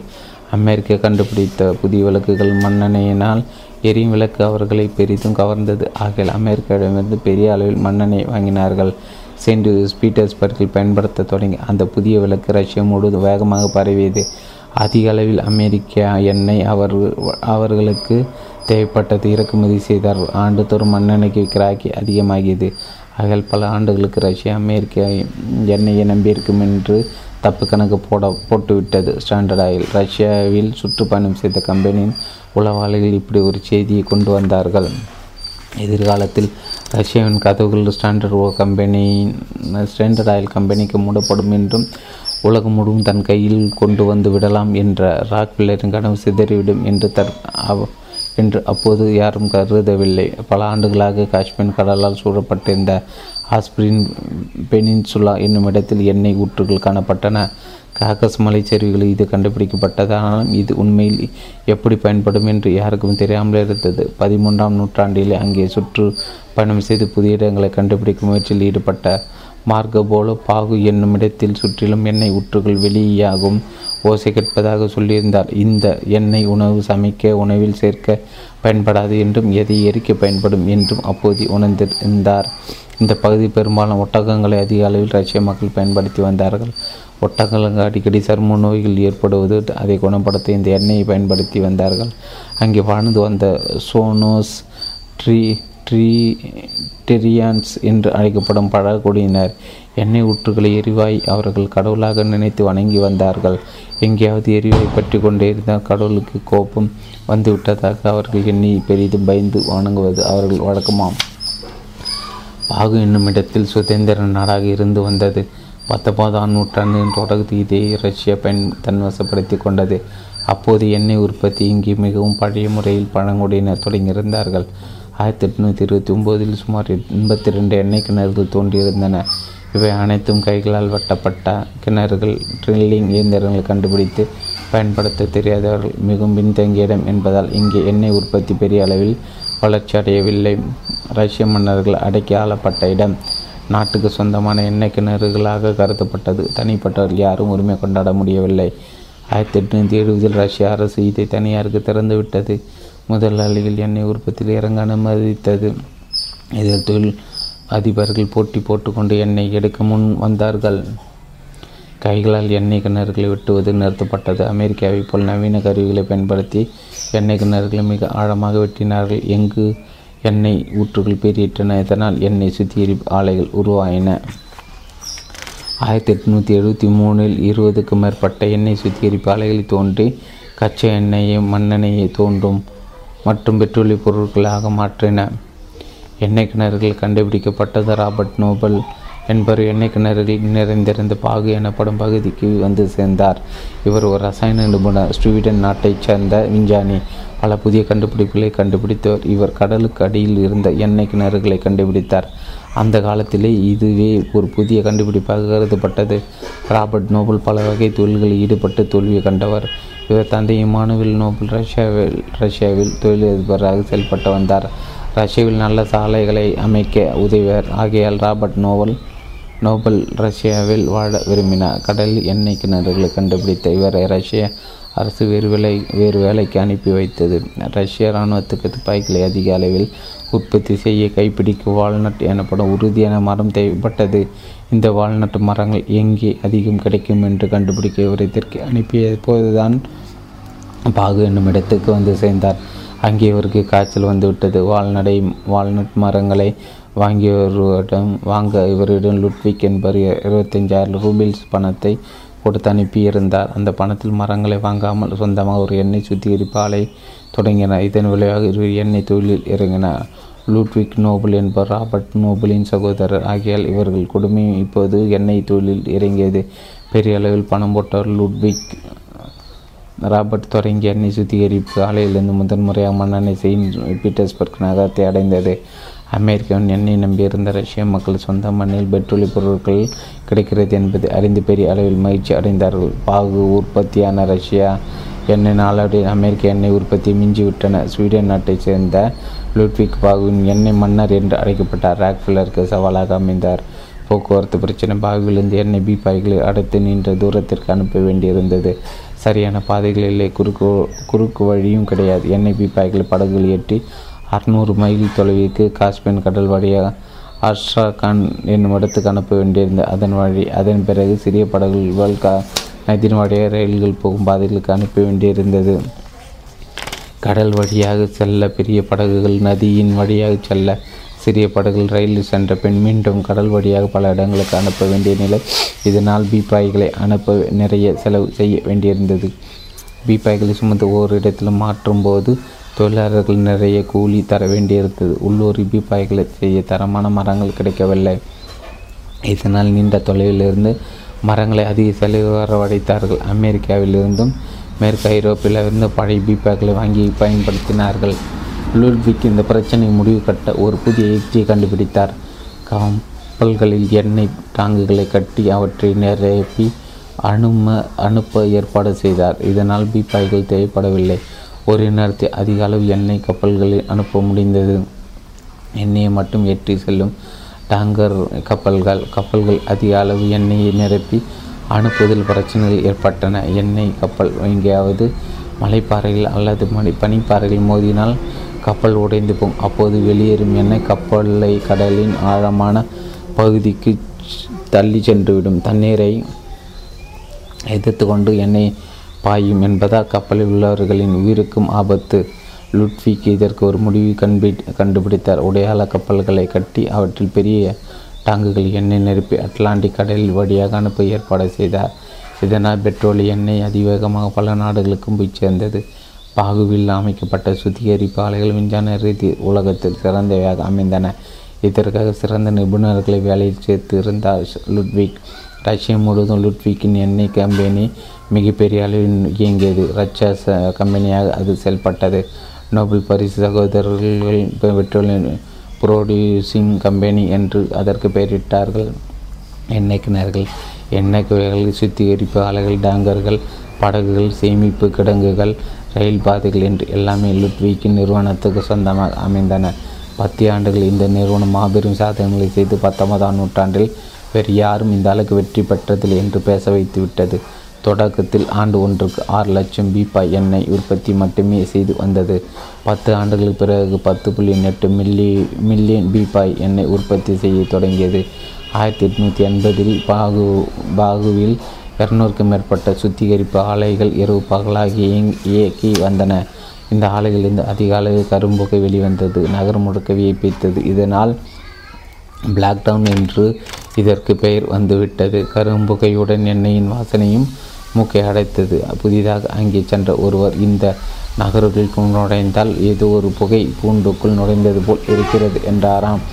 லுட்விக்கின் அபார முயற்சியில் புதிய வழக்குகளுக்கு ஏற்ற மண்ணெண்ணை விநியோகிக்கப்பட்டது. அமெரிக்கன் மண்ணெண்ணை வாங்குவது ரஷ்யா முழுமையாக நிறுத்திவிட்டது. ராக்ஃபெல்லர் ஸ்டாண்டர்ட் ஆயிலுக்கு இப்படி ஒரு பெரிய அடி எதிர்பாராதவர்கள். லுட்விக்கின் கம்பெனி பிரச்சனைகள் ஏற்பட்டன. நோபல் சகோதரர்களிடையே கருத்து வேறுபாடுகள் ஏற்பட்டன. லுட்விக்கின் ஆதிக்கத்தை ராபர்ட் விரும்பவில்லை. ஆகியில் அவர் ஸ்வீடனுக்கு திரும்பி போய்விட்டார். மேலும் மேலும் முதலீடு செய்வது பிரச்சனைகள் ஏற்பட்டன. புதிதாக ரயில் சாலைகள் அமைக்க வேண்டியிருந்தது. இதற்காக நிறைய பணம் தேவைப்பட்டது. ரஷ்யாவுக்கு மட்டுமே லுட்விக்கின் கம்பெனி மண்ணெண்ணை விநியோகம் செய்து வந்தது. இதையும் தொடர்ந்து செய்ய நிறைய முதலீடு தேவைப்பட்டது. புதிய ரயில் பாதைகளை அமைத்தால்தான் எண்ணெய் பீப்பாய்கள் விரைந்து அனுப்ப முடியும் என்பதுதான் பிரச்சனை. ரயில் பாதைகளை அமைப்பதற்கு முதலீடு செய்ய பெரிய அளவில் நிதி அளிக்க பிரான்ஸ் நாடு முன் வந்தது. இங்கே இருந்த ஒரு பணக்கார கூடம் ஐரோப்பில் நிறைய ரயில் பாதைகளை அமைக்க உதவி இருந்தது. ரஷ்யா எண்ணெய் பிரான்ஸுக்கு தேவைப்படும் என்ற கருத்து இதற்கு உதவியது. ரோத்சைல்ட் என்னும் யூத குடும்பத்தினர் நிதி உதவி உதவி செய்ததுடன் ரஷ்யா எண்ணெய் உற்பத்தி முதலீடு செய்தார்கள். இவர்கள் ரஷ்யாவுக்குள் நுழைந்த போதும் அங்கே இருந்த மண்ணெண்ணெய் பெருமளவில் பிரான்ஸுக்கும் ஐரோப்பிய நாடுகளுக்கும் ஏற்றுமதியானது. ரஷ்ய எண்ணெய் ஐரோப்பாவில் நுழைந்ததும் ஸ்டாண்டர்ட் ஆயிலுக்கு கடுமையான போட்டி உருவாயிற்று. அமெரிக்க எண்ணெய்க்கு பதில் ரஷ்ய எண்ணெய் பெரிய அளவில் விற்கப்பட்டது. இந்த விஷயங்கள் ஐரோப்பாவிலிருந்து அமெரிக்க தூது அலுவலகங்களில் இருந்தவர்கள் ஸ்டாண்டர்ட் ஆயில் நிறுவனத்துக்கு அடிக்கடி தெரிவித்தார்கள். இவர்களை உளவாளிகளாக பயன்படுத்தி வந்தது ஸ்டாண்டர்ட் ஆயில். அதற்காக இவர்களுக்கு பெரிய அளவில் சம்பளம் கிடைத்து கிடைத்து வந்ததாம். ஸ்டாண்டர்ட் ஆயில் ரஷ்யாவின் எண்ணெய் அதிகத்தை எப்படி கட்டுப்படுத்துவது என்று யோசித்து பார்த்தது. லுட்விக் நோபலின் கம்பெனி அப்படியே ஒட்டு மொத்தமாக வாங்க முயன்றது. ஆனால் அப்போது ரஷ்யாவில் இருந்த ஆட்சி அதை அனுமதிக்கவில்லை. வேண்டுமென்றால் லுட்விக்கின் பங்குகள் சிலவற்றில் பணம் போடலாம் என்றது. இது ராக்ஃபெல்லருக்கு சரிப்பட்டு வரவில்லை. ரஷ்யாவில் எதிர்பார்த்தற்கு மேல் எண்ணெய் உற்பத்தி பெருகியது. லுட்விக் மற்ற முதலாளிகளும் அதிக அளவில் உற்பத்தியான எண்ணெயை எப்படி விற்பது என்று திட்டம் தீட்டி கொண்டிருந்தார்கள். எண்ணெய் ஊற்றுகள் நிறைந்த பகுதியில் ஏகப்பட்ட பூ புதிய ஊற்றுகள் தோன்றின. இவை வீக்க வைக்கும் பெரிய ஊற்றுகள். இந்த ஊற்றுகளுக்கு வித்தியாசமான பெயர்களை வைத்தார்கள். தங்கை கடைவீதி, பேய்களின் கடைவீதி, நட்பு என்றெல்லாம் கட்டுக்கடங்காத எண்ணெய் ஊற்றுகளுக்கு பெயரிட்டார்கள். நட்பு என்று அழைக்கப்பட்ட எண்ணெய் ஊற்றிலிருந்து பெயரிட்டு வெளியான எண்ணெய் ஐந்து மாதங்கள் தொடர்ந்தது. ஏராளமான எண்ணெய் ஆறாக ஓடி வீணாகிவிட்டதாம். ஆயிரத்தி எட்நூற்றி எழுபத்தி ஒன்பது முதல் ஆயிரத்தி எட்நூற்றி எண்பத்தி எட்டு ஆண்டுகள் எண்ணெய் உற்பத்தி இருபத்தி மூணு பில்லியன் கலன்களாக உயர்ந்தது. இது அமெரிக்க எண்ணெய் உற்பத்தியில் ஐந்தில் நான்கு பங்கு என்பதால் ஏறக்குறைய சமநிலை அடையக்கூடும் என்று ஸ்டாண்டர்ட் ஆயில் நிறுவனம் பாய்ந்தது. ரஷ்ய எண்ணெய் மிக அதிக அளவில் ஐரோப்பாவில் விற்பனையாயிற்று. அதிக அளவில் உற்பத்தி, அதிக அளவில் விற்பனை என்ற நிலையை பார்த்து ராக்ஃபெல்லரின் கம்பெனி பீதி அடைந்தது. டாலர்களை கொட்டி ரஷ்ய எண்ணெய் கம்பெனியை வாங்க முடியவில்லை என்பதால் பெரிய ஏமாற்றம். வேறு ரஷ்யாவின் போட்டி முறியடிக்க ஸ்டாண்டர்ட் ஆயில் ஐரோப்பியில் எண்ணெய் விலையை மிகவும் குறைத்து விட்டது. அமெரிக்காவில் போட்டியாளர்களை ரசிக்கிறது போல் ஐரோப்பியில் ரஷ்யாவின் ஆதிக்கத்தை நசுக்க முயன்றது. ரஷ்யா ம மண்ணெண்ணெய் தரக்குறைவானது ஆபத்தானது என்று பொய்யாக பிரசாரம் செய்தார்கள். வியாபாரிகள் லஞ்சம் கொடுத்து ரஷ்யா எண்ணெயை வாங்க வேண்டாம் என்றார்கள். ரஷ்ய எண்ணெய் கிடங்களை சேதப்படுத்தவும் செய்தார்கள். இவ்வளவு எதிர்ப்புகளும் மிஞ்ச லுட்விக்கும் ரோத்சைல்ட் குடும்பத்தினர் ரஷ்ய மண்ணெண்ணெய் விற்பனையை பெரிய அளவில் வெற்றிகரமாக விற்றார்கள். ஐரோப்பா முழுவதும் ரஷ்யாவின் போட்டி வேகமாக பரவியது. ஸ்டாண்டர்ட் ஆயில் நிறுவனம் ஐரோப்பாவில் எண்ணெய் விற்க மற்றவர்களை நம்பாமல் தன் கிளைகளை திறந்து விற்பனை நேரடியாக செய்ய தொடங்கியது. அதிக அளவில் எண்ணெய் டாங்கர்கள் கப்பல்களில் வர தொடங்கியது. இதனால் ஐரோப்பாவின் பொருளாதாரம் வேகமாக வளர தொடங்கியது. நமக்கு வயதாகிவிட்டது, தூங்கி தூங்கிவிடக்கூடாது என்று பெரிய அளவில் முயற்சி செய்து வெற்றி பெற வேண்டும் என்று ஒரு பொருள்பட ராக்ஃபெல்லர் கவிதை எழுதினார். கம்பெனியின் நிர்வாகிகளை ஊக்கப்படுத்த எழுதப்பட்ட கவிதை. நமக்கு வயதாகி விடவில்லை, தூங்கி தூங்கி விடக்கூடாது, பெரிய அளவில் முயற்சி செய்து வெற்றி பெற வேண்டும் என்று பொருள்பட ராக்ஃபெல்லர் கவிதை எழுதினார். கம்பெனி நிர்வாகிகளை ஊக்கப்படுத்த எழுதப்பட்ட கவிதை அது. நோபல் சகோதரர்கள் இங்கிலாந்திலும் ஐரோப்பாவிலும் கண் கிளைகளை தொடங்கி நேரடியாக விற்பனையில் ஈடுபட்டார்கள். ரோத்சைல்ட்ஸ் குடும்பத்தாரும் விற்பனை நேரடியாக இறங்கினார். ரஷ்யாவும் அமெரிக்கா நேரடியாக விநியோகத்தில் இறங்கியது. இரண்டு கம்பெனிகளுக்கு விற்பனை அதிகமாயிற்று. ஆனாலும் ரஷ்யா எண்ணெய் அதிக அளவில் விற்றது. அமெரிக்க எண்ணெய் விற்பனை ஏழு சதவீதம் குறைந்து விட்டது. ரஷ்யா எண்ணெயின் விற்பனை ஒரு சதவீதம் அதிகரித்து ஸ்டாண்டர்ட் ஆயில் போட்டியை சமாளித்து எண்ணெய் விற்க வேண்டியிருந்த ஒருவரும் விட்டு கொடுப்பதாக இல்லை. இந்த நிலை தொடர்ந்து இதில் பயணமடைந்தவர் ஐரோப்பிய மக்கள் குறைந்த விலையில் மண்ணெண்ணெய் தாராளமாக பெற முடிந்தது. பகிரங்க போர் எண்ணெய் உற்பத்தியில் ரஷ்யாவின் அபார வளர்ச்சி, ஸ்டாண்டர்ட் ஆயிலின் மிகவும் உயர்ந்த நிலை ஆகியவெல்லாம் மண்ணெண்ணெய் வியாபாரம் பெரிய அளவில் எங்கும் விரிவடைந்தது. போட்டியின் காரணமாக எங்கும் மலிவான விலையில் மண்ணெண்ணெய் கிடைக்கத் தொடங்கியது. ஆயிரத்தி எட்நூற்றி தொண்ணூறு ஆண்டுகள் இவர்களுக்குள் நடந்த போட்டி பெரிய யுத்தம் போல் காணப்பட்டது. யார் யாரை மிஞ்சுவது, தொழில் வாழ்வா சாவா என்று பார்த்து விடலாம் என்பது போல் இறங்கினார்கள். ரஷ்யை பொறுத்தவரையில் நோபல் குடும்பத்தினர் ஆதிக்கம் செலுத்தி வந்தார்கள். ரோட்ஸில்ஸ் மண்ணெண்ணெய் மண் எண்ணெய் விற்பதில் அடிக்கடி பிரச்சனை ஏற்பட்டன. ரஷ்யாவில் ஐரோப்பாவில் இவர்கள் வியாபாரத்தை செய்து வந்தார்கள். ஸ்டாண்டர்ட் ஆயிலை முறியடித்து உலக அளவில் வியாபாரத்தை பிடிக்க முயன்று கொண்டிருந்தார்கள். அமெரிக்கா, ரஷ்யா, ஐரோப்பா தவிர்க்க நாடுகளிலும் ஆசிய நாடுகளும் புதிய விளக்கங்களுக்கு நல்ல வரவேற்பு கிட இருக்கும் என்பதை உணர்ந்திருந்தார்கள். ஆனால் இந்த நாடுகளுக்கு எப்படி விநியோகம் செய்வது என்பது பிரச்சனை. நீண்ட தொலைவுகளுக்கு கப்பல்கள் எண்ணெய் அனுப்பியாக வேண்டும். பிறகு ஒரு துறைமுகத்திலிருந்து உள்ளூர்களுக்கு எப்படி எடுத்து செல்வது என்பதை சிந்திக்க வேண்டியிருந்தது. நல்ல சாலைகள் அமைந்திருக்க வேண்டும். ரயில் வண்டிகள் இருந்தால் எண்ணெய் பீப்பாக்கள் சுலபமாக குறைந்து செல் அனுப்ப முடியும் என்பது போன்ற விஷயங்களை ஆராய வேண்டியிருந்தது. எண்ணெய் போர் நான்கு முக்கிய கம்பெனி களுக்கு இடையே நடந்து வந்தது. ஸ்டாண்டர்ட், ரோட்ஸில்ஸ், ரோவில்ஸ் மற்றும் ரஷ்யாவில் இருந்த ஒரு சில முதலாளிகள் ஒவ்வொருவரும் மற்றவர்களை தோற்கடிக்க விலை விலைகளை குறைத்து விட்டார்கள். அடுத்தபடியாக சிறிய கம்பெனிகளை வாங்கி தங்கள் கம்பெனியுடன் இணைத்து கொள்வார்கள். போட்டிக்கிடையே ஒருவருடன் ஒருவர் சமாதானம் பேசி ஏதாவது தொழில் முடிவை காண முயற்சிப்பார்கள். கடுமையான போட்டிகளால் லாபம் பண்ணுவது கஷ்டம், நஷ்டம் அடைவது சுலபம் என்ற நிலை உருவாயிட்டு சில வேளைகள் எல்லா முயற்சிகளும் ஒரே நேரத்தை கடைபிடிப்பார்கள். நால்வர்களை போல் பேசி கொண்டே ஒருவர் கருத்தை ஒருவர் அறுப்பது போன்ற விஷயம் எந்த ஒரு திட்டம் ஸ்டாண்டர்டாகி தலை தூக்கி நின்றது. பேச அடைத்தவர்கள் அணைத்து கொண்டு அவர்கள் கம்பெனி வாங்க விலை பேசியது. அவர்கள் விற்க முன் வராவற்றில் எப்படி அவர்கள் நசுக்குவது இந்த திரு இறங்கியது. இதுதான் ராக்ஃபெல்லரின் பாணி. போட்டியாளர் விலைக்கு வாங்க முடியாது, அவர்களை ஒழிக்க வேண்டும் என்ற கொள்கை. ஆயிரத்தி எட்நூற்றி தொண்ணூற்றி மூணில் போட்டிகளை தவிர்க்க ஸ்டாண்டர்ட், ரோட்ஸில்ஸ், நோபல்ஸ் ஆகிய மூன்று ஒன்று கூடி பேசி ஒரு முடிவுக்கு வந்தார்கள். எண்ணெய் உற்பத்தி மொத்தமாக கூட்டி பார்த்து உலகத்தின் பகுதியில் பகுதி இவர்களுக்குள் பகிர்ந்து கொண்டு விற்பனை செய்ய வேண்டும் என்ற ஒப்பந்தம் செய்து கொண்டார்கள். எண்ணெய் போருக்கு ஒரு முடிவுக்கு வந்துவிட்டது என்று ஒரு பொருளாதார நிபுணர் கருத்து தெரிவித்தார். போட்டியை தவிர்த்து எங்கெல்லாம் தமது கம்பெனிகள் விற்க வேண்டும் என்ற ஒரு ஒருமைப்பாடு ஏற்பட்டிருந்த நல்ல சகுனம் என்று கருதினார்கள். ஸ்டாண்டர்ட் ஆயில் அமெரிக்க தேவையில் தொண்ணூறு சதவீதம் மண்ணெண்ணெய் விநியோகம் செய்ய முயன்று கொண்டிருந்தது. ஆனால் அமெரிக்காவில் சுதந்திரமாக இயங்க ஒரு சில சுத்திகரிப்பாளர்களுக்கு போதிய கச்சா எண்ணெய் கிடைக்கவில்லை என்பதால் பிரச்சனைகள் இருந்தன. அதே நேரத்தில் உலகம் முழுவதும் மண்ணெண்ணெய் விலை ஸ்டாண்டர்ட் ஆயில் குறைந்து விட்டது. இதனால் போட்டியாளர்களிடையே ஏற்பட்ட ஒப்பந்தம் எல்லா வகையிலும் பயனற்றதாகிவிட்டது. உலக அளவில் இருபத்தஞ்சி சதவீதம் பெட்ரோலிய பொருட்களை அமெரிக்கன் ஸ்டாண்டர்ட் ஆயில் ஏற்றுமதி செய்ய வேண்டும். ரஷ்ய நோபல்ஸ், ரோத்சைல்ட்ஸ் ஆகியவர்கள் இருபத்தஞ்சி சதவீதம் மட்டுமே ஏற்றுமதி செய்ய வேண்டும் என்று மற்றொரு ஒப்பந்தத்தில் கைத்திட்டார்கள். ரஷ்யா ரஷ்யர்கள் ஆசியாவுக்கு மண்ணெண்ணெயை அனுப்ப வேண்டுமான பாகும் என்னுமிடத்திலிருந்து சிங்கப்பூர் பதினோராயிரத்தி ஐநூறு மைல் தூரத்தில் இருந்தது. ஆனால் அமெரிக்கில் சிங்கப்பூருக்கு மண்ணெண்ணெய் அனுப்ப வேண்டுமானால் பதினஞ்சாயிரம் மைல் கலை கடக்க வேண்டும். பிளடெல்லிய சிங்கப்பூர் பதினைஞ்சாயிரம் மைல் தூரத்தில் இருந்தது. ஆகிய தூரத்தை கணக்கிடும்போது ரஷ்யாவுக்கு சாதகமாக இருந்தது. ரஷ்யாவின் போட்டியை சமாளிக்க அமெரிக்க ஆசியாவில் கச்சா எண்ணெய் நிறுவனங்களை கண்டுபிடிக்க வேண்டும் என்று முடிவு செய்தது. ஸ்டாண்டர்ட் ஆயில் நிறுவனத்தின் கவனம் சுமத்ரா தீவுகளின் பக்கம் திரும்பியது. அப்போது சுமத்ரா டச் அதிகத்தின் கீழ் இருந்து வந்தது. சுமத்ராவிலிருந்து சிங்கப்பூர் கடல் வழியாக ஒரு சில மணி நேரத்தை அடைய முடியும் என்று கண்டுபிடிக்கப்பட்டது. சுமத்ரா ஆதிக்கம் செலுத்த வந்த டச் கிழக்கு இந்தியா கம்பெனியுடன் பல தடவை பேசுபின் ஒரு முடிவு கிடைத்தது.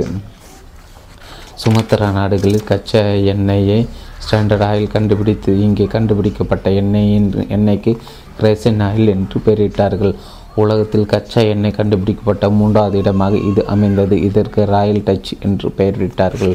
டச்சுக்காரர்கள் சுபத்திர நாடுகள் அடிக்கடி தரையில் எண்ணெய் பிரிட்டு வருவதை பல நூறு ஆண்டுகளாக பார்த்து வந்திருக்கிறார்கள். இங்கே எண்ணெய் அங்கே வாழ்ந்த பழங்குடியினர் முட்டுவலி பக்கம் பயன்படுத்தி வந்தார்கள். மருந்து மருந்துகளுக்காக பயன்ப மட்டும் பயன்படுத்தி வந்தார்கள். அங்கே வடிந்தது பெட்ரோல் எண்ணெய் என்பது யாருக்கும் தெரியாது.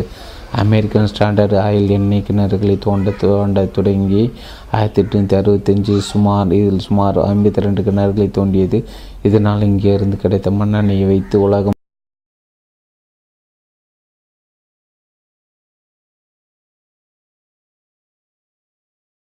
என்று அழைக்கப்பட்டார். ராக்ஃபெல்லருக்கு சவாலாக அமைந்தார். போக்குவரத்து பிரச்சனை. பாகுவிலிருந்து எண்ணெய் பீப்பாய்களை அடைத்து நின்ற தூரத்திற்கு அனுப்ப வேண்டியிருந்தது. சரியான பாதைகள் இல்லை. குறுக்கு குறுக்கு வழியும் கிடையாது. எண்ணெய் பீப்பாய்களை படகுகள் ஏற்றி அறுநூறு மைல் தொலைவிற்கு காஸ்பியன் கடல் வழியாக அர்ஷா கான் என்னும் இடத்துக்கு அனுப்ப வேண்டியிருந்தது. அதன் வழி அதன் பிறகு சிறிய படகுகள் கா நதியின் வழியாக ரயில்கள் போகும் பாதைகளுக்கு அனுப்ப வேண்டியிருந்தது. கடல் வழியாக செல்ல பெரிய படகுகள், நதியின் வழியாக செல்ல சிறிய படகுகள், ரயிலில் சென்ற பின் மீண்டும் கடல் வழியாக பல இடங்களுக்கு அனுப்ப வேண்டிய நிலை. இதனால் பீப்பாய்களை அனுப்ப நிறைய செலவு செய்ய வேண்டியிருந்தது. பீப்பாய்களை சுமந்து ஓரிடத்திலும் மாற்றும் போது தொழிலாளர்கள் நிறைய கூலி தர வேண்டியிருந்தது. உள்ளூர் பீப்பாய்களை செய்ய தரமான மரங்கள் கிடைக்கவில்லை. இதனால் நீண்ட தொலைவிலிருந்து மரங்களை அதிக செலவு வரவழைத்தார்கள். அமெரிக்காவிலிருந்தும் மேற்கு ஐரோப்பிலிருந்து பழைய பீப்பாய்களை வாங்கி பயன்படுத்தினார்கள். லூட்விக் இந்த பிரச்சனை முடிவு கட்ட ஒரு புதிய யுக்தியை கண்டுபிடித்தார். கப்பல்களில் எண்ணெய் டாங்குகளை கட்டி அவற்றை நிரப்பி அனும அனுப்ப ஏற்பாடு செய்தார். இதனால் பீப்பாய்கள் தேவைப்படவில்லை. ஒரு நேரத்தில் அதிக அளவு எண்ணெய் கப்பல்களில் அனுப்ப முடிந்தது. எண்ணெயை மட்டும் ஏற்றி செல்லும் டாங்கர் கப்பல்கள் கப்பல்கள் அதிக அளவு எண்ணெயை நிரப்பி அனுப்புவதில் பிரச்சனைகள் ஏற்பட்டன. எண்ணெய் கப்பல் எங்கேயாவது மலைப்பாறைகள் அல்லது மணி பனிப்பாறைகள் மோதினால் கப்பல் உடைந்து போகும். அப்போது வெளியேறும் எண்ணெய் கப்பலை கடலின் ஆழமான பகுதிக்கு தள்ளி சென்றுவிடும். தண்ணீரை எதிர்த்து கொண்டு எண்ணெய் பாயும் என்பதால் கப்பலில் உள்ளவர்களின் உயிருக்கும் ஆபத்து. லுட்விக்கு இதற்கு ஒரு முடிவு கண்பி கண்டுபிடித்தார். உடையாள கப்பல்களை கட்டி அவற்றில் பெரிய டாங்குகள் எண்ணெய் நிரப்பி அட்லாண்டிக் கடலில் வழியாக அனுப்ப ஏற்பாடு செய்தார். இதனால் பெட்ரோலிய எண்ணெய் அதிவேகமாக பல நாடுகளுக்கும் போய் சேர்ந்தது. பாகுவில் அமைக்கப்பட்ட சுத்திகரிப்பு ஆலைகள் விஞ்ஞான ரீதி உலகத்தில் சிறந்தவையாக அமைந்தன. இதற்காக சிறந்த நிபுணர்களை வேலையில் சேர்த்து இருந்தார் லுட்விக். ரஷ்யா முழுவதும் லுட்விக்கின் எண்ணெய் கம்பெனி மிகப்பெரிய அளவில் இயங்கியது. ரஷ்யா கம்பெனியாக அது செயல்பட்டது. நோபல் பரிசு சகோதரர்கள் பெட்ரோலியம் புரோடியூசிங் கம்பெனி என்று அதற்கு பெயரிட்டார்கள். எண்ணெய் கிணறுகள், எண்ணெய் குகைகள், சுத்திகரிப்பு ஆலைகள், டாங்கர்கள், படகுகள், சேமிப்பு கிடங்குகள், ரயில் பாதைகள் என்று எல்லாமே லுட்விக்கின் நிறுவனத்துக்கு சொந்தமாக அமைந்தன. பத்து ஆண்டுகள் இந்த நிறுவனம் மாபெரும் சாதனைகளை செய்து பத்தொன்பதாம் நூற்றாண்டில் வேறு யாரும் இந்த அளவுக்கு வெற்றி பெற்றதில்லை என்று பேச வைத்து விட்டது. தொடக்கத்தில் ஆண்டு ஒன்றுக்கு ஆறு லட்சம் பீப்பாய் எண்ணெய் உற்பத்தி மட்டுமே செய்து வந்தது. பத்து ஆண்டுகளுக்கு பிறகு பத்து புள்ளி எட்டு மில்லி மில்லியன் பீப்பாய் எண்ணெய் உற்பத்தி செய்ய தொடங்கியது. ஆயிரத்தி எட்நூற்றி எண்பதில் பாகு பாகுவில் இரநூறுக்கும் மேற்பட்ட சுத்திகரிப்பு ஆலைகள் இரவு பகலாகி இயங்கி வந்தன.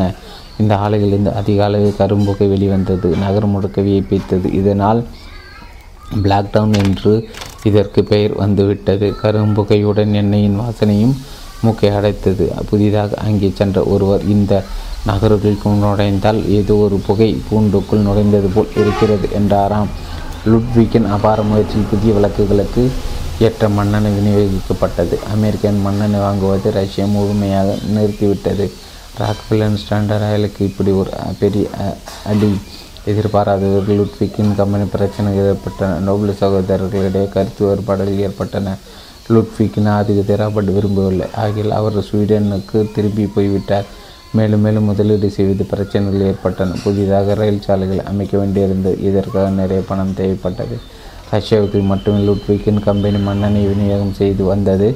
இதையும் தொடர்ந்து செய்ய நிறைய முதலீடு தேவைப்பட்டது. புதிய ரயில் பாதைகளை அமைத்தால்தான் எண்ணெய் பீப்பாய்கள் விரைந்து அனுப்ப முடியும் என்பதுதான் பிரச்சனை. ரயில் பாதைகளை அமைப்பதற்கு முதலீடு செய்ய பெரிய அளவில் நிதி அளிக்க பிரான்ஸ் நாடு முன் வந்தது.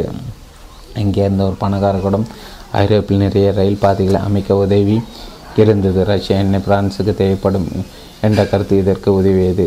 ரோத்சைல்ட் என்னும் யூத குடும்பத்தினர் நிதி உதவி உதவி செய்ததுடன் ரஷ்ய எண்ணெய் உற்பத்தி முதலீடு செய்தார்கள். இவர்கள் ரஷ்யாவுக்குள் நுழைந்த போதும் அங்கே இருந்த மண்ணெண்ணெய் பெருமளவில் பிரான்ஸுக்கும் ஐரோப்பிய நாடுகளுக்கும் ஏற்றுமதியானது. ரஷ்ய எண்ணெய் ஐரோப்பாவில் நுழைந்ததும் ஸ்டாண்டர்ட் ஆயிலுக்கு கடுமையான போட்டி உருவாயிற்று. அமெரிக்க எண்ணெய்க்கு பதில் ரஷ்ய எண்ணெய் பெரிய அளவில் விற்கப்பட்டது. இந்த விஷயங்கள் ஐரோப்பாவிலிருந்து அமெரிக்க தூது அலுவலகங்களில் இருந்தவர்கள் ஸ்டாண்டர்ட் ஆயில் நிறுவனத்துக்கு அடிக்கடி தெரிவித்தார்கள். இவர்களை உளவாளிகளாக பயன்படுத்தி வந்தது ஸ்டாண்டர்ட் ஆயில். அதற்காக இவர்களுக்கு பெரிய அளவில் சம்பளம் கிடைத்து கிடைத்து வந்ததாம். ஸ்டாண்டர்ட் ஆயில் ரஷ்யாவின் எண்ணெய் அதிகத்தை எப்படி கட்டுப்படுத்துவது என்று யோசித்து பார்த்தது. லுட்விக் நோபலின் கம்பெனி அப்படியே ஒட்டு மொத்தமாக வாங்க முயன்றது. ஆனால் அப்போது ரஷ்யாவில் இருந்த ஆட்சி அதை அனுமதிக்கவில்லை. வேண்டுமென்றால் லுட்விக்கின் பங்குகள் சிலவற்றில் பணம் போடலாம் என்றது. இது ராக்ஃபெல்லருக்கு சரிப்பட்டு வரவில்லை. ரஷ்யாவில் எதிர்பார்த்தற்கு மேல் எண்ணெய் உற்பத்தி பெருகியது. லுட்விக் மற்ற முதலாளிகளும் அதிக அளவில் உற்பத்தியான எண்ணெய் எப்படி விற்பது என்று திட்டம் தீட்டி கொண்டிருந்தார்கள். எண்ணெய் ஊற்றுகள் நிறைந்த பகுதியில் ஏகப்பட்ட பூ புதிய ஊற்றுகள் தோன்றின. இவை வீக்க வைக்கும் பெரிய ஊற்றுகள். இந்த ஊற்றுகளுக்கு வித்தியாசமான பெயர்களை வைத்தார்கள். தங்கை கடைவீதி, பேய்களின் கடைவீதி, நட்பு என்றெல்லாம் கட்டுக்கடங்காத எண்ணெய் ஊற்றுகளுக்கு பெயரிட்டார்கள். நட்பு என்று அழைக்கப்பட்ட எண்ணெய் ஊற்றிலிருந்து பெயரிட்டு வெளியான எண்ணெய் ஐந்து மாதங்கள் தொடர்ந்தது. ஏராளமான எண்ணெய் ஆறாக ஓடி வீணாகிவிட்டதாம். ஆயிரத்தி எட்நூற்றி எழுபத்தி ஒன்பது முதல் ஆயிரத்தி எட்நூற்றி எண்பத்தி எட்டு ஆண்டுகள் எண்ணெய் உற்பத்தி இருபத்தி மூணு பில்லியன் கலன்களாக உயர்ந்தது. இது அமெரிக்க எண்ணெய் உற்பத்தியில் ஐந்தில் நான்கு பங்கு என்பதால் ஏறக்குறைய சமநிலை அடையக்கூடும் என்று ஸ்டாண்டர்ட் ஆயில் நிறுவனம் பாய்ந்தது.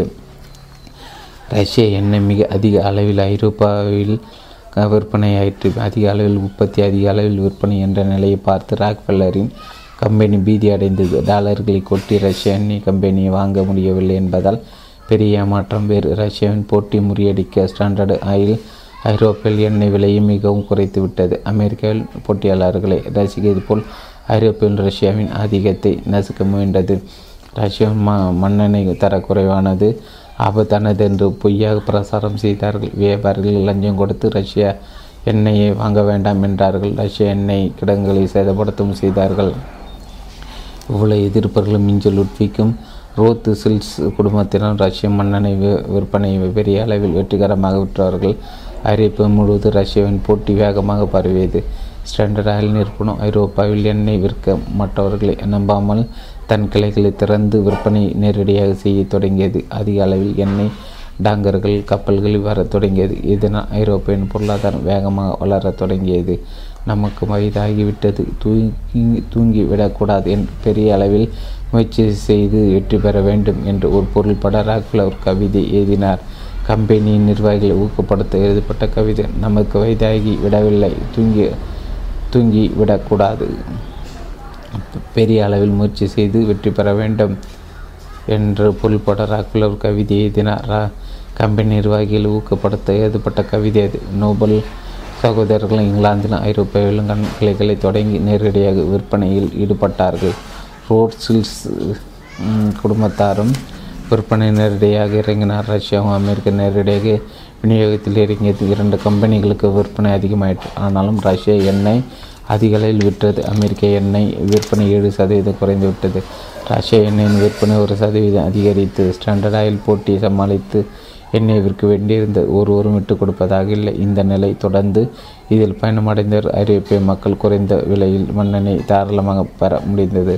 பகிரங்க போர், எண்ணெய் உற்பத்தியில் ரஷ்யாவின் அபார வளர்ச்சி, ஸ்டாண்டர்ட் ஆயிலின் மிகவும் உயர்ந்த நிலை ஆகியவெல்லாம் மண்ணெண்ணெய் வியாபாரம் பெரிய அளவில் எங்கும் விரிவடைந்தது. போட்டியின் காரணமாக எங்கும் மலிவான விலையில் மண்ணெண்ணெய் கிடைக்க தொடங்கியது. ஆயிரத்தி எட்நூற்றி தொண்ணூறு ஆண்டுகள் இவர்களுக்குள் நடந்த போட்டி பெரிய யுத்தம் போல் காணப்பட்டது.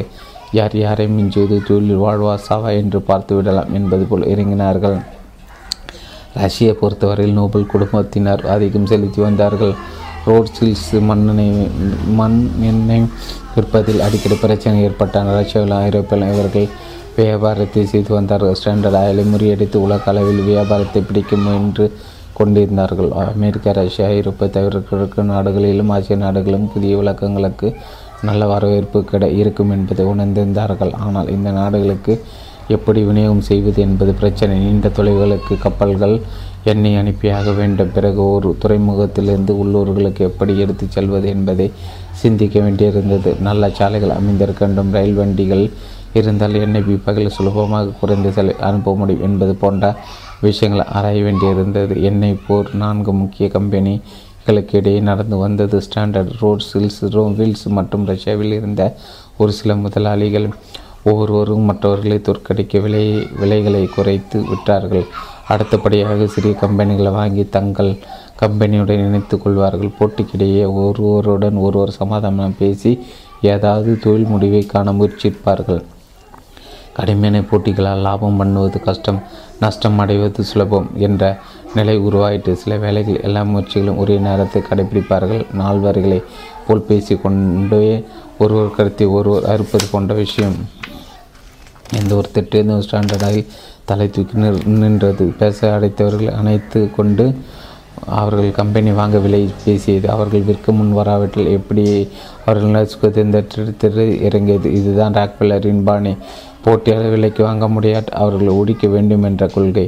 ஆயிரத்தி எட்நூற்றி தொண்ணூற்றி மூணில் போட்டிகளை தவிர்க்க ஸ்டாண்டர்ட், ரோட்ஸில்ஸ், ரோ நோபல்ஸ் ஆகிய மூலம் ஒன்று கூடி பேசி ஒரு முடிவுக்கு வந்தார்கள். எண்ணெய் உற்பத்தி மொத்தமாக கூட்டி பார்த்து உலகத்தின் பகுதியில் பகுதி இவர்களுக்குள் பகிர்ந்து கொண்டு விற்பனை செய்ய வேண்டும் என்ற ஒப்பந்தம் செய்து கொண்டார்கள். எண்ணெய் போருக்கு ஒரு முடிவுக்கு வந்துவிட்டது என்று ஒரு பொருளாதார நிபுணர் கருத்து தெரிவித்தார். போட்டியை தவிர்த்து எங்கெல்லாம் தமது கம்பெனிகள் விற்க வேண்டும் என்ற ஒரு ஒருமைப்பாடு ஏற்பட்டிருந்த நல்ல சகுனம் என்று கருதினார்கள். ஸ்டாண்டர்ட் ஆயில் அமெரிக்க தேவையில் தொண்ணூறு சதவீதம் மண்ணெண்ணெய் விநியோகம் செய்ய முயன்று கொண்டிருந்தது. ஆனால் அமெரிக்காவில் சுதந்திரமாக இயங்க ஒரு சில சுத்திகரிப்பு ஆலைகளுக்கு போதிய கச்சா எண்ணெய் கிடைக்கவில்லை என்பதால் பிரச்சனைகள் இருந்தன. அதே நேரத்தில் உலகம் முழுவதும் மண்ணெண்ணெய் விலை ஸ்டாண்டர்ட் ஆயில் குறைந்து விட்டது. இதனால் போட்டியாளர்களிடையே ஏற்பட்ட ஒப்பந்தம் எல்லா வகையிலும் பயனற்றதாகிவிட்டது. உலக அளவில் இருபத்தஞ்சி சதவீதம் பெட்ரோலிய பொருட்களை அமெரிக்கன் ஸ்டாண்டர்ட் ஆயில் ஏற்றுமதி செய்ய வேண்டும். ரஷ்யா, நோபல்ஸ், ரோட்ஸில்ஸ் ஆகியவர்கள் இருபத்தஞ்சி சதவீதம் மட்டுமே ஏற்றுமதி செய்ய வேண்டும் என்று மற்றொரு ஒப்பந்தத்தில் கைத்திட்டார்கள். ரஷ்யா ரஷ்யர்கள் ஆசியாவுக்கு மண்ணெண்ணெயை அனுப்ப வேண்டுமான பாகும் என்னுமிடத்திலிருந்து சிங்கப்பூர் பதினோராயிரத்தி ஐநூறு மைல் தூரத்தில் இருந்தது. ஆனால் அமெரிக்கில் சிங்கப்பூருக்கு மண்ணெண்ணெய் அனுப்ப வேண்டுமானால் பதினஞ்சாயிரம் மைல் கலை கடக்க வேண்டும். பிள்ளை டெல்லி சிங்கப்பூர் பதினைஞ்சாயிரம் மைல் தூரத்தில் இருந்தது. ஆகிய தூரத்தை கணக்கிடும்போது ரஷ்யாவுக்கு சாதகமாக இருந்தது. ரஷ்யாவின் போட்டியை சமாளிக்க அமெரிக்க ஆசியில் கச்சா எண்ணெய் நிறுவனர்களை கண்டுபிடிக்க வேண்டும் என்று முடிவு செய்தது. ஸ்டாண்டர்ட் ஆயில் நிறுவனத்தின் கவனம் சுமத்ரா தீவுகளின் பக்கம் திரும்பியது. அப்போது சுமத்ரா டச் அதிகத்தின் கீழ் இருந்து வந்தது. சுமத்ராவிலிருந்து சிங்கப்பூர் கடல் வழியாக ஒரு சில மணி நேரத்தை அடைய முடியும் என்று கண்டுபிடிக்கப்பட்டது. சுமத்ரா ஆதிக்கம் செலுத்த வந்த டச் கிழக்கு இந்தியா கம்பெனியுடன் பல தடவை பேசுபின் ஒரு முடிவு கிடைத்தது. சுமத்ரா நாடுகளில் கச்சா எண்ணெயை ஸ்டாண்டர்ட் ஆயில் கண்டுபிடித்து இங்கே கண்டுபிடிக்கப்பட்ட எண்ணெயின் எண்ணெய்க்கு கிரேசன் ஆயில் என்று பெயரிட்டார்கள். உலகத்தில் கச்சா எண்ணெய் கண்டுபிடிக்கப்பட்ட மூன்றாவது இடமாக இது அமைந்தது. இதற்கு ராயல் டச் என்று பெயரிட்டார்கள். டச்சுக்காரர்கள் சுபத்திர நாடுகளில் அடிக்கடி தரையில் எண்ணெய் பெயரிட்டு வருவதை பல நூறு ஆண்டுகளாக பார்த்து வந்திருக்கிறார்கள். இங்கே எண்ணெய் அங்கே வாழ்ந்து பழங்குடியினர் முட்டு ஒலிப்போக்க பயன்படுத்தி வந்தார்கள். மருந்து மருந்துகளுக்காக பயன்ப மட்டும் பயன்படுத்தி வந்தார்கள். அங்கே வடிந்தது பெட்ரோல் எண்ணெய் என்பது யாருக்கும் தெரியாது. அமெரிக்கன் ஸ்டாண்டர்ட் ஆயில் எண்ணெய் கிணறுகளை தோண்ட தோண்ட தொடங்கி ஆயிரத்தி எட்நூற்றி அறுபத்தஞ்சு சுமார் இதில் சுமார் ஐம்பத்தி ரெண்டு கிணறுகளை தோண்டியது. இதனால் இங்கே இருந்து கிடைத்த மண்ணெண்ணெயை வைத்து உலகம் முழுவதும் விநியோகிக்க முடிந்தது. அமெரிக்கிலிருந்து தான் மண்ணெண்ணெய் ஆசிய நாடுகளுக்கு வர வேண்டும் என்ற அவசியம் ஏற்படவில்லை. சுமத்தாரில் எண்ணெய் கண்டுபிடிக்கப்பட்டதும் ரஷ்யாவின் போட்டி தோற்கடிக்கப்பட்டது. எந்த ஒரு இக்கட்டான நிலையில் அமெரிக்காவின் ஸ்டாண்டர்ட் ஆயில் நிறுவனம் புதிய யுக்திகளை கையாண்டு எண்ணெய் உற்பத்தி வியாபாரத்தில் விநியோகித்து போட்டியாளர்களை தோற்கடித்து வென்றது. சுமத்தாராவில் கண்டெடுக்கப்பட்ட கச்சா எண்ணெய் ஏ ஸ்டாண்டர்ட் ஆயில் சுத்திகரிப்பு செய்து விற்ற போதிலும் ராயல் டச் என்ற பெயரில் அந்த கம்பெனி இயங்கியது. டச் கிழக்கு கம்பெ இந்திய கம்பெனியின் பங்குதாரர்களாக சேர்க்கப்பட்டார்கள். ஆகையால் முழுமையாக கச்சா எண்ணெய் கிணறுகளை ஸ்டாண்டர்ட் ஆயில் பெறமுடியாத நிலை ஏற்பட்டது. அடிக்கடி டச்சு கிழக்கு இந்திய கம்பெனியர்களால் அமெரிக்கர்களுக்கு தொல்லை கொடுத்து வந்தார்கள். இந்த நிலையில் சுமத்ராவின் உள்நாட்டு கலவரம் ஏற்பட்டது. ஸ்டாண்டர்ட் ஆயில் கம்பெனிக்கு பாதுகாப்பு இல்லை என்ற அச்சம் கவியது. ஸ்டாண்டர்ட் ஆயில் வேறு இடங்களில் பெட்ரோல் கிணறுகளை கண்டுபிடிக்கும் முயற்சியில் ஈடுபட்டது. சீனா, ஜப்பான், பசிபிக் கடல் எண்ணெய் தேட தொடங்கியது. சுமத்ரால் வேலை செய்து வந்த எண்ணெய் கிணறு தொழிலாளர்கள் அமெரிக்க திரும்ப விரும்பினார்கள். ஆகிய டச்சுக்காரர்களாக வளைந்து கொடுத்தார்கள். எண்ணெய் உற்பத்தியும் சுத்திகரிப்பையும் விநியோகத்தையும் விற்பனையும் ராயல் டச் என்ற நிறுவனத்தின் பெயர் ஸ்டாண்டர்டு ஆயில் செய்யலாம் என்பென்றும் லாபத்து பதினைந்து சதவீதம் மட்டுமே கொடுத்தல் போதும் என்றும் சொல்லி ஒதுங்கி கொண்டார்கள். புதிய நூற்றாண்டில் பழைய வீடு. இருபதாம் நூற்றாண்டின் தொடக்கத்தில் அமெரிக்காவில் பல எதிர்பாராத நிகழ்ச்சிகள் ஏற்பட்டன. நியூயார்க் நகர் இருபத்தி ஆறு புரோடாவில் அமைந்திருந்த ஸ்டாண்டர்ட் ஆயில் கட்டடம் பெரிதும் மக்களை கவர்ந்திருந்தது. அதன் ஆதிக்கம் அமெரிக்கா தொடர்ந்து, ஆனால் மற்ற நாடுகளில் போட்டியாளர்கள் நிறைய தோன்றினார்கள் என்பதால் அதன் செல்வாக்கு குறைந்தது. ராக்ஃபெல்லருக்கு அப்போது வயதாகிவிட்ட நிலையில் பழைய வீடு என்று ஸ்டாண்டர்ட் ஆயில் கட்டிடத்தை அழைக்க தொடங்கினார்கள். ஸ்டாண்டர்ட் ஆயில் ஒரு ராட்சச கம்பெனியாக இயங்க விரும்பியது. போட்டி கம்பெனிகளை வாங்கிவிட வேண்டும், அனைத்தையும் தனக்கு சொந்தமாக்கி கொள்ள வேண்டும் என்ற கொள்கையில் செயல்பட்டது. ஆனால் அமெரிக்கன் பொருளாதார வளர்ச்சியில் அதிக அளவு எண்ணெய் தேவைப்பட்டது. ஸ்டாண்டர்ட் ஆயில் நிறுவனத்திற்கு போட்டியாளர்கள் அமெரிக்கர்கள் கூட அதிக அளவில் தோன்றினார்கள். உலகம் பெரிதாகி வந்தது. அதே நேரத்தில் அமெரிக்கன் தேவைகள் அதிகமாகி வந்தன என்பதால் ஸ்டாண்டர்ட் ஆயில் பிரச்சனைகளை நிறைய சந்திக்க நேர்ந்தது. பத்தொன்பதாம் நூற்றாண்டின் இறுதியில் செயற்கை விளக்குகளுக்கு மண்ணெண்ணெய் தான் பெரிய அளவு தேவைப்பட்டது. அதை தவிர காசு எனப்படும் பெரிய பொருள் மெழுகுவர்த்திகள் பல இடங்கள் பயன்படுத்தப்பட்டன. மண்ணெண்ணெய் வெறி பெரிய எரிவாயு மெழுகுவர்த்தி ஆகிய மூன்றுமே பிரச்சனைகளை அதிகமாக அளவில் உண்டாக்கின. எரிவாயு நிலக்கரியிலிருந்து உற்பத்தி செய்யப்பட்டது. அந்த மூன்று வகை விளக்குகளும் புகையையும் சகிக்க முடியாத ஒரு வகை வாசனையும் வெப்பத்தையும் கொடுத்தன. இந்த விளக்கில் எரிந்த போது ஒட்டடை பணி படிந்தது. இதனால் சில புகழ்பெற்ற கட்டடங்கள் இவற்றை பயன்படுத்தவில்லை. ஹார்ட்வேர்டு பல்கலைக்கழக கட்டடத்தில் இந்த மாதிரி விளக்குகளை அனுமதிக்கவில்லை. இருட்டுவதற்கு முன்பு பல்கலைக்கழகம் மூடப்படும். மண்ணெண்ணெய் எரிவாயு மெழுகுவர்த்தி இவற்றின் ஆதிக்கம் நீண்ட நாள் தொடராது என்றும் கருதப்பட்டது. தாமஸ் ஆல்வா எடிசன் என்ற மாபெரும் விஞ்ஞானி புதிய விளக்கை கண்டுபிடிக்கும் முயற்சியில் ஈடுபட்டார். இவர் கண்டுபிடித்தப்பட்ட அரிய விஷயங்கள் பேட்டரிகள், ஃபோனோகிராஃப், சினிமா படம் ஆகிய தொடக்கத்தில் பேசாத சினிமா படம் மட்டுமே கண்டுபிடிக்கப்பட்டது. அது சைலண்ட் மூவி என்று பெயர் பெற்றது. பேசும் திரைப்படங்கள் பிற்காலத்தில் வந்தன.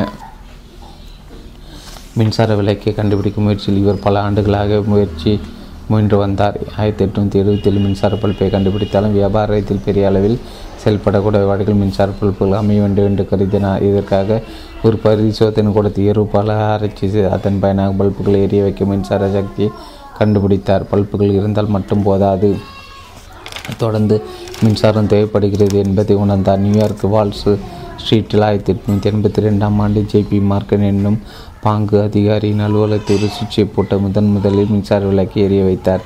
மின்சார உற்பத்தியாக ஜெனரேட்டரும் உருவாக்கியிருந்தார். இந்த சம இந்த சம்பவம் உலகத்தின் கண்களை திறந்து மின்சார விளக்குகள் மிகவும் பிரகாசமாக எரிந்தன. அவற்றை அப்போது கவனிக்க வேண்டிய அவசியம் இல்லை.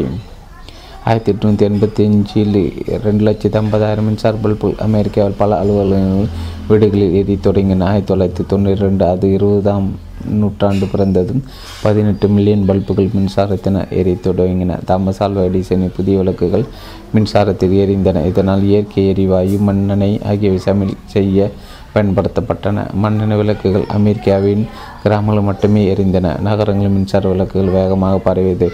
உலகை கவர்ந்த மின்சார விளக்குகள், மண்ணெண்ணெய் விளக்குகள் பழக்கத்தில் வந்ததையும் சூரியன் மறைந்ததும் இருளை போக்க முடிந்தால் மக்கள் பெரிய அளவில் மகிழ்ச்சி கொண்டிருந்தார்கள். மின்சார விளக்குகள் வந்ததும் ஐரோப்பாவில் மிக வேகமாக பரவியது. புகையிலை வாசனைகளை சுவிட்சு போட்டுவிட்டு வேலைகளை சமாளிக்கலாம் என்பதால் ஐரோப்பாவில் இது வேகமாக பரவியது. லண்டன் மாநாடு, ஹால்பன் வயாடக் ரயில்வே ஸ்டேஷன் மின் விளக்குகள் முதன் முதலாக பொருத்தப்பட்டன. ஆயிரத்தி எட்நூற்றி எண்பத்தி ரெண்டு அதிவேகமாக இந்த மாதிரி மின்சார விளக்குகள் பரவின. மின்சாரம் உற்பத்தி செய்யும் தொழில் வளர தொடங்கியது. ஜெர்மனி பெர்லின் நகரில் இதுவும் புழக்கத்தில் வந்தது. மின் விளக்குகள் இரவு பிரகாசமானது. பெர்லினுக்கு எலக்ட்ரோபோலிஸ் என்னும் புதிய பெயரை வைத்தார்கள். லண்டன் மாநகரில் மின்சார விளக்குகள் பொருத்துவது என்பது குளறுபடியில் முடிந்தது. எதையும் திட்டமிட்டு செயல்படுத்துவதில்லை. புதிய யுக்தியை கையாள்வதில் பிரச்சனைகள் ஏற்பட்டன. இருபதாம் நூற்றாண்டின் தொடக்கத்தில் லண்டனின் அறுபத்தஞ்சு விதமான செயல்களுக்கு பயன்படுத்தப்பட்டது. மெல்ல மெல்ல மின் உற்பத்தி பெருகியதில் லண்டன் நகர மின்சார ஊர்தியினால் காலையில் ரொட்டிகளை டோஸ்ட் செய்து உண்டனர். அடுப்பை பற்ற வைக்க மண்ணெண்ணெய் அல்லது எரிவாயு பயன்படுத்தி நிறுத்தப்பட்டது. மின்சார அடுப்புகள் பழக்கத்தில் வந்து விட்டன. நூற்றி முப்பதான வீடுகளில் அலுவலகங்கள் பிரகாசமான மின் விளக்குகள் எரிந்தன. அலுவலக வேலை முடித்துவிட்டு வீட்டுக்கு திரும்பியவர்கள் சாலையில் மின்சார வெளிச்சத்தில் நடந்தார்கள். புதியதொரு யுகம் தோன்றியதாக மக்கள் நினைத்தார்கள். கொஞ்சம் வசதிகள் மின் இணைப்பை பெற்று விளக்கில் எரிய வைத்தார்கள். மின்சார உதவினால் பல்வேறு சாதனங்கள் பயன்படுத்த முடிந்தது. வேகமாக மின்சார உற்பத்தி பரவியதில் மண்ணெண்ணெய்க்கு ஏற்பட்டிருந்த கிராக்கி வெகுவாக குறைந்தது. இன்னும் ஸ்டாண்டர்ட் ஆயிலின் எதிர்காலம் எப்படி இருக்கும் என்ற கேள்விக்குறி எழுந்தது. ஸ்டாண்டர்ட் ஆயில் பெரும்பாலான முதலீடு செய்து மண்ணெண்ணெய் மற்றும் பெட்ரோலிய பொருட்களை விற்று வந்தது. சுத்திகரிப்பு ஆலைகள், எண்ணெய் குடைகள், எண்ணெய் கிடங்குகள் விநியோகம் ஆகியவை என்னவாக என்று புரியாமல் திகைத்து போனார்கள். ஸ்டாண்டர்ட் ஆயிலின் தொழில் சுருங்கிவிடுமோ என்று பயந்தார்கள். மண்ணெண்ணெய் விற்கும் தொழில் மூடப்படலாம். இன்னிய வேளையில் பெட்ரோலிய பொருட்களுக்கு வேறு வழி வழியில் பலன் கிடைத்தது. குதிரைகள் பூட்டப்படாத வண்டிகள் கண்டுபிடிக்கப்பட்டன. இதற்கு பெட்ரோல் மிகவும் அதிக அளவில் தேவைப்பட்டது. மோட்டார் கார்கள் கண்டுபிடிக்கப்பட்டது. ஒரு பெரிய புரட்சி. இன்ஜின் பொருத்தப்பட்டது. குதிரைகள் இல்லாமல் ஓடியது கார். ஐரோப்பியில் முதன் முதலாக கண்டுபிடிக்கப்பட்ட கார் பிரான்ஸ் நாட்டின் தலைநகர் பாரிசிலிருந்து போர்டோ என்னும் இடத்திற்கு ஓடிப்பது பார்த்தவர்களை பிரமிக்க வைத்தது. இந்த கார் மணிக்கு பதினைந்து மைல் வேகத்தில் சென்றதாம். அடுத்த ஆண்டு அதாவது ஆயிரத்தி எண்ணூற்றி தொண்ணூற்றி ஆறில் காரை பூட்டிய பார்த்தவர்கள் குதிரையை கொண்டு வந்து பூட்டுங்கள் என்றார்களாம். கார்களை குதிரைகளை இழுத்து சென்றதால் கொஞ்சம் வேகமாக போகலாம் என்று நினைத்தார் அமெரிக்கன். ஐரோப்பியன் கார்கள் ஓடத் தொடங்கின. இவற்றை பெரிய அளவில் உற்பத்தி செய்ய துணிந்த தொழிலதிபர்கள் பெருமளவில் முதலீடு செய்ய தொடங்கினார்கள். அமெரிக்காவில் கார் உற்பத்தியில் இறங்கியவர்கள் ஒரு டெட்ராய்ட் நகரில் வாழ்ந்து வந்தார். அவர் அங்கே எடிசன் மின்விளக்கு கம்பெனி தலைமை இன்ஜினியராக பணியாற்றினார். அவர் பெயர் ஹென்றி ஃபோர்ட். எடிசன் கம்பெனி வேலை உதறி தள்ளிவிட்டு மொத்தமாக சொந்தமாக கார் உற்பத்தி செய்ய இறங்கினார். அவர் உருவாக்கிய கார்களுக்கு போர்டு என்று பெயரை வைத்தார். இன்று உலகம் முழுவதும் போர்டு கம்பெனி தன் கிளைகளை தொடங்கி பல்வேறு மாடல்களுக்கு போர்டு கார்களை உற்பத்தி செய்து விட்டு வருகிறது. ஹென்றி போர்டு முதமந்து தயாரித்த காரை ஒருவருக்கு விட்டார். அதை வாங்கியவர் உடனே அதை ஏ ஏடபிள்யூ ஹால் என்பவருக்கு விட்டுவிட்டாராம். குதிரைகளை பூட்டாத வண்டிகளை மக்களிடையே பரபரப்பு ஏற்படுத்தி விட்டதாக ஹால் ஹென்றி போர்டிடம் கூறினாராம். போர்டு கம்பெனியின் முதலாவது காரை வாங்கிய ஹால் சரித்திர இடம்பெற்றுவிட்டார். பெட்ரோலில் ஓடும் கார்கள் ஆயிரத்தி தொள்ளாயிரத்தி அஞ்சாவில் முதல் அதிக அளவில் உற்பத்தி செய்யப்பட்டது. ஆனால் இந்த கார்கள் எதிர்கால தாக்கு பிடிக்குமா என்ற சந்தேகம் பலருக்கு இருந்தது. லான் பிரான்ஸ்கோ நகரை பூகம்பம் ஏற்படுத்தி தாக்கிய போது கார்கள் எந்த அளவுக்கு பயன் தருபோய் நம்ம தகுந்த நிரூபிக்கப்பட்டது. பூகம்பத்தில் சிக்கி தவித்தவர்கள் காப்பாற்ற இரநூறு கார்கள் பயன்படுத்தப்பட்டன. மீட்புமனையில் அவர்கள் பயன்படுத்தப்பட்டதால் அடிப்பட்டவர்கள் விரைந்து கார்கள் மருத்துவமனைக்கு கொண்டு செல்ல முடிந்த பூகம்பம் ஏற்பட்ட பகுதி நிவாரணப் பணிகள் வேகமாக நடந்தன. பூகம்பத்தில் சிக்கியவர்கள் உணவு, மருத்துவ வசதி போன்றவற்றை கார்கள் அனுப்பி வைத்தார்கள். கார்கள் நம்ப தகுந்த வகையில் ஓடுமா என்று சந்திக்கப்பட்டவர்கள் முடியும் என்ற முடிவுக்கு வந்தார்கள். கார் வைத்திருப்பவர்கள் வசதியானவர்கள் பொதுமக்களிடம் பெரிய அளவு மதிக்கப்படுவார்கள் என்று அப்போது கருதப்பட்டது. ஆகில் நிறைய பேர் கார்களை வாங்க தொடங்கினார்கள்.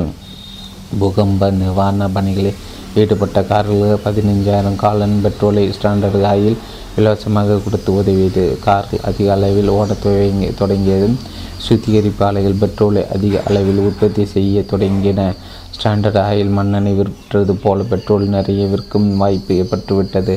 தொடக்கத்தில் ஒரு காலன் பெட்ரோலுக்கு இரண்டு சென்ட் என்று விலை வைத்து விட்டார்கள். அமெரிக்கன் புதிய கார் உற்பத்தி அதிவேகமாக வளர்ந்து வந்தது.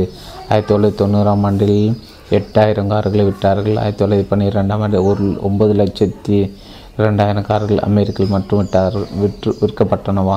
பென்சில்வேனியா சுயமாக இயங்கி வந்த தொழிலதிபர் ஒன்று சேர்ந்து உற்பத்தியாளர்கள் எண்ணெய் கம்பெனி என்ற பெயர் பெட்ரோலை தயாரித்து விற்க தொடங்கினார்கள். இவர்கள் பெட்ரோலை மற்ற இடங்களுக்கான பராஜச குழாய்கள் அமைக்க தொடங்கினார்கள். பெட்ரோல் குழாய்கள் வழியாக விநியோகம் செய்யப்பட்டால் ரயில்களுக்கு நஷ்டம் ஏற்படும் என்று எண்ணி குழாய்களை அமைக்க வேலை செய்தவர்களை தாக்கினார்கள்.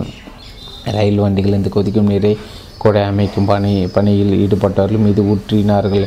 எரிகிற நிலக்கரியை அவர்கள் மீது வீசினார்கள்.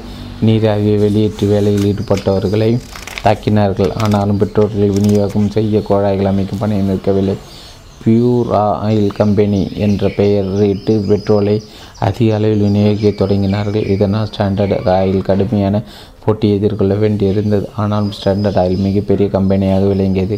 போட்டியாளர்கள் கம்பெனிகள் எல்லாம் மிகச்சிறியவை. இதற்கிடையே டெக்ஸாஸ் மாநிலத்தில் புதிதாக பெட்ரோலிய எண்ணெய் கிணறுகள் கண்டுபிடிக்கப்பட்டன. கோர்சியசிகானா என்னும் ஊரில் தினமும் ரெண்டாயிரத்தி முந்நூறு பீப்பாய் பெட்ரோல் கிடைத்து வந்தது. பெட்ரோல் உற்பத்தியாளர்கள் காலன்களை தோன்றினார்கள். இதனால் நிறைய பேருக்கு வேலை கிடைத்தது. பெட்ரோல் உற்பத்தி இறங்கியவர்கள் நிறைய பணம் சம்பாதிக்க முடிந்தது. ஒரு பக்கம் ஸ்டாண்டர்ட் ஆயில், மற்றொரு பக்கம் சின்ன சின்னதான முதலாளிகள். ஆனாலும் ஸ்டாண்டர்ட் ஆயிலை மற்றவர்களால் மிஞ்ச முடியவில்லை. வில்லியம் அல்லன் என்பவர் டெக்சாஸ் மாநிலத்தில் எண்ணெய் கிணறுகளில் முதலீடு செய்ய துவங்கினார். ஸ்டாண்டர்ட் ஆயில் நிறுவனம் இவரை ஒரு போட்டியாளராக நினைத்து ஆகையால் வில்லியம் டெக்ஸாஸில் முதலீடு செய்யும்படி ராக்ஃபெல்லருக்கு அழைப்பு விடுத்தார். ராக்ஃபெல்லர் டெக்ஸாஸ் மாநிலத்தில் முதலீடு செய்ய விரும்பவில்லை. காரணம், அங்கே இயங்கிய மாநில அரசுக்கு அவருக்கு ஏகப்பட்ட தொல்லைகளை கொடுத்தது. ஆகையால் ராக்ஃபெல்லர் அங்கே ஒரு சென்ட் கூட முதலீடு ஆக போடுவதில்லை என்று அறிவித்தார். அவர் அரசியல்வாதிகளோடு சமரசம் செய்து கொள்ள கொஞ்சம் உருவம் பாதவர். டெக்ஸாஸ் மாநிலத்தில் எண்ணெய் கிணறுகளை வைத்திருந்தவர்கள் அனைவரும் பெட்ரோலை விற்று பெருமானத்துடன் வீடு திரும்புவார்கள். இயற்கை எரிவாயு கண்டுபிடித்து அதை அதிக அளவில் விற்று பணம் பண்ணலாம் என்ற ஸ்டாண்டர்ட் ஆயில் நிறுவனம் கருதி ஆயில் எரிவாயு உற்பத்தியில் அதிக கவனம் செலுத்தியது. புதிய கண்டுபிடிப்புகள் ஏற்றபடி ராக்ஃபெல்லரின் கம்பெனி புதிய உற்பத்தியில் இறங்கியது. காலத்துக்கேற்ற வகையில் மாற வேண்டும் என்ற கொள்கையை ராக்ஃபெல்லர் கண்டுபிடித்தார். இதுதான் அவருடைய வெற்றியின் அவசியம். வளைகுடா நாடுகளின் கடற்கரை உறங்கும் பெட்ரோல் கிணறுகள் கண்டுபிடிக்கப்பட்டன. வளைகுடால் ஆயில் பெரிய அளவில் மற்ற நாடுகளுக்கு பெட்ரோல் விநியோகிக்க தொடங்கியது. ஆனாலும் ஸ்டாண்டர்ட் ஆயில் ஒவ்வொரு ஆண்டும் விற்பனையில் சாதனை புரிந்து வந்தது. பெட்ரோல் விற்பனை மண்ணெண்ணெய் மண் எண்ணெய் விற்பனை மிஞ்சியது. ஆயிரத்தி தொள்ளாயிரத்தி மூணாம் ஆண்டு ரைட் சகோதரர் முதன்முதலில் ஒரு விமானத்தை கண்டுபிடித்து தயாரித்து அதை பறக்கவிட்டார்கள். விமானம் தோன்றிய அவற்றுக்கான பெட்ரோல், லூப்ரிகேஷன் ஆயில் போன்றவற்றின் தேவை மேலும் மேலும் அதிகரித்து இதனால் ஸ்டாண்டர்ட் ஆயிலும் விற்பனை மூன்று மடங்காக பெருகியது. ரஷ்யாவின் எட்வில்லஸ் மாநிலத்தின் பெட்ரோல் அதிக அளவில் உற்பத்தியானதால் ஸ்டாண்டர்ட் ஆயில் நிறுவனம் போட்டி சமாளிக்கும் மிகவும் துணேறியது. ரஷ்யாவையும் டெக்ஸாஸையும் தனது கட்டுப்பாட்டில் கொண்டு வர முடியவில்லை. முறைகேடாக செயல்பட்ட கம்பெனியா ராக்ஃபெல்லர் படை வீடு என்று அழைக்கப்பட்ட அலுவலகம் போட்டியாளர்கள் தாக்குதலுக்கு இலக்கானது. அமெரிக்காவில் மட்டுமின்றி உலகத்தின் பல பாகங்களில் அதற்கான அதற்கு எதிர்பார்ப்புகள் கிளப்பின. அவற்றை அடக்க முடியவில்லை. ஸ்டாண்டர்ட் ஆயில் நிறுவனம் முறைகேடான வழிவகைகளை பின்பற்றி வியாபாரம் செய்து வந்ததாக குறை குற்றச்சாட்டு பல முனைகளிலிருந்து வர தொடங்கியது. போட்டியாளர்கள் எப்படியாவது ஒடித்து கட்ட வேண்டும் என்று ராக்ஃபெல்லர் செயல்பட்டார் என்பது குற்றச்சாட்டு. இது புதிய சவால் அல்ல. ஏற்கனவே தொடர்ந்து வரும் பல சவால்களை சந்தித்தவர்கள் தான் ராக்ஃபெல்லரும் அவருடைய கூட்டாளிகளும். ஸ்டாண்டர்ட் ஆயில் தோன்றியதிலிருந்து அதனை சாடியவர்கள் குறை கூறிகள் சட்ட ரீதியாக அரசியல் ரீதியாக தோல்வியை கொடுத்து வந்திருக்கிறார்கள் தொல்லை கொடுத்து வந்திருக்கிறார். தொடக்க நாட்களில் இப்படிப்பட்ட சவால்களை சு சுலபமாக சமாளித்தவர் ராக்ஃபெல்லர். ஆனால் இருபதாம் நூற்றாண்டின் தொடக்கத்தை போட்டியாளர்களின் தொல்லை அதிக அளவில் காணப்பட்டது. பொறாமையின் காரணமாக பொய்யான குற்றச்சாட்டுகளை அள்ளி வீசினார்கள். மிகவும் குழுத்தரமாக செயல்படுகிறார்கள் என்று போட்டியாளர்களை பற்றி ஸ்டாண்டர்ட் ஆயில் நினைத்தது. கட்ட விடுத்து விடப்பட்ட போட்டிகளை ராக்ஃபெல்லர் சமாளித்து வந்தார் என்பதுடன் அமெரிக்காவில் ஸ்டாண்டர்ட் ஆயில் பெரிய நிறுவனமாக செயல்பட்டது என்றார். இவ்வளோ பெரிய கம்பெனி அமெரிக்கா இதுவரையில் பார்த்திருக்க முடியாது என்பது அவருடைய நம்பிக்கை. அவருடைய நிறுவனம் ஏராளமான பேருக்கு வேலை கொடுத்தது. ஒரு நாட்டின் பொருளாதாரத்தை உயர்த்தியது. பொதுமக்களுக்கு ஸ்டாண்டர்ட் ஆயில் நிறுவனத்தின் மீது நம்பிக்கை ஏற்படவில்லை. ராட்சச கம்பெனி அதே நேரத்தில் ஒரு மர்மமான கம்பெனி என்று நினைக்கும்படி பத்திரிகைகள் செய்திகளை வெளியிட்டன. அங்கே என்ன நடக்கிறது என்று யாருக்கும் தெரியவில்லை. போட்டியாளர் ஈவு இறக்கமில்லாமல் நசுக்கி விடுவார்கள் என்று பொதுவாக பேசிக்கொண்டார்கள். ஸ்டாண்டர்ட் ஆயில் செயல்பாடுகள் என்ன என்பது வெளிப்படையாக வெளியிட்டதில்லை. ஏதாவது ஒரு பிரச்சனை என்றால் அதை பற்றி கம்பெனியின் டைரக்டர்கள் மட்டுமே விளக்கம் அளித்து வந்த ஒரு கம்பெனி நாங்கள் யாருக்கும் பதில் சொல்ல வேண்டிய அவசியமில்லை என்ற அகம் பாவத்துடன் செயல்பட்டு வந்தது. ஸ்டாண்டர்ட் ஆயில் கம்பெனி திடீரென்று பெரிதாக வளர்ந்து விடவில்லை. அமெரிக்கன் தொழில் வளர்ச்சி பங்கு கொடுத்து பொருளாதார வளர்ச்சியில் பங்கேற்று வள வளர்ந்தது. எதிர்காலத்துக்கு ஏற்றபடி திட்டங்களை தயாரித்தவர் ராக்ஃபெல்லர். இருபதாம் நூற்றாண்டு தொடங்கியதும் ஸ்டாண்டர்ட் ஆயில் நிறுவனத்தின் போட்டியாளர்களை கட்டுப்படுத்த பொய்யான வதந்திகளை பரப்புகிறவர்களை தடுக்க அமெரிக்க அரசின் உதவி நாடினார் ராக்ஃபெல்லர். ஸ்டாண்டர்ட் ஆயில் மற்ற தொழிலதிபர்கள் ஒரு சிம்ம சம்பாடமாக விளங்கியது. போட்டியாளர்கள் தொடர்ந்த வழக்குகளை துணிவுடன் சந்தித்தார் ராக்ஃபெல்லர். அமெரிக்காவின் பல மாநிலங்கள் அவருக்கு எதிராக வழக்குகள் தொடரப்பட்டன. ஸ்டாண்டர்ட் ஆயில் நிறுவனத்துக்காக வாதாட யோசனைகள் சொல்ல மிகச்சிறந்த வழக்கறிஞர்கள் அமர்த்தப்பட்டனர். செலவு செய்ய நிறைய பணம் இருந்தது என்பதால் வழக்குகளை சந்திப்பது தயக்கம் காட்டவில்லை. ஓகியோவில் வழக்குகளை எதிர்த்து வாதாட குடியரசுக் கட்சி சேர்ந்த புகழ்பெற்ற வழக்கறிஞர் நியமித்தார் ராக்ஃபெல்லர். அவர் வழக்கறிஞர் என்பதோடு எம்பியாகவும் செயலாற்றி வந்தார். இவருக்கு ஆயிரத்தி தொள்ளாயிரத்தி தொண்ணூறாம் ஆண்டில் மட்டும் நாற்பத்தி நாலாயிரத்தி நாற்பத்தி நாலாயிரத்தி ஐநூறு டாலர் பணத்தை கொடுத்திருக்கிறார் ராக்ஃபெல்லர். பெரும்பாலான வழக்கில் ஸ்டாண்டர்ட் ஆயில் வெற்றி பெற்றது. ஆனால் ஒரு சில மாநிலங்கள் தோல்விகளை சந்திக்க நேரிட்டது. டெக்ஸாஸ் மன்னர் அடாவடியாக செயல்பட்டதாக ஸ்டாண்டர்ட் ஆயில் மீது குற்றஞ்சாட்டப்பட்டது உண்டு. இதனால் அங்கிருந்த ராக்ஃபெல்லர் கம்பெனி கம்பெனி வெளியேறினார்கள். மேலும் ஸ்டாண்டர்ட் ஆயிலுக்கு சொந்தமான எண்ணெய் கிணறுகள் சொத்துக்கள் அனைத்தையும் ஏலத்தில் விட்டார்கள். அவற்றை வாங்கிய ராக்ஃபெல்லரின் ஆட்கள் என்பது ஏலத்தை கைமாறிய பிறகு கண்டுபிடிக்கப்பட்டது. ஏலத்தில் கூட இவரை யாரும் வெல்ல முடியாது என்று நிரூபித்தார் ராக்ஃபெல்லர். ராக்ஃபெல்லர் ஏராளமான பணம் சம்பாதித்துவிட்டார். இருபதாம் நூற்றாண்டை தொடக்கத்தில் அவருக்கு வயதாகிவிட்டதால் கம்பெனி சேர்மன் பதவியிலிருந்து ஓய்வு பெற விரும்பினார். அடிக்கடி போட்டியாளருக்கு எதிர்த்து போராட வேண்டிய நிலை ஏற்பட்டதால் அவர் மனம் தளர்ச்சி அடைந்தது. உணவு ஜீர்ணிக்க சக்தியும் குறைந்துவிட்டது. சோர்வு மேலேவிட்டது. அவர் ஒடித்து கட்ட போட்டியாளர் திட்டமிட்டார் என்று கருதி அவர் படுக்கை போகும்போது ஒரு கைத்துப்பாக்கியை கொண்டு சென்றாராம். மன உளைச்சலினால் தலைமுடி கொட்டிவிட்டது. தலைவடுக்கையாகிவிட்டது.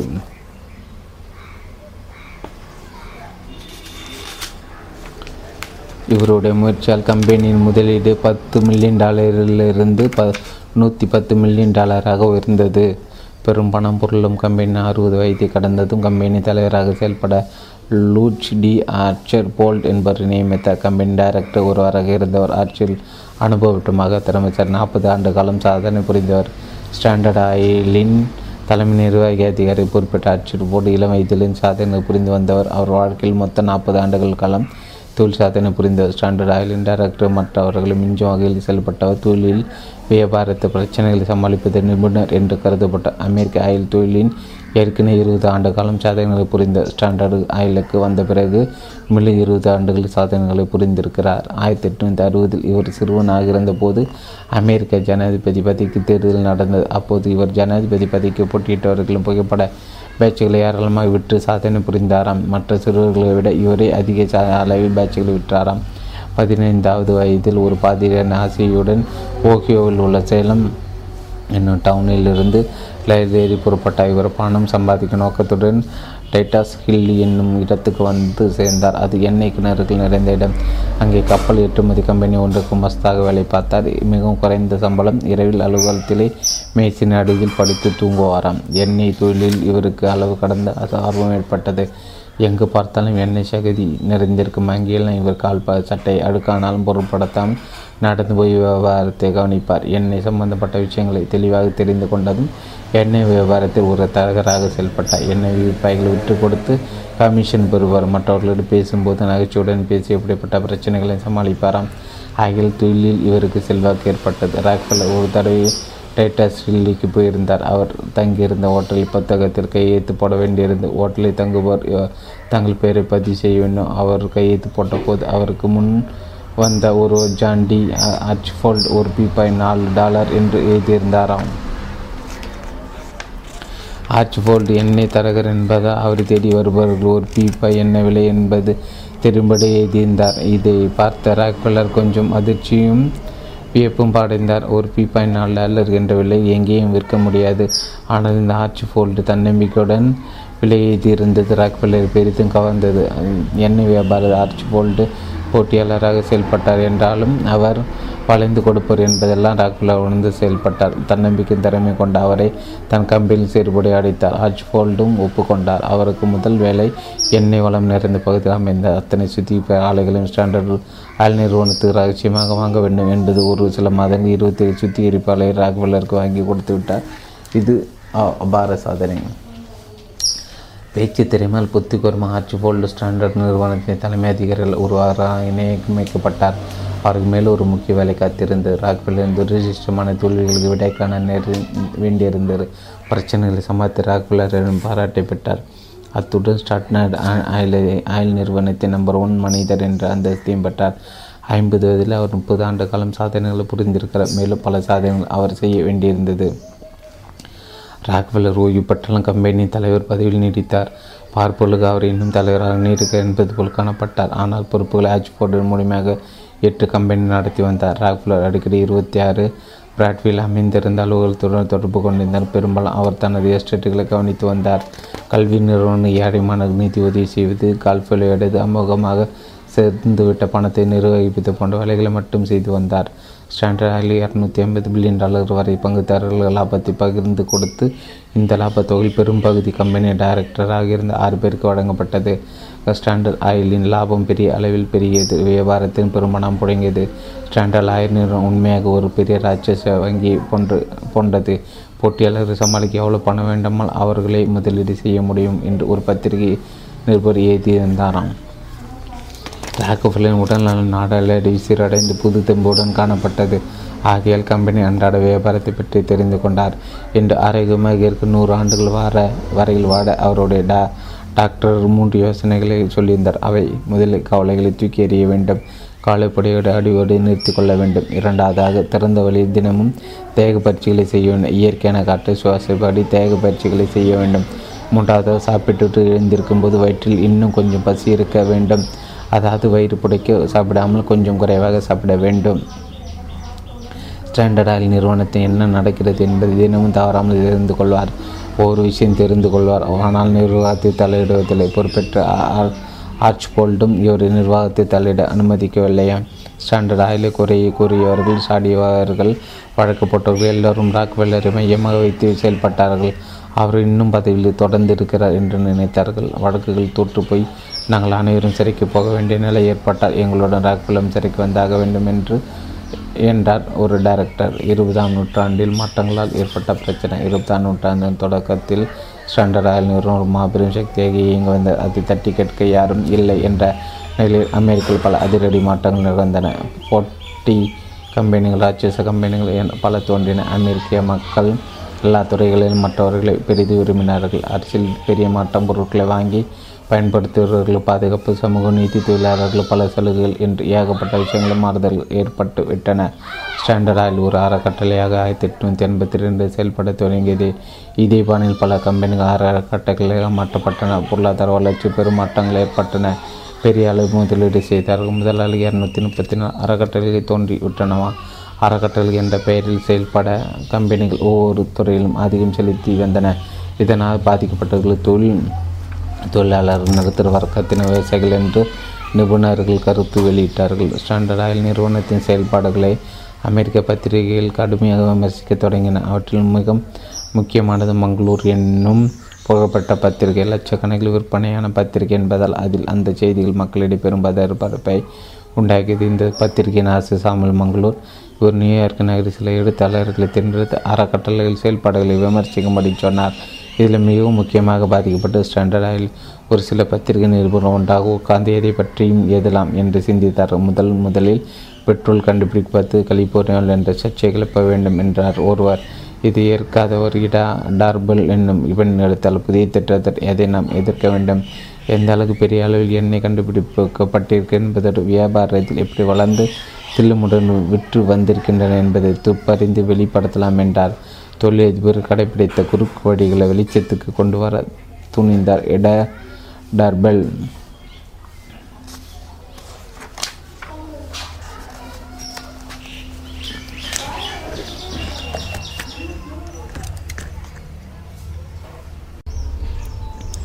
ராக்ஃபெல்லர் உலகின் நம்பர் ஒன் கோடீஸ்வரர்.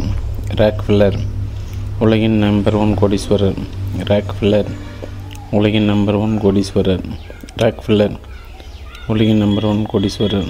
ராக்ஃபெல்லர் உலகின் நம்பர் ஒன் கோடீஸ்வரர். ராக்ஃபெல்லர் உலகின் நம்பர் ஒன் கோடீஸ்வரர்.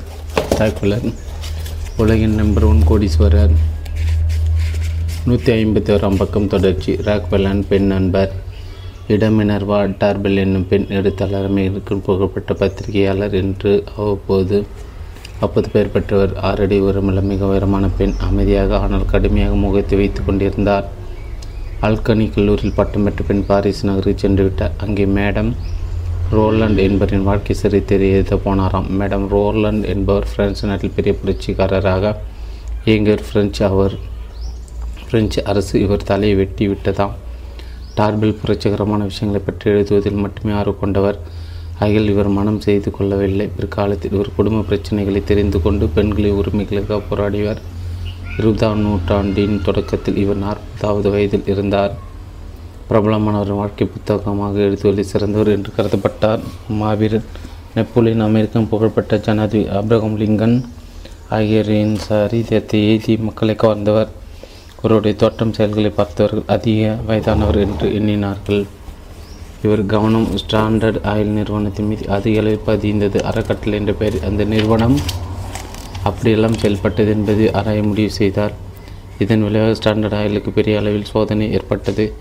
எண்ணெய் கிணறு ஆதிக்கம் செய்த முதலாளி பழிவாங்கும் நோக்கத்துடன் அவர் எழுதிய நூல் அமைந்தது. இந்த நூல் எழுதும் எழுத உண்மைகளை கண்டறிய பெரிதும் உதவியவர் எச் எச் ரோஜர்ஸ் என்னும் அதிபர். இவர் ஸ்டாண்டர்ட் ஆயிலின் தலைமை நிர்வாக அதிகாரியாக இருந்த ஜான் ஆர்ச் போல்ட்டுக்கு அடுத்தபடியாக தலைமை பதவி வகித்தவர். ராக்ஃபெல்லர் மிகவும் வித்தியாசமான மனிதர், மர்மமானவர், அதிகம் பேசாதவர், அமெரிக்காவில் மிகவும் பர பரப்போடுடன் பேசப்படுபவர். ஆனால் இவரை பற்றிய உண்மைகள் யாருக்கும் தெரியாது, புரியாத புதிராக இருப்பார். இவரை பற்றிய உண்மைகளை கண்டறிந்து எழுதினால் மக்களூர் பத்திரிகை மக்களும் பத்திரிகை வாசகர்கள் பெரிதும் வைப்படுவர் என்று எண்ணினார் டார்பெல். எதிர்பாராத ஒரு சந்திப்பு இவர் ரோஜர்ஸ் என்பவரை பார்க்க நேர்ந்தது. தன்னை விட்டு அறிமுகப்படுத்தி கொண்ட ராக்ஃபெல்லர் பற்றியும் ஸ்டாண்டர்ட் ஆயில் பற்றிய உண்மைகளை சொல்ல வேண்டும் என்று கேட்டார்.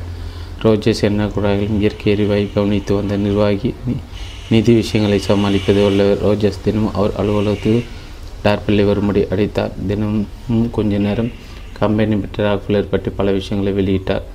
ரகசியமாக பல விஷயங்கள் டார்பெல்லுக்கு கிடைத்தது. ரோஜர்ஸ் அறை அறைக்கு இவர் தினமும் வந்து போது மற்றவர்களுக்கு தெரியாது. முன்னர் முன்வழியாக அவர் அறையில் நுழைவார், விஷயங்களை சேகரித்து கொண்டு பின் வழியாக வெளியேறுவார்.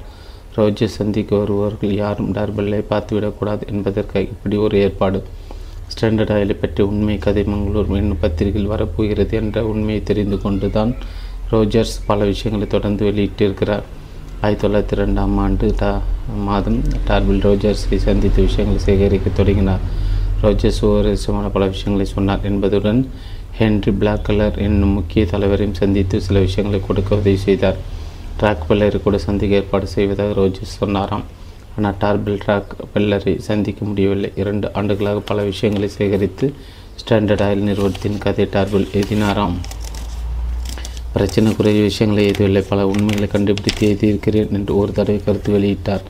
மங்களூர் என்னும் பத்திரிகை ஸ்டாண்டர்ட் ஆயிலின் கதை தொடர் கதையாக கட்டுரையாக வெளியா வெளியாக தொடங்கியது. கட்டுரை வெளியான உடனே ஒரு பெரிய குண்டுவெடிப்பு நடந்ததை போல் திடுக்கிடும் பல உண்மைகள் வெளியாயின.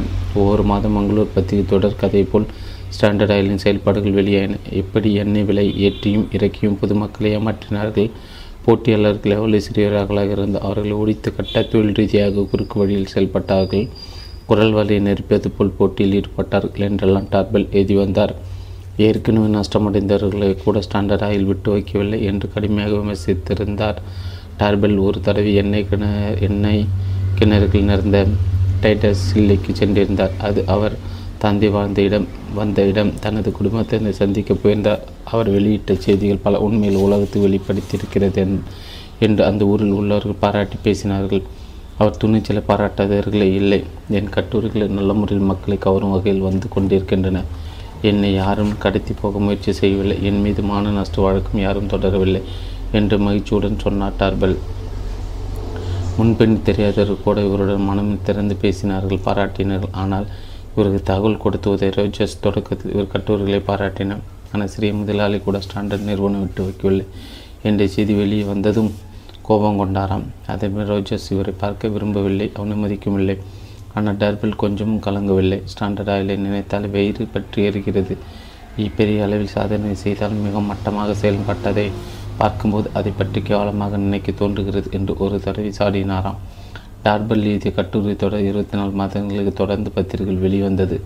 அதன் பிறகு அது ஸ்டாண்டர்ட் ஆயில் கம்பெனி சரி கம்பெனியின் சரித்திரம் என்ற தலைப்பில் ஒரு புத்தகமாக வெளியிடப்பட்டது.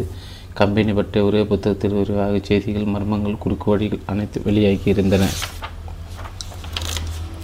ராக்ஃபெல்லர் எப்போதும் போட்டியில் தனியாகவே ஓடி வெற்றி பெற்றார்.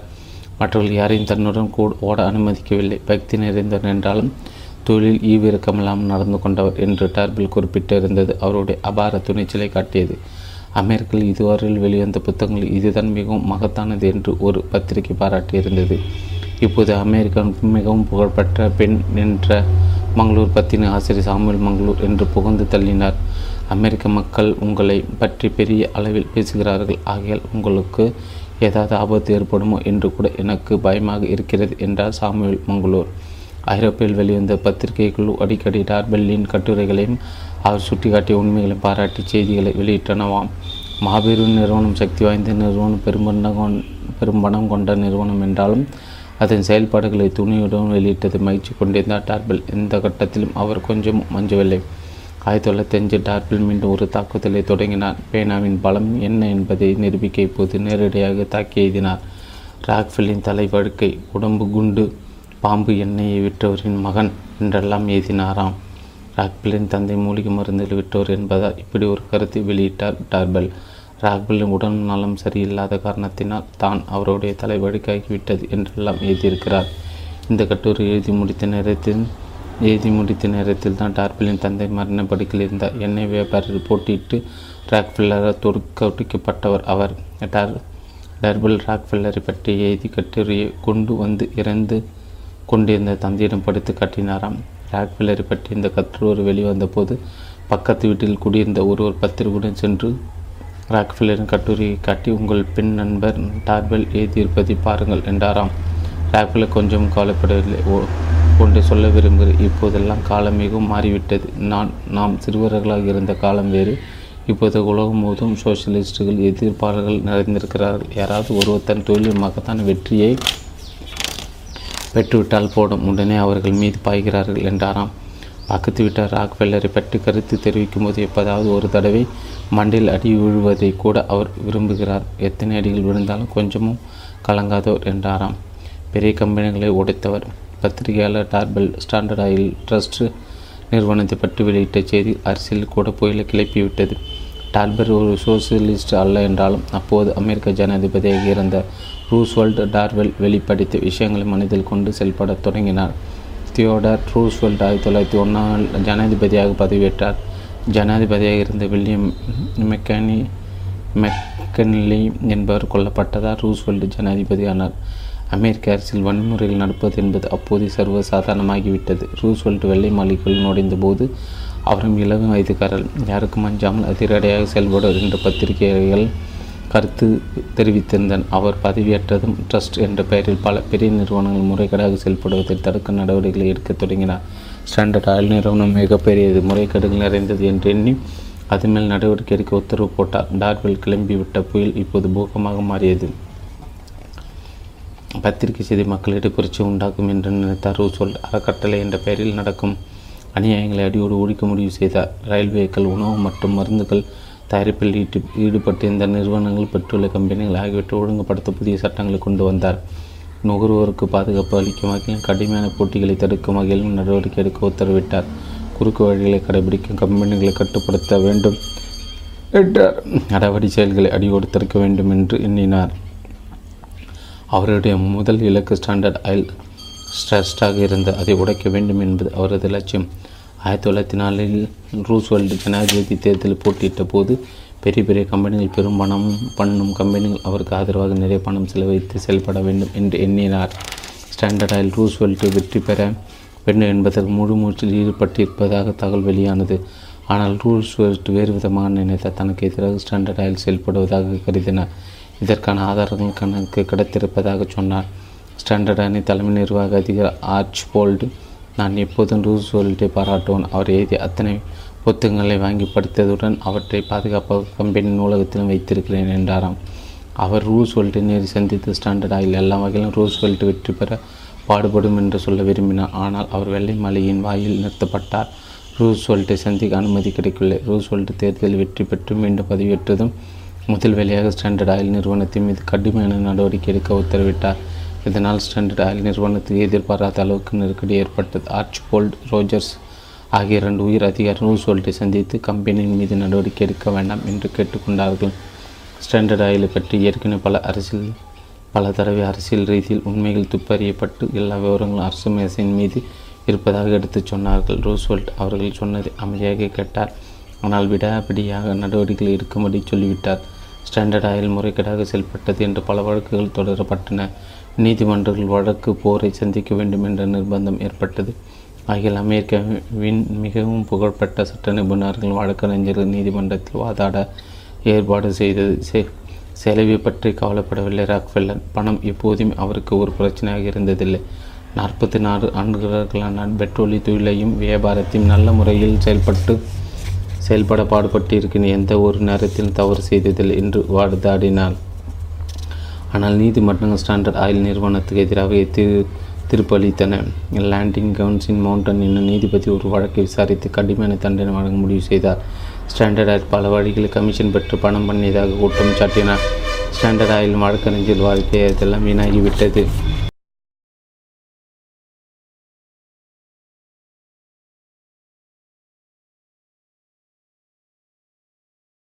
டைட்ஸ்வில்லுக்கு சென்றிருந்தார். அது அவர் தந்தை வாழ்ந்த இடம் வந்த இடம். தனது குடும்பத்தினை சந்திக்க போயிருந்தார். அவர் வெளியிட்ட செய்திகள் பல உண்மையில் உலகத்து வெளிப்படுத்தியிருக்கிறது என்று அந்த ஊரில் உள்ளவர்கள் பாராட்டி பேசினார்கள். அவர் துணிச்சலை பாராட்டாதவர்களே இல்லை. என் கட்டுரைகள் நல்ல முறையில் மக்களை கவரும் வகையில் வந்து கொண்டிருக்கின்றன. என்னை யாரும் கடத்தி போக முயற்சி செய்யவில்லை. என் மீது மான நஷ்ட வழக்கும் யாரும் தொடரவில்லை என்று மகிழ்ச்சியுடன் சொன்னார் டார்பெல். முன்பெண் தெரியாதவர்கள் கூட இவருடன் மனம் திறந்து பேசினார்கள், பாராட்டினார்கள். ஆனால் இவருக்கு தகவல் கொடுத்துவதை ரோஜர்ஸ் தொடக்கத்தில் இவர் கட்டுரைகளை பாராட்டினார். ஆனால் சிறிய முதலாளி கூட ஸ்டாண்டர்ட் நிறுவனம் விட்டு வைக்கவில்லை என்ற செய்தி வெளியே வந்ததும் கோபம் கொண்டாராம். அதேபோல் ரோஜர்ஸ் இவரை பார்க்க விரும்பவில்லை, அனுமதிக்கவில்லை. ஆனால் டார்பெல் கொஞ்சம் கலங்கவில்லை. ஸ்டாண்டர்ட் ஆயிலை நினைத்தால் வயிறு பற்றி எறுகிறது. பெரிய அளவில் சாதனை செய்தால் மிக மட்டமாக செயல்பட்டதை பார்க்கும்போது அதை பற்றி கேவலமாக நினைக்க தோன்றுகிறது என்று ஒரு தடவை சாடினாராம். டார்பெல் எழுதிய கட்டுரை தொடர் இருபத்தி நாலு மாதங்களுக்கு தொடர்ந்து பத்திரிகைகள் வெளிவந்தது. அதன் பிறகு அது ஸ்டாண்டர்ட் ஆயில் கம்பெனி சரி கம்பெனியின் சரித்திரம் என்ற தலைப்பில் ஒரு புத்தகமாக வெளியிடப்பட்டது. கம்பெனி பற்றிய ஒரே புத்தகத்தில் விரிவாக செய்திகள், மர்மங்கள், குறுக்கு வழிகள் அனைத்து வெளியாகியிருந்தன. ராக்ஃபெல்லர் எப்போதும் போட்டியில் தனியாகவே ஓடி வெற்றி பெற்றார். மற்றவர்கள் யாரையும் தன்னுடன் கூட ஓட அனுமதிக்கவில்லை. பக்தி நிறைந்தவர் என்றாலும் தொழில் ஈவிரக்கமில்லாமல் நடந்து கொண்டவர் என்று டார்பெல் குறிப்பிட்டிருந்தது அவருடைய அபார துணிச்சலை காட்டியது. அமெரிக்காவில் இதுவரையில் வெளிவந்த புத்தகங்கள் இதுதான் மிகவும் மகத்தானது என்று ஒரு பத்திரிகை பாராட்டியிருந்தது. இப்போது அமெரிக்காவின் மிகவும் புகழ்பெற்ற பெண் என்ற மங்களூர் பத்தின ஆசிரியர் சாமுயேல் மங்களூர் என்று புகழ்ந்து தள்ளினார். அமெரிக்க மக்கள் உங்களை பற்றி பெரிய அளவில் பேசுகிறார்கள், ஆகையால் உங்களுக்கு ஏதாவது ஆபத்து ஏற்படுமோ என்று கூட எனக்கு பயமாக இருக்கிறது என்றார் சாமுயேல் மங்களூர். ஐரோப்பியில் வெளிவந்த பத்திரிகைக்குழு அடிக்கடி டார்பெல்லின் கட்டுரைகளையும் அவர் சுட்டிக்காட்டிய உண்மைகளையும் பாராட்டி செய்திகளை வெளியிட்டனவாம். மாபெரும் நிறுவனம், சக்தி வாய்ந்த நிறுவனம், பெரும்பணம் பெரும்பணம் கொண்ட நிறுவனம் என்றாலும் அதன் செயல்பாடுகளை துணியுடன் வெளியிட்டது மகிழ்ச்சி கொண்டிருந்தார் டார்பெல். எந்த கட்டத்திலும் அவர் கொஞ்சம் மஞ்சவில்லை. ஆயிரத்தி தொள்ளாயிரத்தி அஞ்சு டார்பெல் மீண்டும் ஒரு தாக்குதலை தொடங்கினார். பேனாவின் பலம் என்ன என்பதை நிரூபிக்க இப்போது நேரடியாக தாக்கி எழுதினார். ராக்ஃபெல்லரின் தலைவடுக்கை, உடம்பு குண்டு, பாம்பு எண்ணெயை விற்றவரின் மகன் என்றெல்லாம் எழுதினாராம். ராக்ஃபெல்லரின் தந்தை மூலிகை மருந்துகள் விற்றவர் என்பதால் இப்படி ஒரு கருத்தை வெளியிட்டார் டார்பெல். ராக்ஃபெல்லரின் உடல் நலம் சரியில்லாத காரணத்தினால் தான் அவருடைய தலைவடுக்காகிவிட்டது என்றெல்லாம் எழுதியிருக்கிறார். இந்த கட்டுரை எழுதி முடித்த நேரத்தில் எழுதி முடித்த நேரத்தில் தான் டார்பெல்லின் தந்தை மரணப்படுக்கையில் இருந்தார். எண்ணெய் வியாபாரில் போட்டியிட்டு ராக்ஃபெல்லரால் தொடுக்கப்பட்டவர் அவர். டார் டார்பெல் ராக்ஃபெல்லரை பற்றி எழுதி கட்டுரையை கொண்டு வந்து இறந்து கொண்டிருந்த தந்தையிடம் படித்து காட்டினாராம். ராக்ஃபெல்லரை பற்றி இந்த கட்டுரை வெளிவந்த போது பக்கத்து வீட்டில் குடியிருந்த ஒருவர் பத்திரிகையுடன் சென்று ராக்ஃபெல்லரின் கட்டுரையை காட்டி, உங்கள் பெண் நண்பர் டார்பெல் எழுதியிருப்பதை பாருங்கள் என்றாராம். ராக்ஃபெல்லர் கொஞ்சம் கவலைப்படவில்லை. ஓ ஒன்றை சொல்ல விரும்புகிறேன். இப்போதெல்லாம் காலம் மிகவும் மாறிவிட்டது. நான் நாம் சிறுவர்களாக இருந்த காலம் வேறு. இப்போது உலகம் முழுவதும் சோசியலிஸ்டுகள், எதிர்ப்பாளர்கள் நிறைந்திருக்கிறார்கள். யாராவது ஒருவர் தன் தொழிலில் மகத்தான வெற்றியை பெற்றுவிட்டால் போடும், உடனே அவர்கள் மீது பாய்கிறார்கள் என்றாராம். பக்கத்து வீட்டார் ராக்ஃபெல்லரை பற்றி கருத்து தெரிவிக்கும் போது எப்போதாவது ஒரு தடவை மண்டையில் அடி விழுவதை கூட அவர் விரும்புகிறார். எத்தனை அடிகள் விழுந்தாலும் கொஞ்சமும் கலங்காதவர் என்றாராம். பெரிய கம்பெனிகளை உடைத்தவர். பத்திரிகையாளர் டார்பெல் ஸ்டாண்டர்ட் ஆயில் ட்ரஸ்ட்டு நிறுவனத்தை பற்றி வெளியிட்ட செய்தி அரசியல் கூட புயலை கிளப்பிவிட்டது. டார்பெல் ஒரு சோசியலிஸ்ட் அல்ல என்றாலும் அப்போது அமெரிக்க ஜனாதிபதியாக இருந்த ரூஸ்வெல்ட் டார்பெல் வெளிப்படுத்திய விஷயங்களை மனதில் கொண்டு செயல்பட தொடங்கினார். தியோடர் ரூஸ்வெல்ட் ஆயிரத்தி தொள்ளாயிரத்தி ஒன்றாம் ஜனாதிபதியாக பதவியேற்றார். ஜனாதிபதியாக இருந்த வில்லியம் மெக்கானி மெக்கன்லி என்பவர் கொல்லப்பட்டதால் ரூஸ்வெல்ட் ஜனாதிபதியானார். அமெரிக்க அரசியல் வன்முறையில் நடப்பது என்பது அப்போது சர்வசாதாரணமாகிவிட்டது. ரூஸ்வெல்ட் வெள்ளை மாளிகையில் நுழைந்தபோது அவரும் இளம் வயதுக்காரர் யாருக்கும் அஞ்சாமல் அதிரடியாக செயல்படுவார் என்ற பத்திரிகைகள் கருத்து தெரிவித்திருந்தனர். அவர் பதவியேற்றதும் ட்ரஸ்ட் என்ற பெயரில் பல பெரிய நிறுவனங்கள் முறைகேடாக செயல்படுவதை தடுக்க நடவடிக்கைகளை எடுக்க தொடங்கினார். ஸ்டாண்டர்ட் ஆயில் நிறுவனம் மிகப்பெரியது, முறைகேடுகள் நிறைந்தது என்று எண்ணி அது மேல் நடவடிக்கை எடுக்க உத்தரவு போட்டார். டார்பெல் கிளம்பிவிட்ட புயல் இப்போது பூகமாக மாறியது. பத்திரிகை செய்தி மக்களிடையே புரட்சி உண்டாக்கும் என்று நினைத்தார் ரூஸ்வெல்ட். அறக்கட்டளை என்ற பெயரில் நடக்கும் அநியாயங்களை அடியோடு ஒழிக்க முடிவு செய்தார். ரயில்வேக்கள், உணவு மற்றும் மருந்துகள் தயாரிப்பில் ஈட்டு ஈடுபட்டிருந்த நிறுவனங்கள், பெட்ரோலிய கம்பெனிகள் ஆகியவற்றை ஒழுங்குபடுத்த புதிய சட்டங்களை கொண்டு வந்தார். நுகர்வோருக்கு பாதுகாப்பு அளிக்கும் வகையிலும் கடுமையான போட்டிகளை தடுக்கும் வகையிலும் நடவடிக்கை எடுக்க உத்தரவிட்டார். குறுக்கு வழிகளை கடைபிடிக்கும் கம்பெனிகளை கட்டுப்படுத்த வேண்டும் என்றார். நடவடி செயல்களை அடியோடு தடுக்க வேண்டும் என்று எண்ணினார். அவருடைய முதல் இலக்கு ஸ்டாண்டர்ட் ஆயில் ஸ்ட்ரெஸ்டாக இருந்து அதை உடைக்க வேண்டும் என்பது அவரது லட்சியம். ஆயிரத்தி தொள்ளாயிரத்தி நாலில் ரூஸ்வெல்ட் ஜனாதிபதி தேர்தலில் போட்டியிட்ட போது பெரிய பெரிய கம்பெனிகள், பெரும் பணம் பண்ணும் கம்பெனிகள் அவருக்கு ஆதரவாக நிறைய பணம் செலவழித்து செயல்பட வேண்டும் என்று எண்ணினார். ஸ்டாண்டர்ட் ஆயில் ரூஸ்வெல்ட் வெற்றி பெற வேண்டும் என்பதற்கு முழு மூச்சில் ஈடுபட்டிருப்பதாக தகவல் வெளியானது. ஆனால் ரூஸ்வெல்ட் வேறு விதமாக நினைத்தார். தனக்கு எதிராக ஸ்டாண்டர்ட் ஆயில் செயல்படுவதாக கருதினார். இதற்கான ஆதாரங்கள் கணக்கு கிடைத்திருப்பதாக சொன்னார். ஸ்டாண்டர்ட் ஆயில் தலைமை நிர்வாக அதிகாரி ஆர்ச் போல்ட், நான் எப்போதும் ரூஸ்வெல்ட்டை பாராட்டுவேன். அவர் எழுதிய அத்தனை புத்தகங்களை வாங்கி படித்ததுடன் அவற்றை பாதுகாப்பாக கம்பெனி நூலகத்திலும் வைத்திருக்கிறேன் என்றாராம்.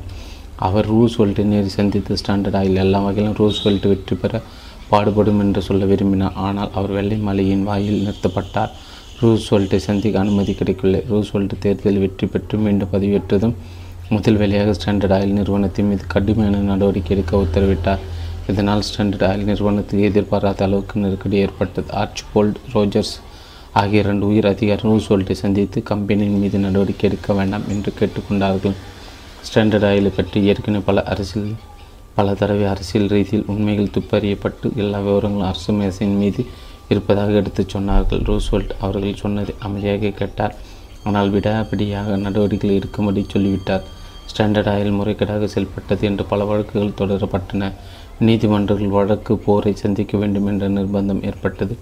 ஆகிய அமெரிக்காவின் மிகவும் புகழ்பெற்ற சட்ட நிபுணர்கள் வழக்கறிஞர்கள் நீதிமன்றத்தில் வாதாட ஏற்பாடு செய்தது. செலவை பற்றி கவலைப்படவில்லை ராக்ஃபெல்லர். பணம் எப்போதும் அவருக்கு ஒரு பிரச்சனையாக இருந்ததில்லை. நாற்பத்தி நாலு ஆண்டுகளான பெட்ரோலிய தொழிலையும் வியாபாரத்தையும் நல்ல முறையில் செயல்பட்டு செயல்பட பாடுபட்டு இருக்கின்ற எந்த ஒரு நேரத்திலும் தவறு செய்ததில்லை என்று வாதாடினார். ஆனால் நீதிமன்றங்கள் ஸ்டாண்டர்ட் ஆயில் நிறுவனத்துக்கு எதிராக திரு திருப்பளித்தன. லேண்டிங் கவுன்சின் மவுண்டன் என்னும் நீதிபதி ஒரு வழக்கை விசாரித்து கடுமையான தண்டனை வழங்க முடிவு செய்தார். ஸ்டாண்டர்ட் ஆயில் பல வழிகளில் கமிஷன் பெற்று பணம் பண்ணியதாக குற்றம் சாட்டினார். ஸ்டாண்டர்ட் ஆயில் வழக்கறிஞர் வாழ்க்கை இதெல்லாம் வீணாகிவிட்டது. ஒரு நாள் ராக் ஒரு நாள் ராக்ஃபெல்லர் தன் நண்பர்களுக்கு லேண்டில் கல்ஃப் விளையாடி கொண்டிருந்தார். அப்போது கடிதங்களை கொண்டு வரும் ஒருவன் ஒரு கவரை கொண்டு வந்து அவசர செய்தி என்று சொல்லி கொடுத்து விட்டு போய்விட்டான். ராக்ஃபெல்லர் கவரை பிரித்து உள்ளே காணப்பட்ட செய்தியை படித்த பிறகு அதை மடித்து கால் சட்டை பையில் போட்டுக்கொண்டு கொஞ்சமோ பதற்றெல்லாம் கல்ஃப் விளையாடினார். என்றும் இல்லாத அளவுக்கு அன்று திறமையுடன் விளையாடியது நண்பர்கள் வியக்க வைத்தது. ஒரு நண்பர் பொறுமை பொறுமையாய் கட்டுப்படுத்த முடியாமல் அவசர செய்தி என்ன என்று கேட்டுவிட்டார். ராக்ஃபெல்லர் கொஞ்சமும் தயங்கவில்லை. உண்மை மறக்காமல் மிகவும் அதிகபட்ச தண்டனை வழங்கப்பட்டு இருக்கிறது. இருபத்தி ஒன்பது பில்லியன் டாலர் அபராதத்தை நீதிபதி லாண்டிஸ் வித் விதித்திருக்கிறார். இந்த பணத்தை நான் செலுத்தும் போது அவர் உயிருடன் இருக்க மாட்டார் என்றாராம். தண்டனை எதிர்த்து அப்பீல் செய்யுமோ ஏற்பாடு செய்திருந்த ராக்ஃபெல்லர் அந்த வழக்கு முடிய பல ஆண்டுகள் ஆகும் என்பதால் அதற்குள் தண்டனை வழங்கிய நீதிபதியின் உயிருடன் இருக்க மாட்டார் என்பதை விளக்கினார் நண்பர்களிடம். ஆயிரத்தி தொள்ளாயிரத்தி ஒம்போதில் மற்றொரு முக்கியமான வழக்கில் ஸ்டாண்டர்ட் ஆயில் நிறுவனத்துக்கு எதிராக எதிராக தீர்ப்பு வழங்கப்பட்டது முறைகேடாக செயல்பட்டதாக கூறி ஸ்டாண்டர்ட் ஆயில் அறக்கட்டளை கலைத்துவிட வேண்டும் என்று தீர்ப்பு வழங்கப்பட்டது. ரூஸ்வெல்ட் அப்போது பதவியில் இல்லை. தீர்ப்பு வெளியான போது அவர் ஆப்பிரிக்காவில் காட்டு மிருகங்களை பொழுதுபோக்க வேட்டையாடச் சென்றிருந்தார். ஒயிட் நாள் என்ற இடத்தில் அவருக்கு செய்தி கிடைத்தது. அமெரிக்க ஒழுக்கத்தை நிலைநாட்ட வழங்கப்பட்ட முக்கியமான ஒரு தீர்ப்பு என்றாராம். மகிழ்ச்சியுடன் ராக்ஃபெல் ராக்ஃபெல்லர் தண்டிக்கப்பட வேண்டும் என்று எப்போதும் கருதியவர். அவர் தீர்ப்பை எதிர்த்து மேல்முறையீடு செய்தது ஸ்டாண்டர்ட் ஆயில். ஆயிரத்தி தொள்ளாயிரத்தி பதினோராம் ஆண்டு பதினொன்று மே மாதம் தலைமை நீதிபதி தீர்ப்பை வழங்கிய போது அரசியல் தலைவர், எம்பிக்கள், தொழிலதிபர்கள் பலர் திரண்டிருந்தார்கள். அமெரிக்காவில் ஸ்டாண்டர்ட் ஆயிலுக்கு எதிராக தீர்ப்பளிக்கிறது என்றாலாம். தீர்ப்பு என்னவாக இருக்கும் என்று தெரிந்து கொள்ள இருபத்தி ஆறு பிராட்வில் இருந்த ஸ்டாண்டர்ட் ஆயில் தலைமை அலுவலகத்தில் டைரக்டர் அனைவரும் கூடியிருந்தார்கள். ராக்ஃபெல்லரின் மகள் வில்லியம் ராக்ஃபெல் அவளுடன் காத்திருந்த செய்தி அவர்களுக்கு வந்ததும் எல்லாருமே அடியோடு மாறிவிட்டது. சோகமே உருவாக அனைவரும் காணப்பட்டார்கள். யாருமே பேச முடியவில்லை. அதிர்ச்சி தரும் செய்தி. ஆறு மாதங்களுக்கு கம்பெனி கலைக்கப்பட வேண்டும் என்பது நீதிமன்றத்தின் கட்டளை. துயரம் ஏற்படும் போது துயரம் ஏற்பட ஆர்ச் போல்ட் மெல்ல விசிலடிப்பது வழக்கம். அன்று அவர் விசில் அடித்தார். சோகத்தை வெளிப்படுத்தும் விசில். கொஞ்ச நேரம் பொறுத்து வாழ்க்கையில் துன்பங்களே ஒன்றின் பின் ஒன்றாக வருகின்றன என்றார். அப்படி சொல்லிவிட்டு மீண்டும் விசிலடிக்க தொடங்கிவிட்டார். கம்பெனி கலைந்த விதம் கலைத்த விதம் தீர்ப்பு நீதிமன்றத்தை தீர்ப்பு ஸ்டாண்டர்ட் ஆயில் நிறுவனத்தின் டைரக்டரை கலக்கியது. நீதிமன்றம் சுலபமாக ஸ்டாண்டர்ட் நிறுவனத்தை கலைக்க வேண்டும் என்று உத்தரவிட்டு விட்டது. ஆனால் அது எவ்வளோ பெரிய பிரச்சனை என்பதை யாரும் நினைத்து பார்க்கவில்லை. ஸ்டாண்டர்ட் ஆயில் என்பது ஒரு மாபெரும் சாம்ராஜ்யமாக இயங்கி வந்தது. மிகப்பெரியது. வெளிநாடுகளுடன் கூட தொடர்பு கொண்டது. அதன் விற்பனை இமாலய இமயமலையை போன்றது. பென்சில்வேனியாவில் உற்பத்தியான பெட்ரோல் எண்ணெயில் ஐந்து நான்கு பங்குக்கு மேல் கொண்டு போய் விற்று வந்தது. ஓகியோ, இந்தியானா ஆகிய இடங்களில் கிடைத்த எண்ணெயில் பெரும்பகுதி ஸ்டாண்டர்ட் ஆயிலின் சுத்திகரிப்பு செய்ய செய்துவிட்டது. அமெரிக்கா முழுவதும் செயல்பட்ட சுத்திகரிப்பு ஆலைகள் உற்பத்தியான எண்ணெயில் முக்கால்வாசி ஸ்டாண்டர்ட் ஆயில் நிறுவனம் தான் தயாரித்து வந்திருக்கிறது. எண்ணெய் டேங்குகளில் பாதிக்கு மேல் ஸ்டாண்டர்ட் நிறுவனத்துக்கு சொந்தமானது. அமெரிக்காவில் விநியோகிக்கப்பட்ட மண்ணெண்ணெய் ஐந்து நான்கு பங்கு ஸ்டாண்டர்ட் நிறுவனத்தை சார்ந்தது. ஏற்றுமதி செய்த மண்ணெண்ணெய் தொண்ணூறு சதவீதம் இந்த நிறுவனத்துடையது. ரயில் வண்டிகளுக்கு பயன்படுத்தப்பட்ட லூப்ரிகேஷன் ஆயில் தொண்ணூறு சதவீதம் ஸ்டாண்டர்ட் நிறுவனத்திலிருந்து சென்றது. வெற்றிலிருந்து தயாரிக்கப்பட்ட நூற்றுக்கணக்காக உபரி பொருட்களும் இந்த நிறுவனம்தான் தயாரித்து விற்று வந்தது. மெழுகுவர்த்தின் மொத்தம் எழுநூறு வகை உற்பத்தியாயின. மொத்த உற்பத்தி ஆண்டு ஆண்டு ஒன்றுக்கு முந்நூறு மில்லியன் வர்த்திகள் மில்லியன் வர்த்திகள் ஸ்டாண்டர்ட் நிறுவனத்துக்கு சொந்தமான ஒரு கப்பற்படையே இருந்து எழுபத்தெட்டு கப்பல்கள், பத்தொம்போது பாய்மர கப்பல்கள். இவை அனைத்தையும் எப்படி கலைப்பது? இருபத்தி ஆறு பிராட்வே அலுவலக கட்டத்தில் டைரக்டர் உட்கார்ந்து என்ன செய்து என்று தெரியாமல் மண்டை உருட்டி கொண்டிருந்தார்கள். மக்களிடையே கம்பெனி பட்ட பல வதந்திகள் பரவியது. ஆயிரத்தி தொள்ளாயிரத்தி பதினொன்று ஜூலை மாதம் கம்பெனி எப்படி கலைப்பது என்ற முடிவு வெளியாகியது. ஸ்டாண்டர்ட் ஆயில் நிறுவனம் சின்ன சின்ன பல நிறுவனங்களாக பிரிக்கப்பட்டது. அவற்றுள் பெரிதாக ஸ்டாண்டர்ட் ஆயில் நிறுவனம்தான் விளங்கியது. Standard oil oil of New Jersey எனப்படும் நிறுவனம் மொத்த சொத்தில் பாதி எடுத்துக்கொண்டது. பிறகு அதன் எக்ஸான் என்று பெயர் பெற்ற பெயர் மாற்றப்பட்ட தொடர்ந்து அது முதலிடத்தில் இருந்து வந்தது. இதற்கு அடுத்தபடியாக ஸ்டாண்டர்ட் ஆயில் ஆஃப் நியூயார்க்கா அதிக சொத்துக்களை பெற்றது. இதன் பெயர் மொபில் என்று மாற்றப்பட்டது. மொத்த சொத்தில் ஒன்பது சதவீதம் இதற்கு சென்றது. கலிஃபோர்னியா ஸ்டாண்டர்ட் ஆயில் செவ்ரான் என்று பெயர் மாற்றப்பட்டது. ஓஹியோ ஸ்டாண்டர்ட் ஆயில் சோகியோ என பெயர் பெற்றது. இந்தியானா ஸ்டாண்டர்ட் ஆயில் அமோ அமோ என்ற பெயர் மாற்றம் செய்யப்பட்டது. கான்ஸ்டாண்டன் ஆயில் கனோகா என்ற பெயருடன் இயங்க தொடங்கியது. அட்லாண்டிக் என்பது அன் என் பெயருடன் இந்த கம்பெனிகள் அனைத்தும் ஸ்டாண்டர்டு ஆயில் என்னும் நிறுவனத்தின் கீழ் செயல்பட்டு வந்தன. இருபத்தாறு பிராட்வேயில் அமைந்த இந்த தலைமையகத்தின் அதிகாரிகள் கட்டுப்பாட்டில் இவை இயங்கவில்லை. தனிப்பட்ட கம்பெனிகளாக மாற்றப்பட்டதும் இவற்றின் நிர்வாகிக்கு அலுவலகத்தில் பணியாற்ற பெயன்களை கூட தலைமை அதிகாரிகளாக நியமித்தார்களாம். இந்த நிறுவனங்கள் தனித்தனியே சுயமாக இயங்க அனுமதிக்கப்பட்டாலும் அவை ஒன்று ஒன்று பழையபடியே மிதி மதித்து நல்ல முறையில் இயங்கி வந்தன. பெயர் மாற்றம்தான் காணப்பட்டது. செயல்பாட்டில் எல்லாம் ஒற்றுமையுடன் வியாபாரத்தை கவனித்து வந்தன. பெருக்கப்பட்ட நிறுவனங்கள் சுயமாக இயங்க தொடங்கி தாமாக அவை பெரிய நிறுவனங்களாக வளர்ந்து வந்தன. உற்பத்தியில், விற்பனையில், ஏற்றுமதியில் கொஞ்சம் பின்னடைவு அடையவில்லை. அமோகமாக வளர்ந்து வந்தன. ஸ்டாண்டர்ட் ஆயில் தயாரித்து விட்ட எண்ணெய்களுக்கு பல வகை பிராண்டுகள் பெயர்கள் இருந்தன. இந்த பெயர்களை யாரும் மா மாற்றவில்லை. பிரிக்கப்பட்ட நிறுவனங்கள் எண்ணெய் வகைகள் பழைய பெயர்களை உற்பத்தி செய்து விற்று வந்தன. போலாரின் போ பெர்ஃபெக்ஷன் ஆயில், கிளா க்ரௌன் காசு காசலைன் என்பன புகழ்பெற்ற பிராண்ட் பெயர்கள். இந்த பெயர்கள் விற்கப்பட்ட எண்ணெய் வகைகளை பொதுமக்கள் மிகவும் நம்பிக்கையுடன் வாங்கி வந்தார்கள். பொதுமக்களின் கருத்து, அரசியல் நிர்பந்தம் ஆகியவற்றை மீண்டும் கடுமையான போட்டிகள் வரத் தொடங்கின. போக்குவரத்தில் சுத்திகரிப்பு செய்வதில் விற்பனையில் கடுமையான போட்டிகள் உருவான. ஸ்டாண்டர்ட் ஆயில் எனும் ராட்சச நிறுவனம் மறைந்தாலும் சிறிதாக அமைந்த நிறுவனங்கள் போட்டியிட்டு முன்னேற வேண்டி இருந்தது. உலகம் முழுவதும் எண்ணெய் உற்பத்தியில் விற்பனையில் ஸ்டாண்டர்ட் ஆயிலும் கட்டுப்பாட்டில் இயங்கி வந்தது. இப்போது மாற்றங்கள் ஏற்பட்டது. எண்ணெய் விற்றவர்கள் ஏஜென்ட்கள் சுயமாக செயல்பட தொடங்கின. இதனால் இளைஞர்கள் பல பெரிய பதவிகளை பிடிக்க முடிந்தது. ஒவ்வொரு நிறுவனம் தலைமை அதிகாரிகள் நியமிக்க இருபத்தி ஆறு பிராட்வேயில் அமைந்திருந்த தலைமை அலுவலகத்தின் அனுமதியை கேட்க வேண்டிய நிலை மாறிவிட்டது.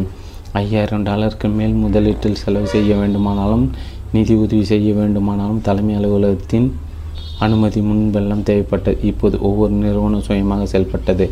தொழில் நுணுக்கத்தில் கூட விடுதலை. தொழில் நுணுக்கத்தில் ஏதாவது புதியதாக கண்டுபிடித்தாலும் அதை செயல்படுத்த ஸ்டாண்டர்ட் ஆயிலின் தலைமை அலுவலகத்தின் அனுமதி கேட்க வேண்டியிருந்தது. கம்பெனி பிரிக்கப்பட்டதும் உடைக்கப்பட்டது. இருபத்தி ஆறு பிராட்வேயின் சிறுக்கு கிடுக்குப்பிடி தளர்ந்துவிட்டது. இந்தியா இந்தியானாவில் செயல்பட்ட ஸ்டாண்டர்ட் ஆயில் நிறுவனம் புதிய கண்டுபிடிப்புகளில் ஈடுபட்டு வெற்றிகரமாக கார்கள் கார்களுக்கு தேவையான பெட்ரோல், லூப்ரிகேஷன், ஆயில் போன்றவற்றை உற்பத்தி செய்து இதனால் புதிதாக உருவான கார் உற்பத்தி கம்பெனி பெரிய அளவில் வளர்ச்சி அடைந்தது. கார்களுக்கு பெட்ரோல் விநியோகம் தொடங்கியதும் பெட்ரோல் துறையில் இந்த கம்பெனி மூலம் முக்கியமானதாக மாறிவிட்டது. பழைய தொழில் நுணுக்கத்தில் செயல்பட்ட சுத்திகரிப்பு ஆலை கச்சா எண்ணிலிருந்து பதினைஞ்சு சதவீதம் பெட்ரோலை மட்டும் எடுக்க முடிந்தது. அதிகமாக போனால் இருபது சதவீதம் வரையில் எடுக்க முடியும். ஆனால் அப்போது யாரும் பெட்ரோல் உற்பத்தி பற்றி கவலைப்படவில்லை. அது குப்பென்று தீப்பற்றி கொள்ளும், மிகவும் ஆபத்தானது, தேவையற்றது என்று நினைத்தார்கள். ஆனால் இப்போது பெட்ரோல் ஓடும் கார்களும் இன்ஜின்களும் மோட்டார்களும் அதிக அளவில் தயாரானது. பெட்ரோலுக்கு ஏகப்பட்ட கிராகி ஏற்பட்டது. இந்த நிலை தொடர்ந்தால் விரைவில் பெட்ரோல் தட்டுப்பாடு ஏற்படும் என்று கூட பயந்தார்கள். இந்த பிரச்சனைக்கு தெளிவான ஒரு முடிவை கண்டவர் வில்லியம் பர்டன் என்னும் தலைமை நிர்வாகி. இவர் இந்தியானா ஸ்டாண்டர்ட் ஆயிலின் தலைவர். ஜான் ஹார் ஹார்பன்ஸின் கல்லூரி ரசாயனம் படித்து பட்டம் பெற்ற விஞ்ஞானி. அமெரிக்க தொழிற்சாலை பணியாற்றிய ஒரு சில விஞ்ஞானிகளில் இவர் ஒருவராக இருந்தார். இரவு பகலாக ஆராய்ச்சி செய்து கச்சா எண்ணெயில் ஏற்பட்டிருந்த துர்நாற்றத்தை நீக்க வழி கண்டுபிடித்தவர். எதிர்காலத்து பெட்ரோல் அதிக அளவில் தேவைப்படும், ஆனால் உற்பத்தி செய்வது கடினம் என்பதை உணர்ந்த வில்லியம் பர்டன் அவர் படித்த கல்லூரி கல்லூரியைச் சேர்ந்த இளம் விஞ்ஞானிகள் சிலர் அடித்து எப்படி அதிக அளவில் பெட்ரோல் உற்பத்தி பெருக்க முடியும் என்று ஆராய்ச்சி சொன்னார். இருபத்தி ஆறு பிராட்டில் அமைந்த தலைமைச் செயலகத்தின் அனுமதி கூட இதற்காக பெறவில்லையாம். துணிந்து செயல்பட்ட எப்படியாவது வெற்றி பெற வேண்டும் அல்லது தோல்வி ஏற்பட வேண்டும் என்ற எண்ணத்துடன் விஞ்ஞானிகள் செயல்பட்டார்கள். அவர்கள் ஆராய்ச்சியில் ஈடுபட்டிருந்த போருக்கு தெரியாத காற்றில் அளவிது போன்ற ஒரு உணர்வும் அச்சமும் ஏற்பட்டது. அதிக சக்தியை தரும் பெட்ரோலை குறைந்த விலையில் தயாரிக்க வேண்டும் என்பது பற்றின லட்சியம். பெட்ரோலை எரித்தால் அறுபத்தி அறுநூற்றி ஐம்பது டிகிரி வெப்பம் தரும் அளவுக்கு இருக்க வேண்டும் என்ற யோசனை சொன்னார். இதுவரையில் யாரும் அப்படி ஓர் ஆபத்தான ஆராய்ச்சியில் ஈடுபட்டதில்லை. எந்த நேரம் ஆராய்ச்சியின் மீது தீப்பற்றி பெரிய அளவு ஆபத்து ஏற்படலாம் என்பதை விஞ்ஞானிகள் உணர்ந்து எச்சரிக்கையுடன் செயல்பட்டார்கள். ஆராய்ச்சி செய்யும் போது பெட்ரோல் எப்படி தெரியும் திடீரென்று தீப்பறித்து கொள்ளும் என்பதெல்லாம் யாருக்கும் தெரியாத விஷயமாக இருந்தது. சுத்திகரிப்பாளர் அனுபவம் வாய்ந்த இன்ஜினியர்கள் கூட இந்த ஆராய்ச்சி பார்த்து பயந்தார்கள். ஆராய்ச்சி நடந்தபோது பெட்ரோல் எறிந்த போது அதை சுற்றிலும் விஞ்ஞானிகள் நின்று கொண்டு பார்த்தார்கள். எந்த நிலையில் எரியும் பெட்ரோல் வேகமாக தீயை பரப்பக்கூடும், பெரிய விபத்துகள் கூட ஏறலாம் என்றாலும் விஞ்ஞானிகள் உயிருக்கு அஞ்சாமல் துணிந்து சோதனையில் ஈடுபட்ட தொழிற்சாலையில் இருந்த நிபுணர்கள் கூட வியக்க வைத்தது. எண்ணெய் பாய்லர்கள் காய்ச்சி சுத்தப்படுத்தும் நிபுணர்கள் கூட பெட்ரோல் சோதனை செய்ய அஞ்சினார்கள். சோதனையில் கலந்து கொள்ள மறுத்தார்கள். பற்றினி வெற்றி முயற்சி வெற்றி பெற்றது. கச்சா எண்ணெயில் இருந்து பெட்ரோல் அறுபத்தஞ்சு சதவீதம் வரையில் தயாரிக்க முடியும் என்பதை விஞ்ஞானிகள் நிரூபித்திருந்தார்கள். அந்த காலத்தில் இந்த கண்டுபிடிப்பு ஒரு மாபெரும் சாதனையாக கருதப்பட்டது. அதன் விளைவாக பெட்ரோல் உற்பத்தி என்பது ஒரு மாபெரும் தொழிலாக வளர்ந்துவிட்டது. ரசாயன ஆராய்ச்சியில் ஒரு புதிய திருப்பத்தை உண்டாகிவிட்டது. புரட்சிகரமான ஒரு தொழில் என்று கருதப்பட்டது. பெட்ரோலை கண்டுபிடித்தது ஒரு பெரிய விஷயம். ஆனால் அதை எப்படி வியாபார ரீதியில் விற்று பணம் ஈட்டுவது என்பது கேள்விக்குறியாகிறது. பெட்ரோலை அதிக விலையை அதிக அளவில் உற்பத்தி செய்ய பத்து லட்சம் டாலர் முதலீடு வேண்டும் என்று பர்டன் நியூயார்க்கில் அமைந்திருந்த ஸ்டாண்டர்ட் ஆயில் நிறுவனத்திடம் கேட்டார். ஆனால் இருபத்தி ஆறு பிராட்வேயில் இருந்த டைரக்டரில் பணம் கொடுக்க முடியாது என்றார்கள். அதற்கான ஒரு விளக்கம் கூட சொல்லவில்லையா. பர்டின் ஆராய்ச்சி முட்டாள்தனமானது என்ற ஒரு டைரக்டர் கருத்து தெரிவித்தார். மற்றொரு இந்தியானா மாநிலம் முழுவதும் மிக்சிகன் ஏரியை போல் செய்து காட்ட செய்து காட்ட திட்டமிட்டே இருக்கிறார் என்றார். அதாவது பெட்ரோலினால் மாநிலமே வெடிச்சு சிதறி பள்ளமாகிவிடும் என்பது பொருள். பர்டனின் பெட்ரோல் ஆராய்ச்சி ஸ்டாண்டர்ட் ஆயில் பல பிரிவுகளாக பிரிக்கப்படுவதற்கு முன் நடந்தது. ஆகியால் பர்டன் தலைமை அலுவலகத்திடம் முதலீட்டுக்கு பணம் கேட்டார். ஸ்டாண்டர்ட் ஆயில் பல பிரிவுகளாக பிரிக்கப்பட்டதும் இந்தியானா ஸ்டாண்டர்ட் நிறுவனம் சுயமாக செயல்பட தொடங்கி அப்போது பர்டன் முதலீடு செய்ய முயற்சிகளை மேற்கொண்டார். கம்பெனியின் ஒரு டைரக்டர் எங்களை எல்லாம் அழைத்து விடுவீர்கள் என்று எச்சரித்தாராம். எதிர்ப்புகளிடையே பர்டனை திட்டம் நிறைவேற தொடங்கியது. ஏராளமான கார்கள் சாலைகள் ஓடத் தொடங்கிய சரியான நேரத்தில் பெட்ரோலும் அதிக அளவில் உற்பத்தியானது. உலகம் முழுவதும் கார்கள் ஓடத் தொடங்கியதால் பெட்ரோல் பற்றாக்குறை ஏற்பட்டது. அமெரிக்காவில் பெட்ரோல் கிடைப்பது கடினமாக இருந்தது. அந்த அளவுக்கு பெட்ரோலின் தேவை அதிகரித்து விட்டது. பெட்ரோல் கிடைக்காது என்ற குழப்பத்தின கார் உற்பத்தியை பெருகளவில் பாதிக்கும் நிலை ஏற்பட்டது. அக்டோபர் ஆயிரத்தி தொள்ளாயிரத்தி பதினொன்றில் ஒரு காலன் பெட்ரோல் ஒன்பது சென்ட் என்று விற்றது. கிராக்கி அதிகமானது பதினேழு சென்ட் என்று விற்கப்பட்டது. லண்டனிலும் பாரிஸ் நகரின் கார் வைத்திருந்தவர்கள் காலனுக்கு ஐம்பது சென்ட் என்று பணம் கொடுத்து வாங்கினார்கள். ஐரோப்பிய காலன் ஒரு டாலர் என்று விற்கப்பட்டது. ஸ்டாண்டர்டாக கலைக்கப்பட்ட ஓராண்டு ஆன நிலையில் ஆயிரத்தி தொள்ளாயிரத்தி பதிமூணாம் ஆண்டு தொடக்கத்தில் பர்டன் ஒரு புதிய கண்டுபிடிப்பை செயல்படுத்தினார். பெட்ரோல் பற்றாக்குறையத்திற்கு மோட்டார் ஸ்பிரிட் என்பதை கண்டுபிடித்தார். இது ஒரு வகை வித்தியாசமான பெட்ரோல். இது அதிக அளவில் தயாரித்து பற்றாக்குறையை உருவாக்க முடிந்தது. ஆபத்து மிகுந்த ஆராய்ச்சிகளை செய்து இந்த மாதிரி மோட்டார் ஸ்பிரிட்டை கண்டுபிடித்ததாக சொல்கிறார் பர்டன். இது வகை இது ஒரு வகை செயற்கை பெட்ரோல் என்பதை இயற்கையான பெட்ரோலை விட கார்கள் திறமையுடன் ஓடும்படி செய்யும் என்பதையும் விளக்கினார். இது இன்ஜினுக்கு அதிக அளவில் சக்தியை கொடுத்த எரிசக்தி. இந்த மாதிரி மோட்டார் ஸ்பிரிட்டை ப பற் மாற்ற கம்பெனிகள் உற்பத்தி செய்யவும் பர்டன் அனுமதி அளித்து தொழில்நுட்பத்தை சொல்லிக் கொடுத்தார். இதற்கு மற்ற கம்பெனி பெரிய அளவு இந்தியானா நிறுவனத்துக்கு பணம் செலுத்தியது. பெட்ரோல் விற்பனை உலகம் முழுவதும் அதிகரித்தது. அதாவது மண்ணெண்ணெய் மண்ணெண்ணெய் விற்பனை விட கார்களுக்கு பெட்ரோல் அதிக அளவில் விட்டதம்மா. மற்ற நிறுவனங்கள் இந்தியானா ஸ்டாண்டர்டுக்கு ராயல்டி செக்குகளை பெரிய அளவில் அனுப்பத் தொடங்கின. வெற்றி பெற்றவர்கள் இருபதாம் நூற்றாண்டின் தொடக்கத்தில் எண்ணெய் தொழில் ஒரு புதிய யுகம் தோன்றியது. கார்களின் கண்டுபிடிப்பு அதிக அளவில் கார்கள் உலகம் முழுவதும் ஓடத் தொடங்கியது. பெட்ரோலியம் பொருட்களுக்கு அளவு கடந்த கிராக்கி ஆகியவற்றால் எண்ணெய் கம்பெனிகளுக்கு பெரிய அளவில் பணம் புரண்டது. பெட்ரோல் உற்பத்தியில் போட்டியாக டெக்ஸாஸ் மாநிலம் ஓ ஓக்லஹோமா கலிபோர்னியா கான்சஸ் ஆகியன இறங்கின. தொழில்நுட்பத்தில் பல புதிய கண்டுபிடிப்பில் மாற்றங்கள் ஏற்பட்டன. சுத்திகரிப்பில் வித்தியாசமாக செயல்பட தொடங்கினார்கள். எல்லாவற்றுக்கும் மேலாக ஸ்டாண்டர்ட் ஆயில் நிறுவனம் உடைக்கப்பட்டு பல்வேறு நிறுவனங்களாக மாற்றப்பட்டு சுயமாக இயங்குதல் முன்னேற்றம் அதிவேகமாக காணப்பட்டது. ஸ்டாண்டர்ட் ஆயில் கலைக்கப்படுவதற்கு முன் ராக்ஃபெல்லரின் ஆலோசகர்கள் ஒரு பொருளாதார நிபுணரிடம் நிபுணர் அவரிடம் இருந்த ஸ்டாண்டர்ட் ஆயில் பங்குகளை விட்டுவிடும்படி சொன்னார். விலை மிகுந்த மிக அதிகமாக இருப்பது விட்டுவிட்டால் எதிர்காலத்தில் நஷ்டத்தை தவிர்க்கலாம் என்றார். ஆனால் ராக்ஃபெல்லர் அந்த யோசனை ஏற்கவில்லை. ஸ்டாண்டர்ட் ஆயில் பங்குகள் டைரக்டர்களுக்கு பிரித்து வழங்கப்பட்டது. பிரி பிரிக்கப்பட்டு புது பெயருடன் இயங்கும் கம்பெனிகள் அவர்கள் பங்கு விகிதாச்சாரங்கள் அடிப்படையில் வழங்கப்பட்டது. ஸ்டாண்டர்ட் ஆயில் கலைக்கப்பட்ட ஓராண்டு முடிவதற்கு பிரிந்து போய் செயல்பட்ட கம்பெனிகள் பெரிய அளவில் லாபம் சம்பாதிக்க தொடங்கின. இதனால் பங்குகளின் விலை பல மடங்கு உயர்ந்தது. கம்பெனிகள் பிரிக்கப்பட்ட ராக்ஃபெல்லருக்கு சொந்தமான பங்குகளின் மதிப்பு தொண்ணூறு கோடி டாலர்களாக உயர்ந்ததாம். அமெரிக்க ஜனாதிபதியாக இருந்த ரூஸ்வெல்ட் நான்கு ஆண்டுகள் பதவி நான்கு ஆண்டுகள் பதவியை இழந்திருந்தார். மீண்டும் அவர் ஆயிரத்தி தொள்ளாயிரத்தி பன்னிரெண்டு ஜனாதிபதி பதவிக்கு போட்டியிட்ட போது அவர் கவனம் ராக்ஃபெல்லரின் மீது திரும்பியது. பங்குகளின் விலை நூறு சதவீதம் உயர்ந்துவிட்டார். ராக்ஃபெல்லரின் சொத்துக்கள் இரண்டு மடங்காகிவிட்டன என்றாராம். ஒவ்வொரு கட்டத்திலும் போட்டியாளர்களை வென்றவர் ராக்ஃபெல்லர். போட்டியாளர்களை தட்டி கொடுத்து அச்சுறுத்தி விலைக்கு வாங்கியவர். ஸ்டாண்டர்ட் ஆயில் அறக்கட்டளை என்பது ராட்சச நிறுவனம் என்று கருதப்பட்டு உலகத்திலே பெட்ரோலிய பொருட்களை விற்று பெரும் பணக்காரர் என்ற பட்டத்தை பெற்றவர். போட்டியாளர்களும் பொது மக்களும் இவர் செயல்களை கண்டித்து வழக்கு தொடர்ந்தார்கள். அரசியல்வாதிகள் இவர் ஒடுக்க வழக்குகளை தொடர்ந்தார்கள். வழக்கில் படு தோல்வி சந்தித்து ஸ்டாண்டர்ட் ஆயிலை கலைக்க வேண்டிய நிலை வந்தபோதும் கலங்காமல் இருந்தார். கொஞ்சமும் விட்டு கொடுக்காதவர். இவர் பிடி பாதமே கடைசியில் வென்று உலகத்தின் நம்பர் ஒன் பணக்காரர் என்ற அந்தஸ்தை த அளித்தது. பெரும்பணம் சம்பாதித்தவர் மற்றவர்களுக்கு ஒரு உதவோ உதவார கட்டளை மேலாக சர்ச்சைகளின் உதவியுடன் நிதி உதவி செய்து பலரை வாழ வைத்தார் என்பதை சரித்திரம் விளக்குகிறது. உலகத்தை எண்ணெய் தொழிலால் ஆட்டிப்படுத்த அசாதாரணம் அடைந்தார்.